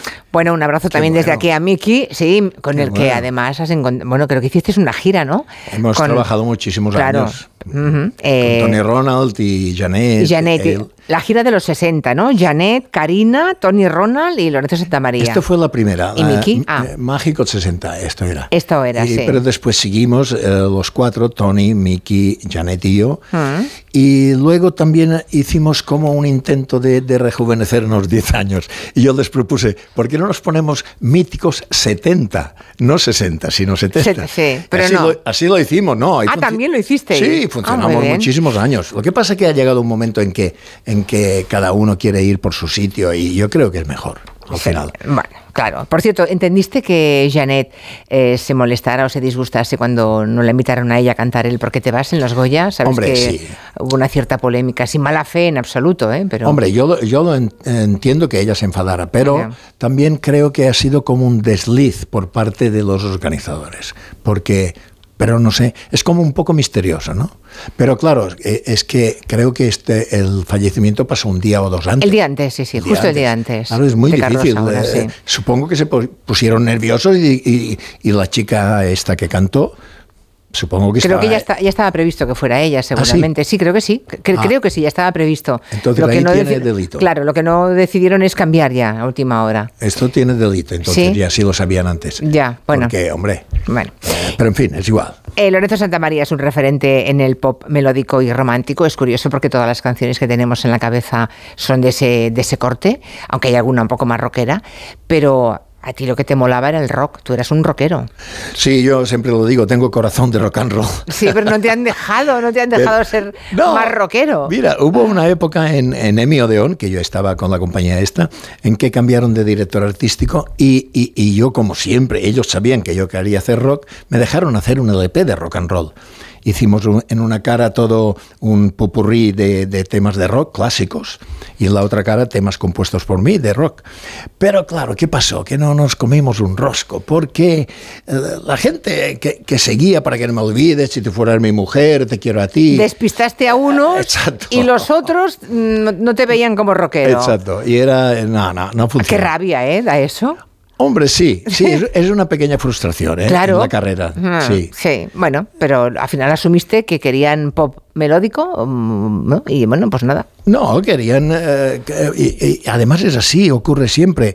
Tú tienes éxito con un tema o con un estilo y entonces toda la vida tienes que hacer este estilo. Es como, eh, es un, te, te, te ponen Te una mar- marcan, te marcan. te Sí, sí. marcan.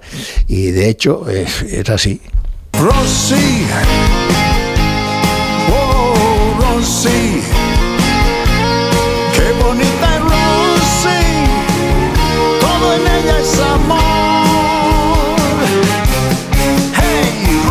Esta es un poquito más marchoseta, ¿eh? Sí. Esta sí. Esta fue eh, cuando, ¿te acuerdas de aquella época? Bueno, tú no te acuerdas, eres muy joven. Sí, sí que me acuerdo. Pero eh, que estaban de moda las canciones del verano, ¿no? Sí. Diablos, eh, Fórmula Quinta, etcétera. Cada verano era uno u otro, sí, Exacto. sí. ¿eh? Y entonces se intentó con este tema, el Rosy este. Y, Yo- fu- y funcionó muy bien. Sí, se vendió muchísimo, pero no era el, el, eh, no era mi estilo. Mi estilo era más rockero. Esto es una canción, a ver, veraniega, ¿no? Ya. Las letras y las melodías, has dicho, en los años 60 y 70 estaban más elaboradas y enganchaban más al público. Claro, ahora va todo más rápido, ¿no? Ah, no sé qué decirte, las letras elaboradas, no, pero ha- había una... una eh, to- todas las canciones hablaban de lo mismo, de amor o desamor. ¿eh? Eh, luego con el rock, por eso me gustaba el rock, porque con el rock podías permitirte hacer otro tipo de letra. Ya Ah, se con- abrían horizontes. Exacto, contar cualquier otra cosa, ¿no? En cambio, la, la- la época esta de solistas, entre las cuales me, me- estaba yo, Camilo VI, Julio, este y el otro y yo, entonces era todo lo mismo, eh, canciones de amor, unas más inspiradas que otras, Ya. pero y incluso me han llegado a llamar cantante romántico, y yo no soy un cantante romántico. Eh, Es tremendo que a uno le encasillen en una zona, ¿no? Exacto. Y que no puede salir, porque seguramente la discográfica en aquel momento tenían muchísimo poder y no era fácil llevarles la contraria a lo que de las líneas maestras de una carrera musical que se decidía en un despacho, ¿no? Total, total. Esto siempre lo digo. O sea, siempre han mandado las discográficas. Ahora mismo no sé cómo está el tema, pero. Bueno, ahora ha cambiado todo muchísimo, ¿eh? Sí, ha cambiado, ha cambiado. Pero las compañeras eran las que invertían contigo y entonces, vale, ¿no quieres hacer este tema? Pues no lo hagas, pero no había inversión. Claro, tú, Promoción. tú verás, ¿no quieres? Pues ahí tienes la puerta, ¿no? Te enseñaban la puerta. Y de la música de ahora, otra más, a ver esta otra. Uy, sí, esta seguro que la recuerdan mucho los oyentes también. Que estemos Si tú fueras mi mujer. Si tú fueras mi mujer, sí, sí. y no conozcas otro sufrimiento ni dolor que la alegría. ¿Y de los músicos actuales? Am, ¿Te inspira alguno? ¿Te gusta alguno especialmente? Al- Mm, no, considero eh, que. no, no hay nadie que te motive. Sí, sí, hay gente que canta muy bien, mucho mejor que nosotros. Eh, ahora los jóvenes están preparados, tanto los cantantes como los músicos, guitarristas, pianistas, todo. Eh, son fantásticos. Piensa que cuando nosotros empezábamos, eh, n- nadie tenía estudios musicales prácticamente. Sí, solfeo, un poco de piano y tal, pero nada más. Entonces ahora no, la gente está muy preparada. Lo que pasa que a veces, cuando veo concursos de estos de cantantes, que... que, eh, pues- La voz, Operación Sí, Triunfo, todo. Sí. Entonces noto a faltar un poco de eh, una voz eh, eh, especial, que yo no, yo no los oigo. Todos cantan bien, ¿vale? Pero no, yo por ejemplo, el otro día vi, eh, vi otra vez, después de verlas 100 veces, el We Are the World. Sí. ¿Vale? ¿Te acuerdas? de? Perfectamente, sí, sí. Claro, y tú ves Todas las estrellas am- 10 o 12 americanas y 15. anglosajonas, sí. o 15 eh, cantantes y todos los distingues perfectamente, tienen una voz muy particular cada uno, ¿no? Ahora esto, mm, La singularidad. sí. Eh, de todas maneras hay gente que me encanta, Ros- eh, Rosalía me encanta, creo que es una chica muy bien. Pero cuando hace flamenco, cuando hace trapo, cuando hace más urbano, ¿también te gusta? Sí, en general me gusta ella. Pero el que- reggaetón, en general, ¿te gusta el reggaetón o no? Bueno, reggaetón tengo una anécdota en, en, en Medellín, que ahora voy por- precisamente en abril otra vez. ¿A cantar? Sí, voy a cantar, eh, por allí canto bastante. Allí había una rueda de prensa, eran varios cantantes y tal, y a todos, ¿y a usted qué le gusta? ¿Qué música le gusta? Y, y cuando me toca a mí les digo, a mí me gusta el reggaetón. Lo hice para para llamar un poco la atención. Y todos me miraron con una cara, ¿pero qué dice? ¿Pero qué dice? Claro. Uno que canta para que no me olvides que diga que le gusta el reggaetón. Es, es imposible. ¿eh? No cuadra. Algo ¿no? que no cuadra, pero no se lo creyeron. No. Ah, pensaba que me ibas a decir que fue el titular al día siguiente. No, no, no, luego Porque- les dije que era broma, pero... No, pero yo el reggaetón lo aguanto. Un tema o dos. vale. ¿Entiendes? O sea, Sí, uno o dos, vale, ahí Claro. estamos, ahí estamos. ¿Por qué no? Eh, lo que dice Jorge Drexler es que depende de la edad, hay que saltar la edad, dice. eh, Igual, igual es que no sobran años para entenderlo, pero yo Sí. estoy como tú, ¿eh? Estoy no, no, tú. pero hay que ser abiertos en este tema. En tema musical hay que ser abiertos, si no estaríamos siempre escuchando lo mismo.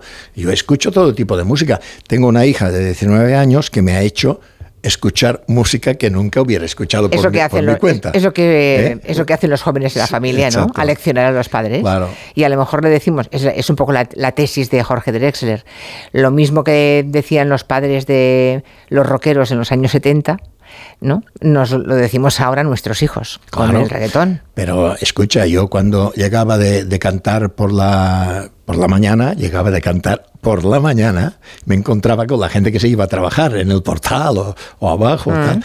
Y, y yo les decía buenas noches y ellos buenos días y tal. Y me miraban con unas caras, porque claro, pelo largo y sabían que cantaba rock y soul toda la noche. Y era un bicho raro. Claro. Era un bicho raro, ¿me entiendes? Lo mismo El que se fue- dedicaba al mal vivir, eras el artista, Hombre, claro, claro. ellos tenían trabajo. Y- y ellos eran gente de bien y tú no tanto. Exacto. Y te digo una cosa, mi madre no le gustaba nada que yo fuera cantante hasta que me vio por la tele. Entonces, La, la cosa te cambió. redimiste entonces. Exacto. Claro. Exacto. Claro, es que es verdad, llevabas el pelo largo, pero cuando empezaste a salir por la tele seguramente ya recortaste las puntas. Sí, Pero igual sí. en la adolescencia fuiste mucho más rebelde y... No, era bastante bestia por- Sí, cuando ¿no? era joven, sí, sí, Sí. Bestia teniendo en cuenta eh, lo que había de, de- de- porque en Mallorca, por ejemplo, que era donde yo empecé a cantar, todo eran eh, turistas y nosotros cantábamos para los extranjeros. Y yo no canté nunca en español, nunca en español durante años y años y años. ¿Solo en inglés? Sí, en inglés hablaba mallorquín o catalán y, y con, con mi gente y tal, y cantábamos en inglés toda la noche. Para los turistas, para los guiris. Sí, claro. para los guiris. Que de alguna, de alguna forma eh, tú eras el pequeño de seis hermanos y creo que tu padre murió pronto, ¿no? Sí, O sea que os quedasteis una familia humilde, Claro. tuvisteis que pelear todos muchísimo. y- Todos a trabajar como locos. y Claro. yo, yo el primero. Yo aunque trabajé- fueras el pequeño, seguramente fuiste más mimado, ¿no? Oh, Sí, no, eh, esto sí. eh, est- Estuve, eh, estuve muy mimado por mi hermana mayor, que es una que tengo ahora que tiene 91 años, y por mi madre, por supuesto. No, yo era un niño mimado, yo lo reconozco. Pero esto me ayudó a, a ser más feliz. Noches tan blancas como blanco satén, cartas escritas que se rompen después y la belleza que También tenemos... ¿qué, tienes, ¿Qué recuerdo tienes de esta canción y de esta versión? Muchísimos recuerdos. Pero eh, yo no la quería grabar, porque como te he dicho antes, hacíamos rock y soul toda la noche y viene eh, Miguel Soler, que era locutor de radio y que era el que, como medio manager, ¿no? Y, me, y nos propone esta canción. Y bueno, dijimos que sí, pero yo no estaba de acuerdo, porque era una canción demasiado blandenga para mí. Claro, ¿qué pasó? Que con esta canción la grabamos y pudimos salir de Mallorca, ¿no? Y estuvimos en toda España y tal. O sea, fue un poco el principio de la carrera, esta sí, canción. exactamente. Y luego ya me separé de ellos eh, para cantar como solista y seguí en esta onda. Es un tema fantástico. Luego te das cuenta que, que no tenía sentido. Que, Que no te gustara, que no me que es una- un gran tema, desde Exacto. luego. Tenemos también la canción que cantaste con Victoria Abril en el año 79. Tú eres la mujer que yo soñé. Eres sencilla, tan sensible. Es como una pieza de coleccionista esta canción, ¿eh? Hombre, eso es un tema que a mí me recuerda muchísimas cosas bonitas esta canción. Sí. La compuse, yo la escribí para una, una chica de color que cantaba la hostia, Gwen Perry, y la, yo la produje a la canción y pero la compañía de discos, es lo que decíamos antes, de que siempre mandaban ellos. Dijeron, no, Victoria Abril. Sí, Victoria Abril, porque también querían lanzarla como cantante. Pero yo creo que quedó curioso. Sí, a ver, escuchen, escuchen. Victoria Abril y Lorenzo Santamaría.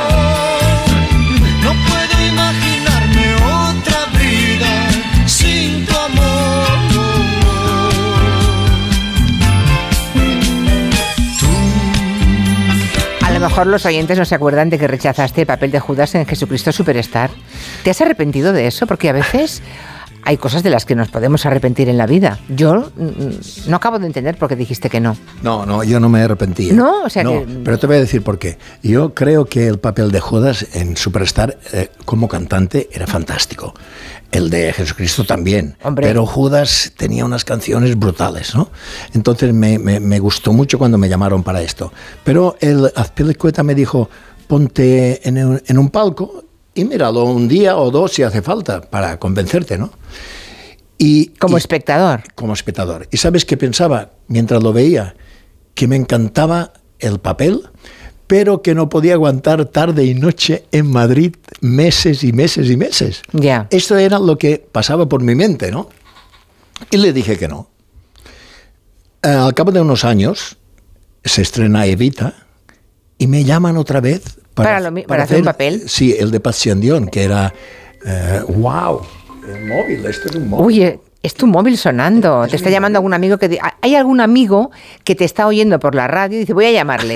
Mala idea, querido amigo de Lorenzo Santamaría. Si lo oye por la radio, es que está en la radio. Exacto. Porque habitualmente trabajamos en directo. Así que mala idea. Cuelgue usted, no de la vara, y dentro de cinco minutos, que estaremos en el boletín, Exacto. ya puede llamarle y decirle, qué bien te he escuchado por la radio. Claro. Va a ser eso, eh, ya lo verás. Pues mira, lo que te decía de Evita, me llaman para hacer el papel de Che Guevara. El Che Guevara, eso y, era. Y, y- y también era un papel fantástico. Hombre, y, lo mismo. Y también le dije que no. Y entonces O sea que la rutina diaria, la función diaria durante meses, exactamente lo mismo, No podía no, aguantarlo. iba contigo. No era con- Eh, eh, pero ahí ya me mandó a la mierda el. Me Hombre, no me ¿pero tú estás extraña. loco o qué? Claro.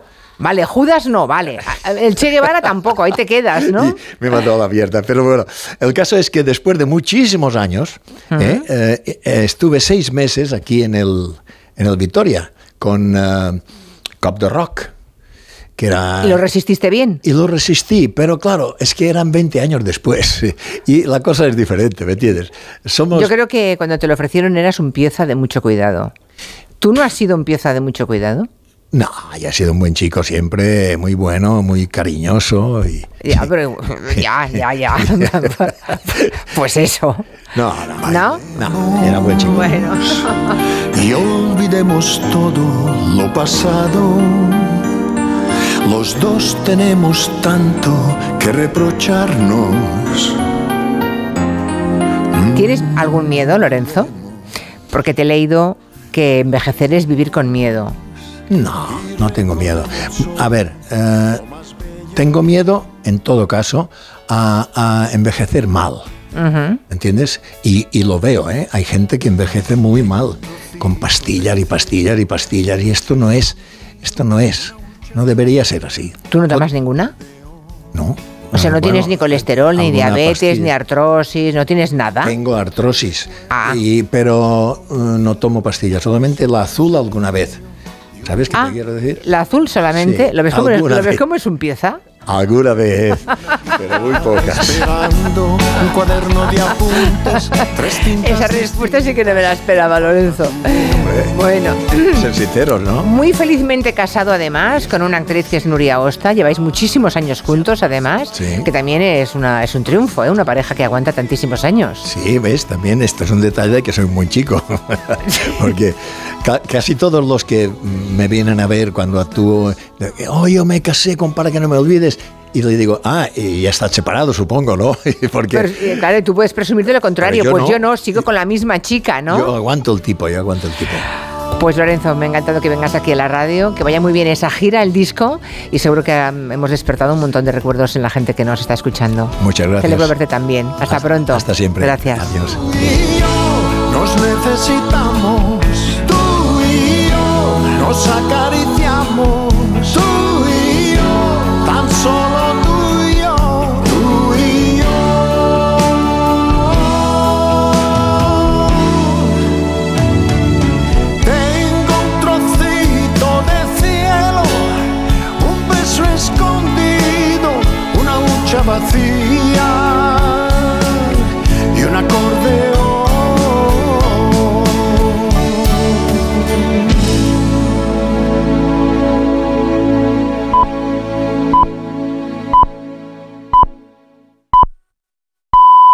Son las 6 de la tarde, las 5 en Canarias.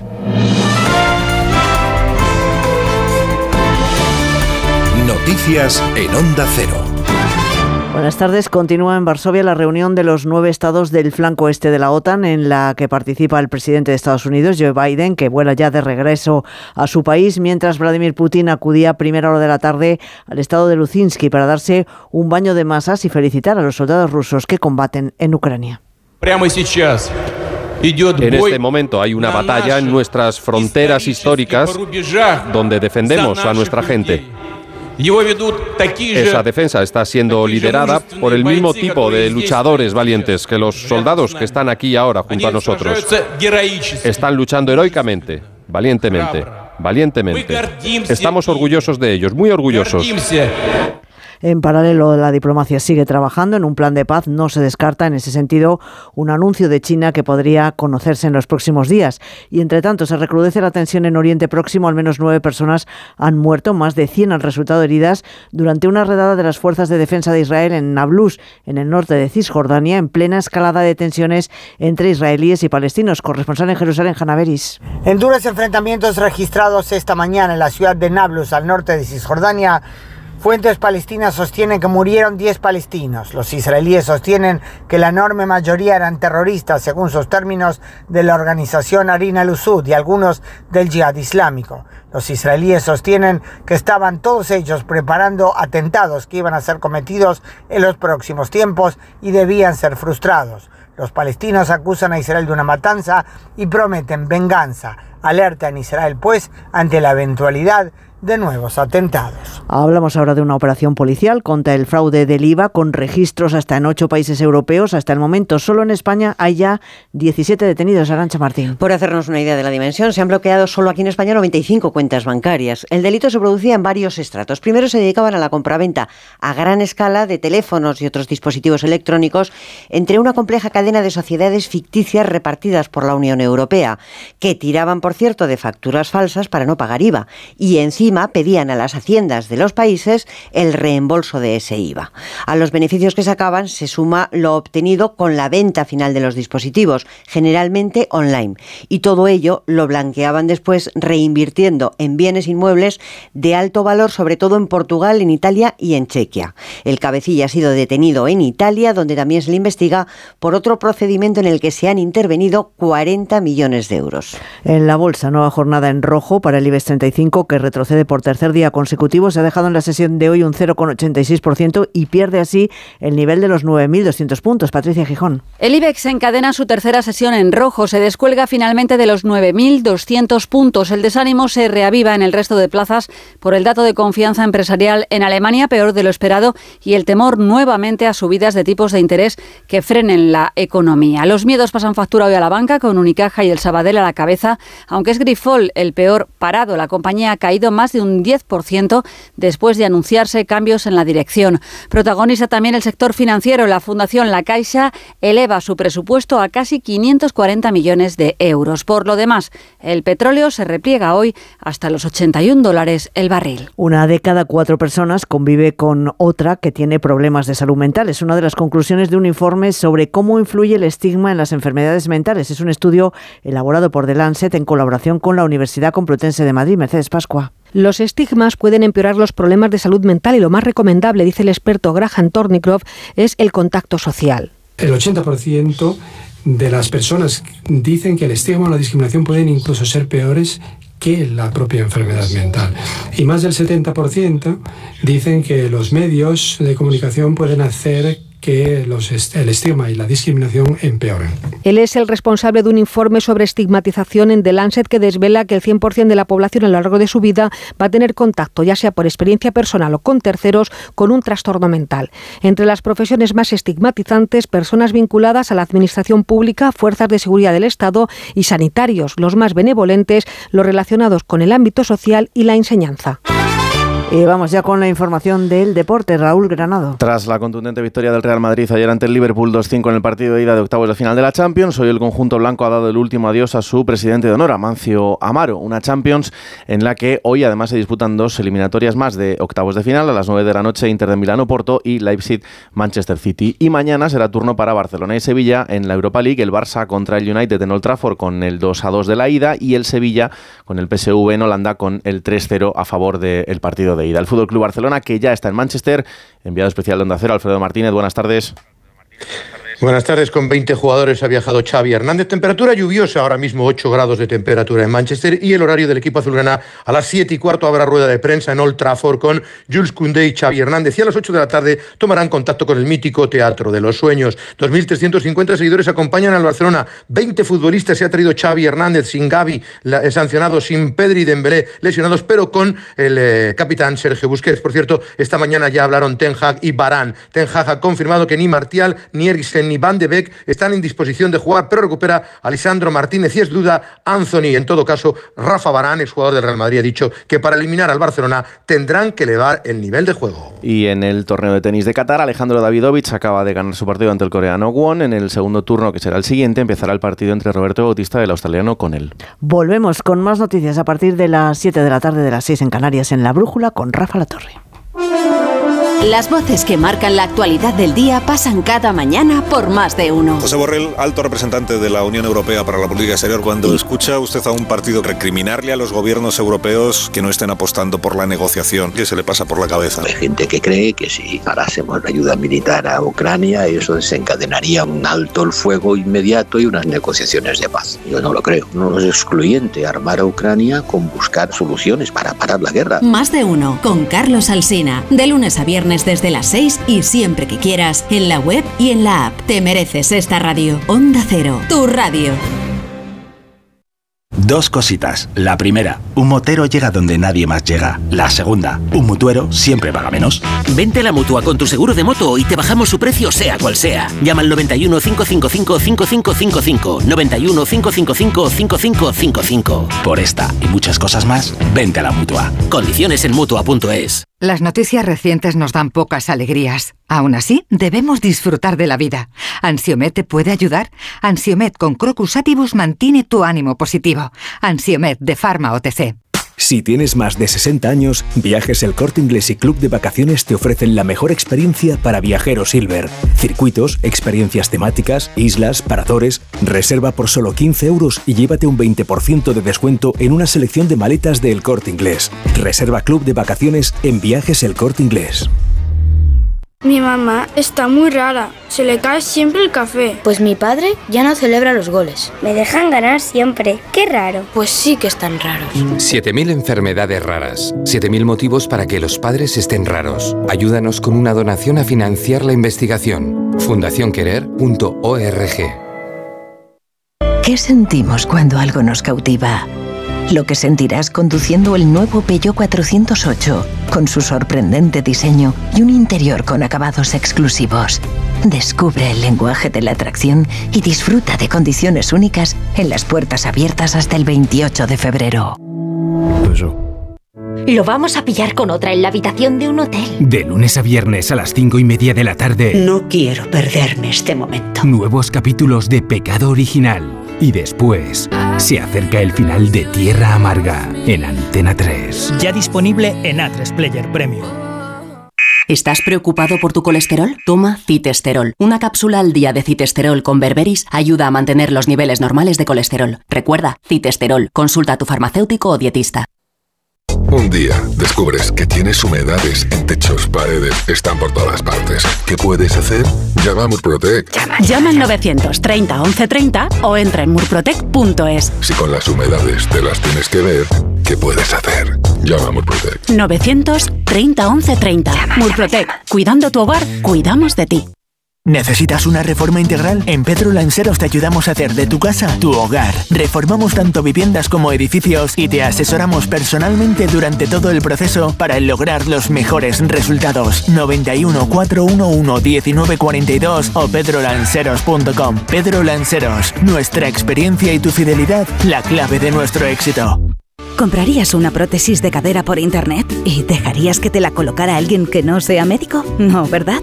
Entonces, ¿por qué compras la ortodoncia, el blanqueamiento dental o la férula de descarga si los tratamientos bucodentales son complejos y han de ser personalizados? Consulta con un dentista de tu confianza. Pon la salud de tu boca en buenas manos. Colegio de Odontólogos y Estomatólogos de Madrid. ¿Eres arquitecto, interionista, constructor o distribuidor? Cevisama, la feria líder del sector cerámico, baño y piedra natural, te espera en Feria Valencia del 27 de febrero al 3 de marzo. Descubre las novedades de más de 500 marcas y las últimas tendencias. Más información en cevisama.com. Restaurante Asfontes. Auténticos productos gallegos. Carnes, pescados, mariscos, caldo gallego, empanada, lacón y una amplia carta de vinos. Salones ideales para celebraciones y también terraza. Con el excelente trato de siempre. Asfontes. En General Laci 10 cerca de Atocha. Y ahora también en la calle Áncora 32. asfontes.com.es. En Decorman hacemos obras, reformas, decoración, viviendas y locales, diseño con imágenes, todo en una llamada 91 609 3370 o decorman.es. Smartick, 15 minutos y listo. El tiempo que necesitan tus hijos para aprender matemáticas y lectura. Smartick, 15 minutos y listo.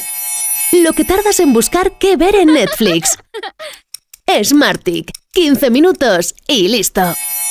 Entra en smartick.com y pruébalo gratis. Hay quien ve muy mal 2023. Tú lo vas a ver mucho mejor. Óptica Roma te ofrece el 50% de descuento en los cristales de tu nueva gafa. Como lo oyes, 50%. ¿A que lo ves mejor? Ojo, solo hasta el 28 de febrero. Óptica Roma, tus ópticas de Madrid. Bueno, pues en breve le damos el alta y a casa a descansar. Y no me puedo quedar, doctora. Pero si está usted como una rosa. Es que aquí dentro se está tan a gustito. Las ventanas del hospital son afán decor, ¿no? Con afán decor, ni frío, ni calor, ni ruido. El descanso que necesitas gracias a las ventanas afán decor. Con triple acristalamiento Climalit de Cristalerías Narváez. Onda Cero Madrid, 98.0.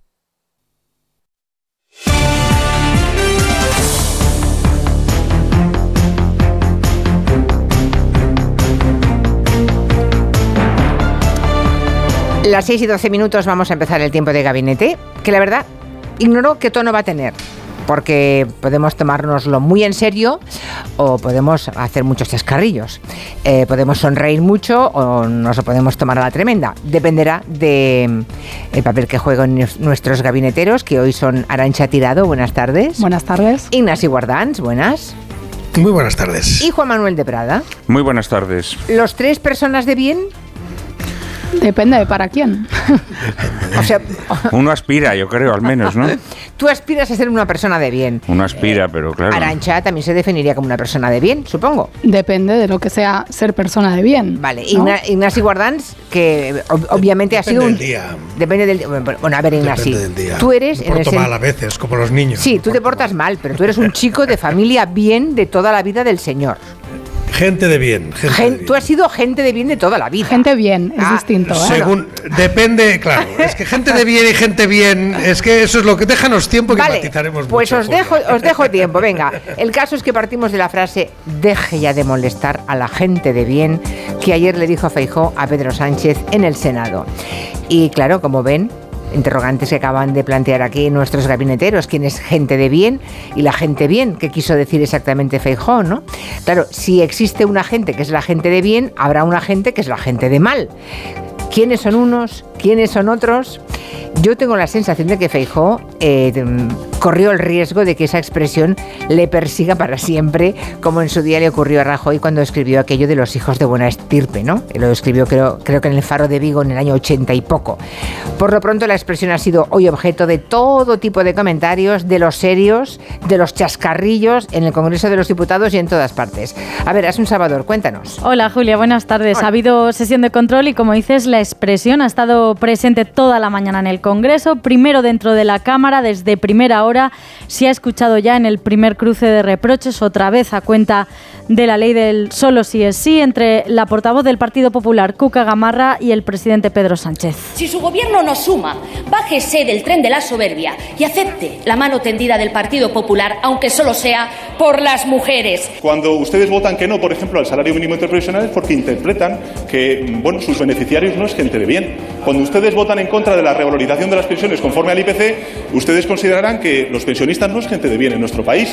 Cuando ustedes votan en contra, eh, por ejemplo, del impuesto a las grandes entidades energéticas o las grandes entidades financieras, será porque ustedes consideran que esa gente sí es de bien. Por el mismo tema, por el sí es sí, ha habido también intercambio verbal entre la diputada popular Macarena Montesinos y la ministra de Justicia, Pilar Job, y de nuevo la expresión de por medio. ¿Comparte usted las opiniones de la ministra Montero? Mire, señoría, me sorprende el repentino interés que tiene el Partido Popular por el feminismo cuando han mantenido un recurso contra la ley del aborto durante 13 años. ¿Será porque las mujeres que tienen que tomar esta decisión tan dura no son gente de bien?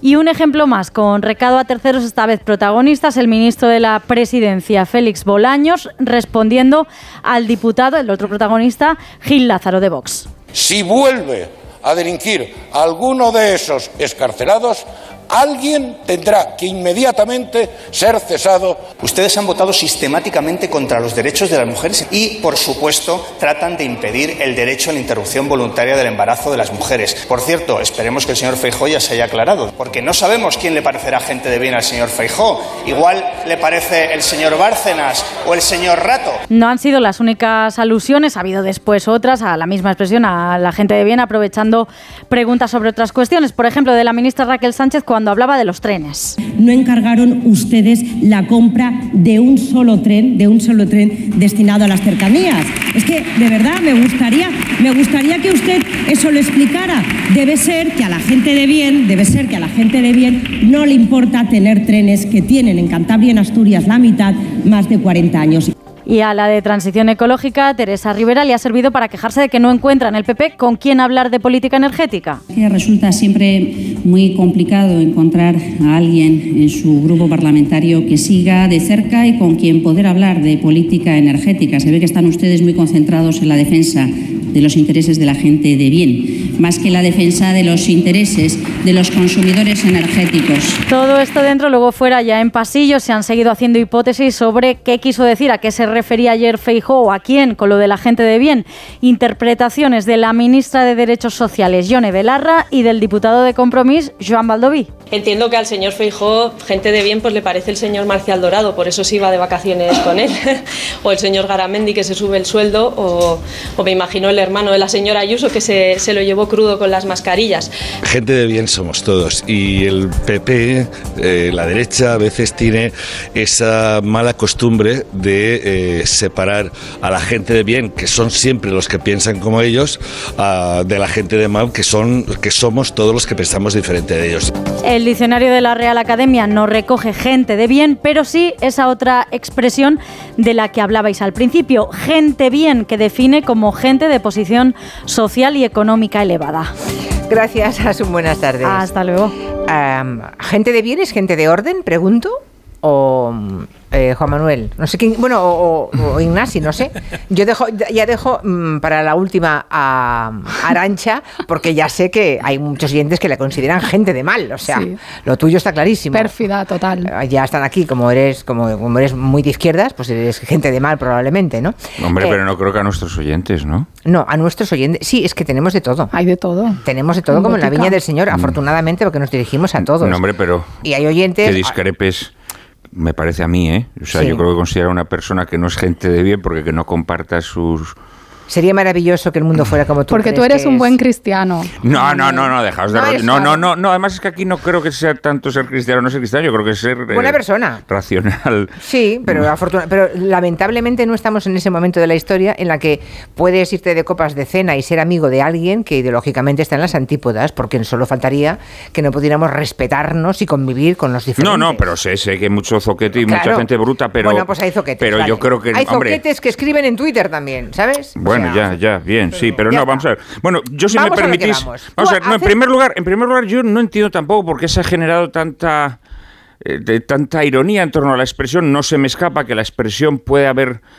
adoptado en, en, determinados momentos históricos, sobre todo a partir del 19, un sentido gente de bien identificando con el burgués, con la persona de mentalidad burguesa, pero la realidad es que la expresión gente de bien es una expresión que está en nuestra lengua eh, bueno, es una expresión que podemos leer en Cervantes, que podemos leer en Lope de Vega, que mm, es una, una, expresión comúnmente aceptada. Por gente de bien, ¿qué podemos entender? Gente de bien ni siquiera alude al virtuoso, alude a la persona que tiene conciencia de lo que es el bien, lo cual no significa que se adhiera siempre y, no que se adhiera siempre de forma virtuosa. Pero la gente de bien es aquella que sabe cuál es el bien eh, del ser humano, ¿no? El bien es alcanzar la finalidad propia de, un ser, pues el, bien para, para, la llama es ascender hacia el cielo, porque eso le permite vivir. El, el bien, según Aristóteles, es eh, alcanzar la felicidad para el ser humano. ¿Y cómo se alcanza la felicidad? La felicidad no se alcanza mediante el disfrute de placeres, ni mediante el, regocijo, mediante, em, sino que se alcanza mediante la vida virtuosa. Eh, entonces, la persona de bien ni siquiera es la persona que vive de forma virtuosa, sino la persona que tiene noción de lo que la vida virtuosa es. Esa yo creo que es la definición de persona de bien, de hombre de bien, de mujer de bien, de gente de bien. Independientemente de a quién vota, ¿quieres decir? Sí, eh, esto no tiene nada que ver. Esto no tiene que ver. Es verdad, repito, que a partir del siglo XIX a esta expresión se le da una connotación, si quieres, un poco burguesa, de tal manera que gente de bien es la persona que lleva una vida conforme a las convenciones burguesas establecidas frente al maleante o a la persona que pero en la expresión propiamente dicha, gente de bien es aquella gente que aspira al bien, ¿eh? que aspira al bien. Vale, bueno, vamos a repartir juego. Venga, Ignasi. Yo, bueno, yo no sé en tiempo de Lope de Vega. ¿Qué pensaste ayer cuando lo escuchaste? No sé muy bien cómo lo usaba esto Lope de Vega, ¿no? Pero, pero vamos, sé que en el año 23 del siglo XXI la cosa no va exactamente como con Lope de Vega eh, y que efectivamente sí, pensé, me hizo mucha gracia, porque lo que pensé es que le salió el subconsciente, que le salió lo que lleva dentro, o sea, que cuando el hombre improvisa y no lee, pues le sale lo que lleva dentro. Y entonces efectivamente me acordé de una expresión argentina que me encanta y que los argentinos pronuncian riéndose, ¿eh? o sea, que cuando la dicen incluso los que, los que la usan, o sea, nadie la usa conscientemente, eh, sin pensar lo que dice, que es gente como uno, ¿eh? que me parece buenísima. ¿eh? Entonces, este no es gente como uno, este no es gente como uno, eso se dice muchísimo en Argentina, lo podéis googlear y tal. y entonces, el gente como uno sirve para todo, porque significa, este no, no es lo mismo que ser uno de los nuestros, ¿no? Gente como uno es, pues, un tipo, gente de bien, o sea, gente como uno. entonces, eso cuando se dice en plan de gracia está bien, porque significa que efectivamente es gente de ley y orden, lo has dicho tú también, es gente pues que no hace cosas raras, que no rompe el sistema, que acepta las reglas, que se somete a la mayoría, que no monta bulla. Eh, en parte en Cataluña el independentismo ha jugado mucho con eso también, con el concepto de que la bona gent en Cataluña es independentista y los demás somos una panda de desgraciados que vamos contra el sistema. Porque claro, yo que puedo parecer muy pro sistema en España, eh, el conjunto de España o en otros sitios, en Cataluña la gente, los catalanes sobre todo, no digo los, los, que, se, los que acaben de llegar, pero los que somos catalanes con ocho apellidos o doce o quince apellidos catalanes y que no estamos por la independencia, pues estamos contra la bona gent. Porque en Cataluña lo propio de la bona gent es ser independentista. O sea que hay, ahí hay todo un juego de decir, bueno, pues el, el estar con el sistema, ¿no? Y efectivamente hay un punto de clase, hay un punto de clase a veces en esa expresión y yo creo que en el concepto de Feijó pues le salió, aunque ahora intente diseccionarlo todo lo que quiera. Eh, porque es verdad, el subconsciente no se puede diseccionar. Yo no voy a hacer aquí de psiquiatra, seguro que puedes entrevistar a un psiquiatra, pero llevo unos cuantos eh, libros leídos y un poco de culturilla ya a mi edad la tengo, eh, y por tanto sabemos que el subconsciente es algo que te sale y que no puedes racionalizar, para eso es el subconsciente. Entonces cuando te sale esa sensación de que en la sociedad hay gente de bien, gente como uno, eh, y luego hay los demás. Y todos los demás los toleras, permites que estén ahí, a veces hasta llegan al gobierno, pero no son gente de bien, ¿no? Entonces, eso es lo que le ha salido de dentro y eso es efectivamente en el fondo la definición de ser de derechas, porque si hiciéramos una cosa más profunda, yo creo que lo más profundo que ha salido es eso, la derecha, pero no la española, no, la derecha en el planeta, en las democracias, ¿eh? en las democracias, la derecha se dirige a la gente de bien Y el, bueno, el progresismo, no diría solo las izquierdas, sino el progresismo, empezando desde un centro progresista, pues está a veces dispuesto a cuestionar a la gente de bien, a incomodar a la gente de bien y a veces a poner patas arriba, eso ya sería la extrema izquierda, hmm. a la gente de bien. El problema es que cuando eso ocurre, que sea la gente que se dirige a ese otro target llega al gobierno, son vistos como ocupas por la gente de bien. Y ahí empezamos en peligros democráticos, ¿no? De la, de la apreciación. Arancha. Sí, peligros democráticos que se vienen repitiendo en la historia de este país. Ojo, ¿eh? porque podemos pensar cómo acabó la Segunda República, donde también se consideraba que las personas que llegaron pues al gobierno no estaban legitimadas o, o fueron incluso las causantes de, ese golpe de Estado y posterior guerra civil. Pero bueno, sin irnos tan lejos, eh, yo quería hacer un apunte primero. Para mí, Feijó, aparte de ese hecho subconsciente, se ha ahogado con su propia soga.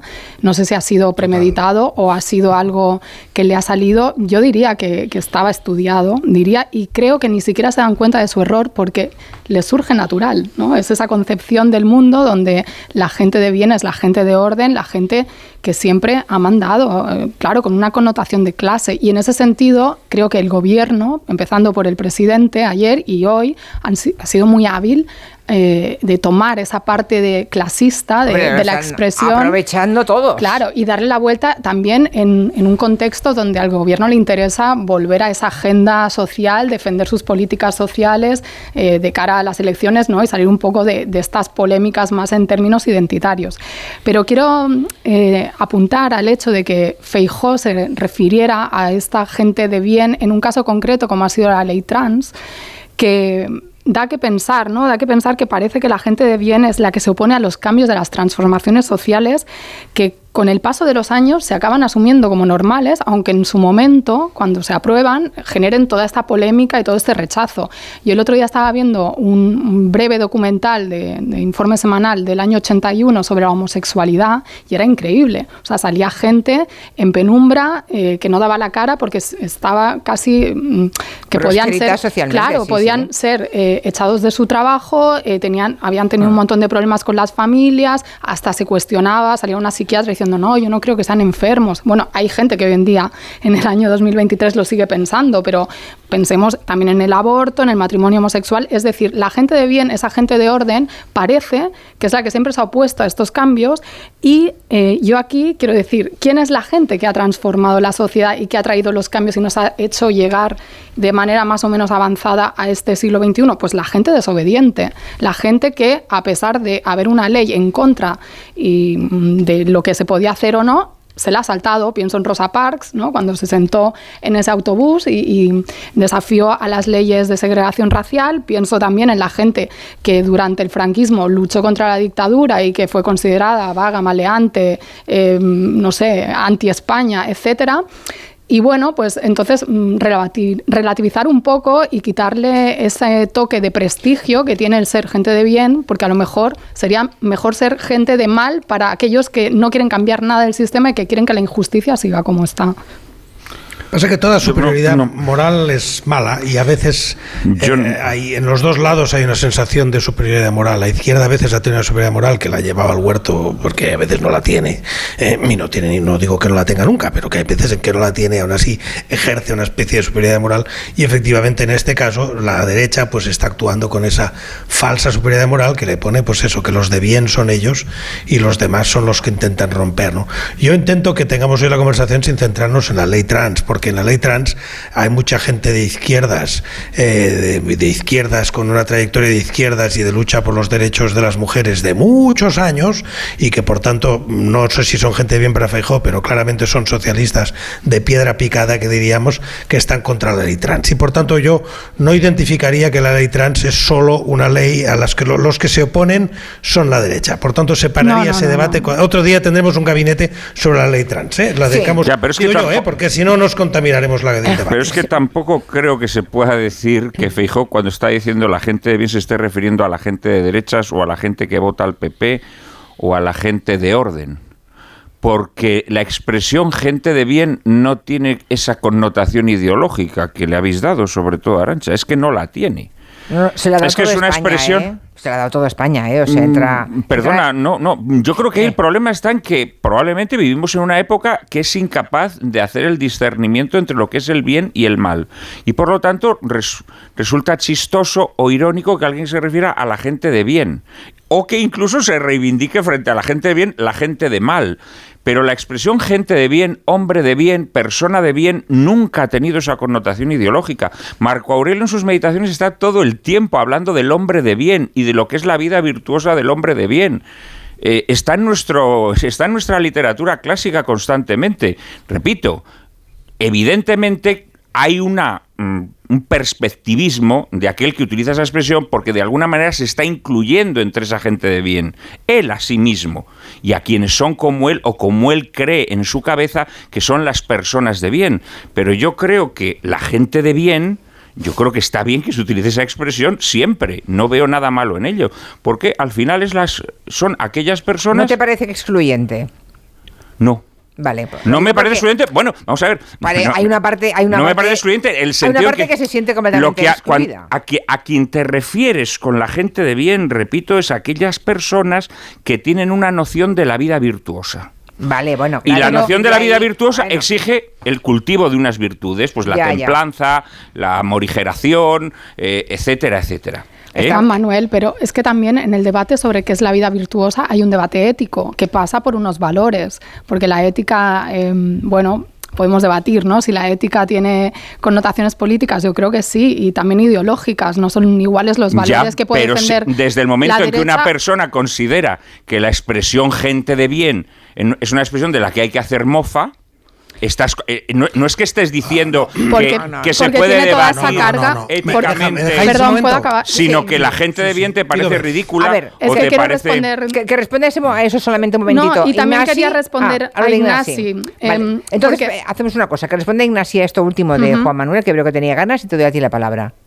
No, porque sencillamente, porque lo que hizo Feijóo fue utilizar gente de bien como una categoría a la que el presidente del gobierno estaba despreciando con una ley. Y por tanto no era una categoría ética, era una categoría social, Juan Manuel. Yo no sé que si otro día se puede usar de otra manera, no, pero ayer Feijóo lo utilizó como un conjunto de población X, una serie de millones contados, que son los que están contra la ley. Deje usted de molestar a la gente de bien, que son X, de la A a la, o sea, una serie de personas. Y desde el momento que tú utilizas eso así, pues estás considerando que hay un grupo de personas que son la gente de bien y los demás están fuera. No tiene nada que ver con esa lectura que haces tú hoy. Vale, ahora, Arancha. No, y bueno, antes decía Ignasi lo de bueno, los eh, extremismos o cómo desde la izquierda también ha habido una superioridad moral. Yo creo que la gran diferencia en términos generales, luego hay claro sus salvedades, es que eh, la gente que defiende postulados de izquierda no trata de imponer cuál es la vía virtuosa del de, el comportamiento privado y personal a los otros, o no trata de vender como una resta a los derechos colectivos el que se aprueben leyes como la ley del divorcio o la ley del aborto.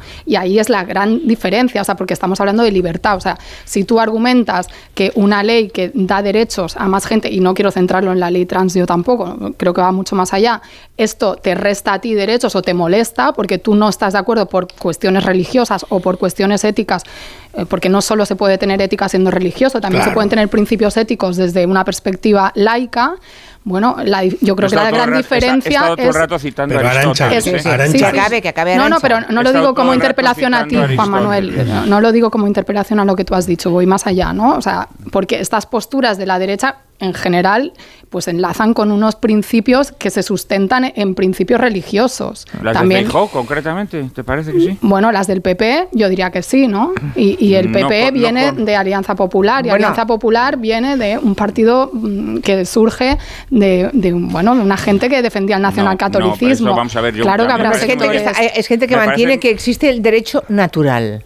Bueno, Que y, una- y que les ha costado bonito. muchos parece- años eh, asumir el derecho al aborto. a mí me ¿no? parece que la Arancha, Arancha, la es un poco que fuerte que- no- A ver, uno u otro. Que es fuerte, y- ¿no? Lo, a lo ver, simplemente quiero ahora, decir No, hombre, que, no, déjame, que no, la es que no, libertad- no, no termina no, la frase, no termina la frase. O sea, meter, meter a Feijo porque está en la derecha con el nacionalcatolicismo No, no, es no, meter no. a Garzón, es meter a Garzón con los gulag de Siberia porque está en el Partido Comunista. Garzón no, y como no, el yo, Partido y Comunista de yo España no no, lo creo, ha fundado nadie de la Unión y como yo y como yo no creo, bueno, como yo- sí, alguna relación tiene. Entonces, no, no, yo solo tengo que meter meter a, a la derecha española en el mismo saco del nacionalcatolicismo es lo mismo que meter a la izquierda española en los gulag soviéticos. Yo creo que se ha entendido muy bien el No, origen, pues yo no mucho. el pero, origen del pero de todos partido. modos, yo no te he querido cortar antes, no te he querido Sí, cortar acaba antes. ahora, por favor. Eh, sí, no te he querido cortar en, en esa referencia que sencillamente en, hay leyes, hay leyes a las que hay gente que se opone no porque discuta el objetivo final de la ley, sino porque discute los instrumentos para esa ley. Y eso es lo que ocurre con muchas leyes y por tanto puede ocurrir con la ley trans y con otras en las que nadie está o, no- o haya gente que no pretenda desproteger determinados derechos, sino que que la forma como eso eso se hace pues puede perjudicar a terceros. Y eso es una opción que unos ven y otros no ven. Por tanto, descalificar a todos los que se oponen a la ley porque eh, como si estuvieran contra sus objetivos es pura demagogia, que es lo que se está haciendo aquí con la ley trans, claro. Bueno, dejemos la ley porque si no, eh, esa ley. No, no, pero que se hace con determinadas de la ley del aborto, de la ley del divorcio. Quiero decir, no lo estoy circunscribiendo a esa ley. He puesto el ejemplo de la ley trans porque es el que ha usado Fijo, precisamente para hablar de es, es gente verdad, de bien. es verdad que era en ese momento, sí. En el sentido, de que si la vida virtuosa es aquella que modera las pasiones, que modera las pasiones, que las, que las embrida em, y que las, las apaga mediante la templanza, yo creo que el acto de que un hombre, por ejemplo, diga, no, yo es que me siento mujer y entonces voy a decir que soy mujer y la ley me lo tiene que reconocer, yo creo que eso es una exaltación de la pasión. Sí lo creo. Entonces, no creo que eso sea un acto virtuoso. No, no, ya. Uno puede estar a disgusto con ser hombre, eh, yo estoy a disgusto con muchas cosas de mí mismo. Eh, sin embargo, creo que de alguna manera tengo que aceptarlas y sobre esa aceptación hacerme mejor. Eh, pero bien, esto es un ejemplo concreto de lo que es la vida virtuosa. ¿Esto puede parecer discutible? Bien, se puede discutir, pero que existe una vida virtuosa y que la vida virtuosa, desde luego, nada tiene que ver con las confesiones religiosas, más allá de que las, la religión, cuanto más depurada y más sincera es, se aproxima más a una vida ética, esto sí, eh, y, y cualquier persona creyente, si es sincera, sí se aproxima a una vida ética, siempre con las confusiones naturales en, en todo ser Mm. humano. Pero bueno, hay más yo de una ética, Juan Manuel. Estamos de acuerdo que hay más de una ética, si no estaríamos apañados. Si bueno, todo esto, mira, o sea, hay un no- libro de C.S. Lewis que incluso Mm. ah, seguro que has podido leer, La abolición del hombre, en donde él mm, al final del libro hace una recopilación de los preceptos morales de todas las culturas religiosas y no religiosas, filosóficas, ateas, eh, creyentes, Se parecen mucho, se parecen mucho, eh. y, y son casi exactos. Son casi En el primer nivel, en el primer, el no matarás, Sí, respetarás pero- a tu padre y tu madre. Los diez mandamientos son casi universales, pero, ya en cuanto bajamos un poco más ya bueno, no, ¿eh? porque la- la- el escrutinio de la vida virtuosa naturalmente que exige un alumbramiento paulatino porque no es, no es fácil. Pero sí existe una vida virtuosa, sí se puede aspirar a una virtuosa y por lo tanto sí creo que puede haber gente de bien, que ni siquiera sería el hombre virtuoso, sino el que sí sabe lo que es y el que al menos aspira a serlo. A ver, os voy a contar que este próximo lunes, día 27, eh, el lunes que viene, Vox va a registrar la moción de censura con Tamames como candidato. Ya está confirmado. Que lo sepáis. Sí, ya lo Qué sabíamos. espectáculo, qué ¿Qué os, espectáculo. qué os parece? para- ¿A quién le me parece que conviene? va a ser ¿A quién le conviene esto? ¿Y a quién va a perjudicar enormemente? La gran pregunta, si ¿por qué, no? ¿Por qué, sí. ¿por qué eligen a Tamames? ¿Por qué Tamames? Sí. Bueno, yo creo tengo que mi hipótesis. Porque él, porque él ha querido, ¿no? Sí. Eh, ciertamente, ¿no? Exacto, porque Tamames en todo caso es eso, sí. Bueno, pues que el lunes se va a registrar. Así que tú. Conviene, bueno, yo creo que conviene a los anunciantes, etcétera, porque va a ser un espectáculo televisivo. O sea, va a ser un partido de lo más divertido, va a ser un partido, yo no me gusta el fútbol, pero esto va a ser un tipo de partido divertido, divertido de ver. Porque Tamames, mucho cuidado, eh, no ni está loco, ni, ni se le ha ido la olla, perdonad la expresión, ni es un gaga. No, no, es un señor, es un señor que ya lo veréis, porque yo lo he visto en un par de entrevistas ahora cuando ha hecho ese circuito, especialmente una, y tiene unas neuronas que ya me gustaría tenerlas a mi su edad, en cuanto a cómo funcionan, no en cuanto a los valores, pero en cuanto a cómo Incluso funcionan, los que le rodean ficho, en la ¿eh? foto. Bueno, Tamames- Yo ficho. sí. Es Claro. un hombre bastante brillante. O sea que va a ser apasionante, Y va a ser un osado, espectáculo. ah, eh, muy osado. Eh, la gente se Yo quiero pagar es- entrada. La gente se piensa Sí, que sí. esta es la mayor osadía que ha, que ha, que ha hecho, que ha cometido eh, Ah. Ramón Tamames. Ramón Tamames tiene una osadía mucho mayor. Ramón Tamames, mucha gente no lo sabe, pero escribió una segunda parte de La Regenta. Que hay que tener unos huevazos. Pues sí. Hay que tenerlos. Hay que tenerlos. tre- O sea, la segunda parte de la regenta, ¿eh? Ojo, ¿eh? Es bueno, es bueno. Pero- Eso, prepa- prepáralo, que lo prepare. Estás dando ideas para el discurso. Creo que te necesitan para los discursos de réplica, porque eso probablemente va a aparecer en algún discurso de réplica también, eso que acabas de Pero, decir. ¿eh? pero bueno, vamos a ver, es un, es un hombre En la foto está brillante, con ¿eh? Sánchez Dragó, por cierto. En la foto está con Es Sánchez Dragó y la cúpula de la, la plana mayor de, de mm, Vox. Yo ¿Eh? creo que, Bueno, yo creo que Vox está favor- jugando también. PSOE. Está Sí. jugando un poco como a, la confusión, ¿no? Eh, igual que ahora veíamos a, a Olona mm, reivindicando a Julia Onguita el otro día o, o haciendo guiños a, a las luchas LGTBI o presentándose hasta como cuasi feminista o quién sabe qué. Hay unos sectores de la ultraderecha que a lo mejor creen que hay una parte de gente que todavía puede asociar a Tamames a, bueno, a su lucha antifranquista y bueno es que, estuvo en la cárcel. Qué mejor manera de, de limpiar eh, Mm. la mácula franquista de Vox que utilizar eh, esto, ¿no? Por un lado. Pero yo quería responder una Lo cosa último ya que tenemos que ir a pausa Juan ya. Manuel, que la vida virtuosa, bueno, ojalá el escrutinio de la vida virtuosa llevara a la gente a, escru- a escrutar, si se puede decir así, mucho más su vida y dejar a los demás que vivan la suya en libertad, ¿no? Que eso, eso sería, yo no entiendo por qué molesta tanto ciertas leyes y no hablo, insisto, no estoy poniendo ejemplo de ley trans, sino el tema del matrimonio igualitario, el tema de la ley del divorcio, el tema del aborto, ¿por qué molesta tanto? ¿Por qué va en contra de tu ética? Yo tengo la mía, pero yo no quiero imponerle mi ética al resto de la Bueno, gente. pero del mismo modo que el, que el padre de familia tiene que conducir a sus hijos a la vida virtuosa, también el político tiene que conducir al pueblo. El político que tiene que, legislar en beneficio O sea, del, del pueblo. o sea, de Bueno, que quiera. perdonadme, yo es que estoy, Arancha, deja de molestar a la gente. de Claro, o sea, el filósofo rey, ¿no? estoy con Aristóteles. Deja de molestar, hombre. Di- Dice aquí un oyente que cuando su amiga pija Virginia dice eh, eh, lo de la gente de bien, no se refiere nunca a una familia humilde, trabajadora, que se quiere, que se ama y que protege a los suyos, no. Habla de la familia de clase alta social y económica, aunque esté, ya. aunque esté desestructurada. Porque eso es A el mí eso me parece que es populacho. mucho decir. Yo creo que eso es atribuir intenciones a No una sé yo. persona. eh, ¿De verdad pensáis que cuando él dice eso excluye a las personas eh, de, de- de pobres o personas eh, no no, burguesas? No, no. parece no. Pero los pobres decir. no saben comportarse en sociedad, por supuesto. A ver qué dicen los oyentes, a ver ellos cómo lo interpretan ellos, esto de las personas de bien. Que nos cuenten 638 442 081. La práctica del deporte es un derecho y el deporte promueve la cohesión. La Diputación de Barcelona te invita a conocer la capacidad de transformación del deporte. El martes 28 de febrero, desde Badalona, con el programa Julia en la Onda, descubriremos cómo el proyecto Juventud Activa, Sociedad Activa da respuesta a uno de los retos globales que tiene por delante nuestra sociedad. En directo desde las instalaciones del Pabellón Olímpico de Badalona, con el patrocinio de la Diputación de Barcelona. El martes 28, a partir de las 3 de la tarde, Julia en la Onda desde Badalona, con Julia Otero. Te mereces esta radio. Onda Cero, tu radio. Cuando estás buscando ser mamá, estar tranquila es fundamental.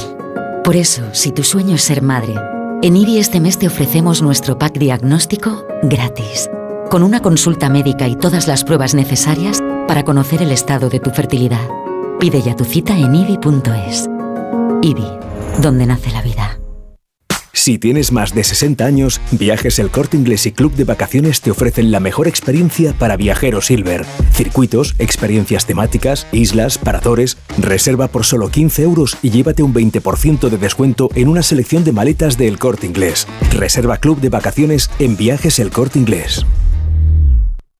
¿Y tú que tienes una segunda residencia, qué necesitas para tu seguridad? Necesito que esté protegida porque está mucho tiempo vacía. Me inquieta que pase algo y no enterarme. Pues en Securitas Direct tienen una alarma para ti. Si detectan a un intruso intentando entrar en tu casa, activan un humo denso para expulsarlo mientras la policía está en camino. Y es que tú sabes lo que necesitas y ellos saben cómo protegerte. Llama ahora al 900-272-272 o entra en securitasdirect.es y descubre la mejor alarma para ti. La Comunidad de Madrid cuenta con una línea de ayudas para la rehabilitación y mejora de edificios, con el objetivo de reducir el consumo energético de tu vivienda.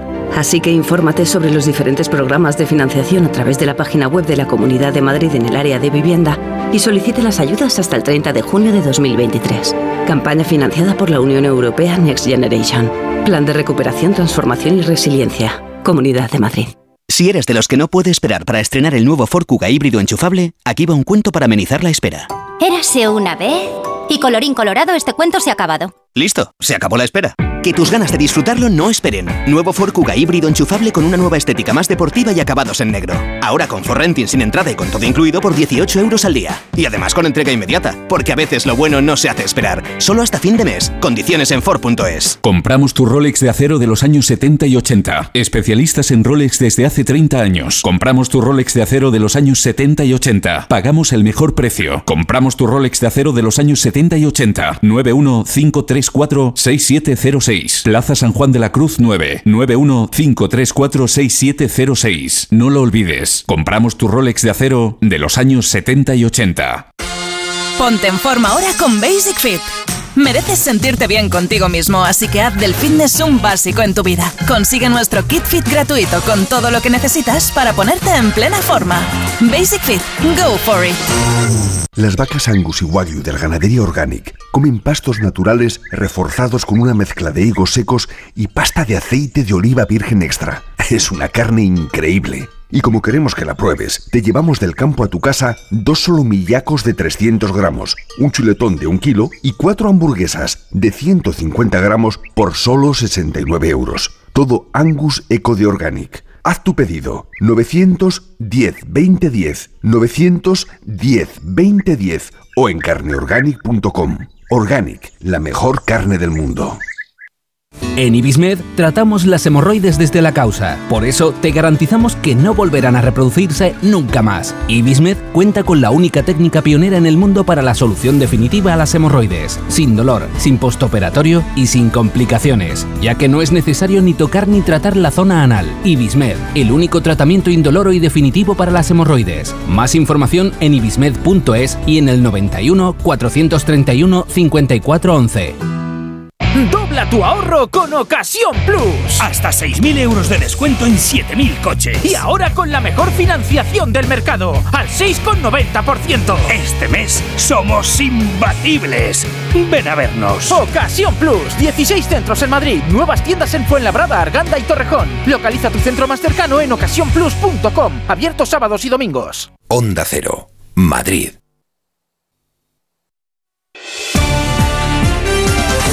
En Onda Cero, Julia en la Onda, con Julia Otero.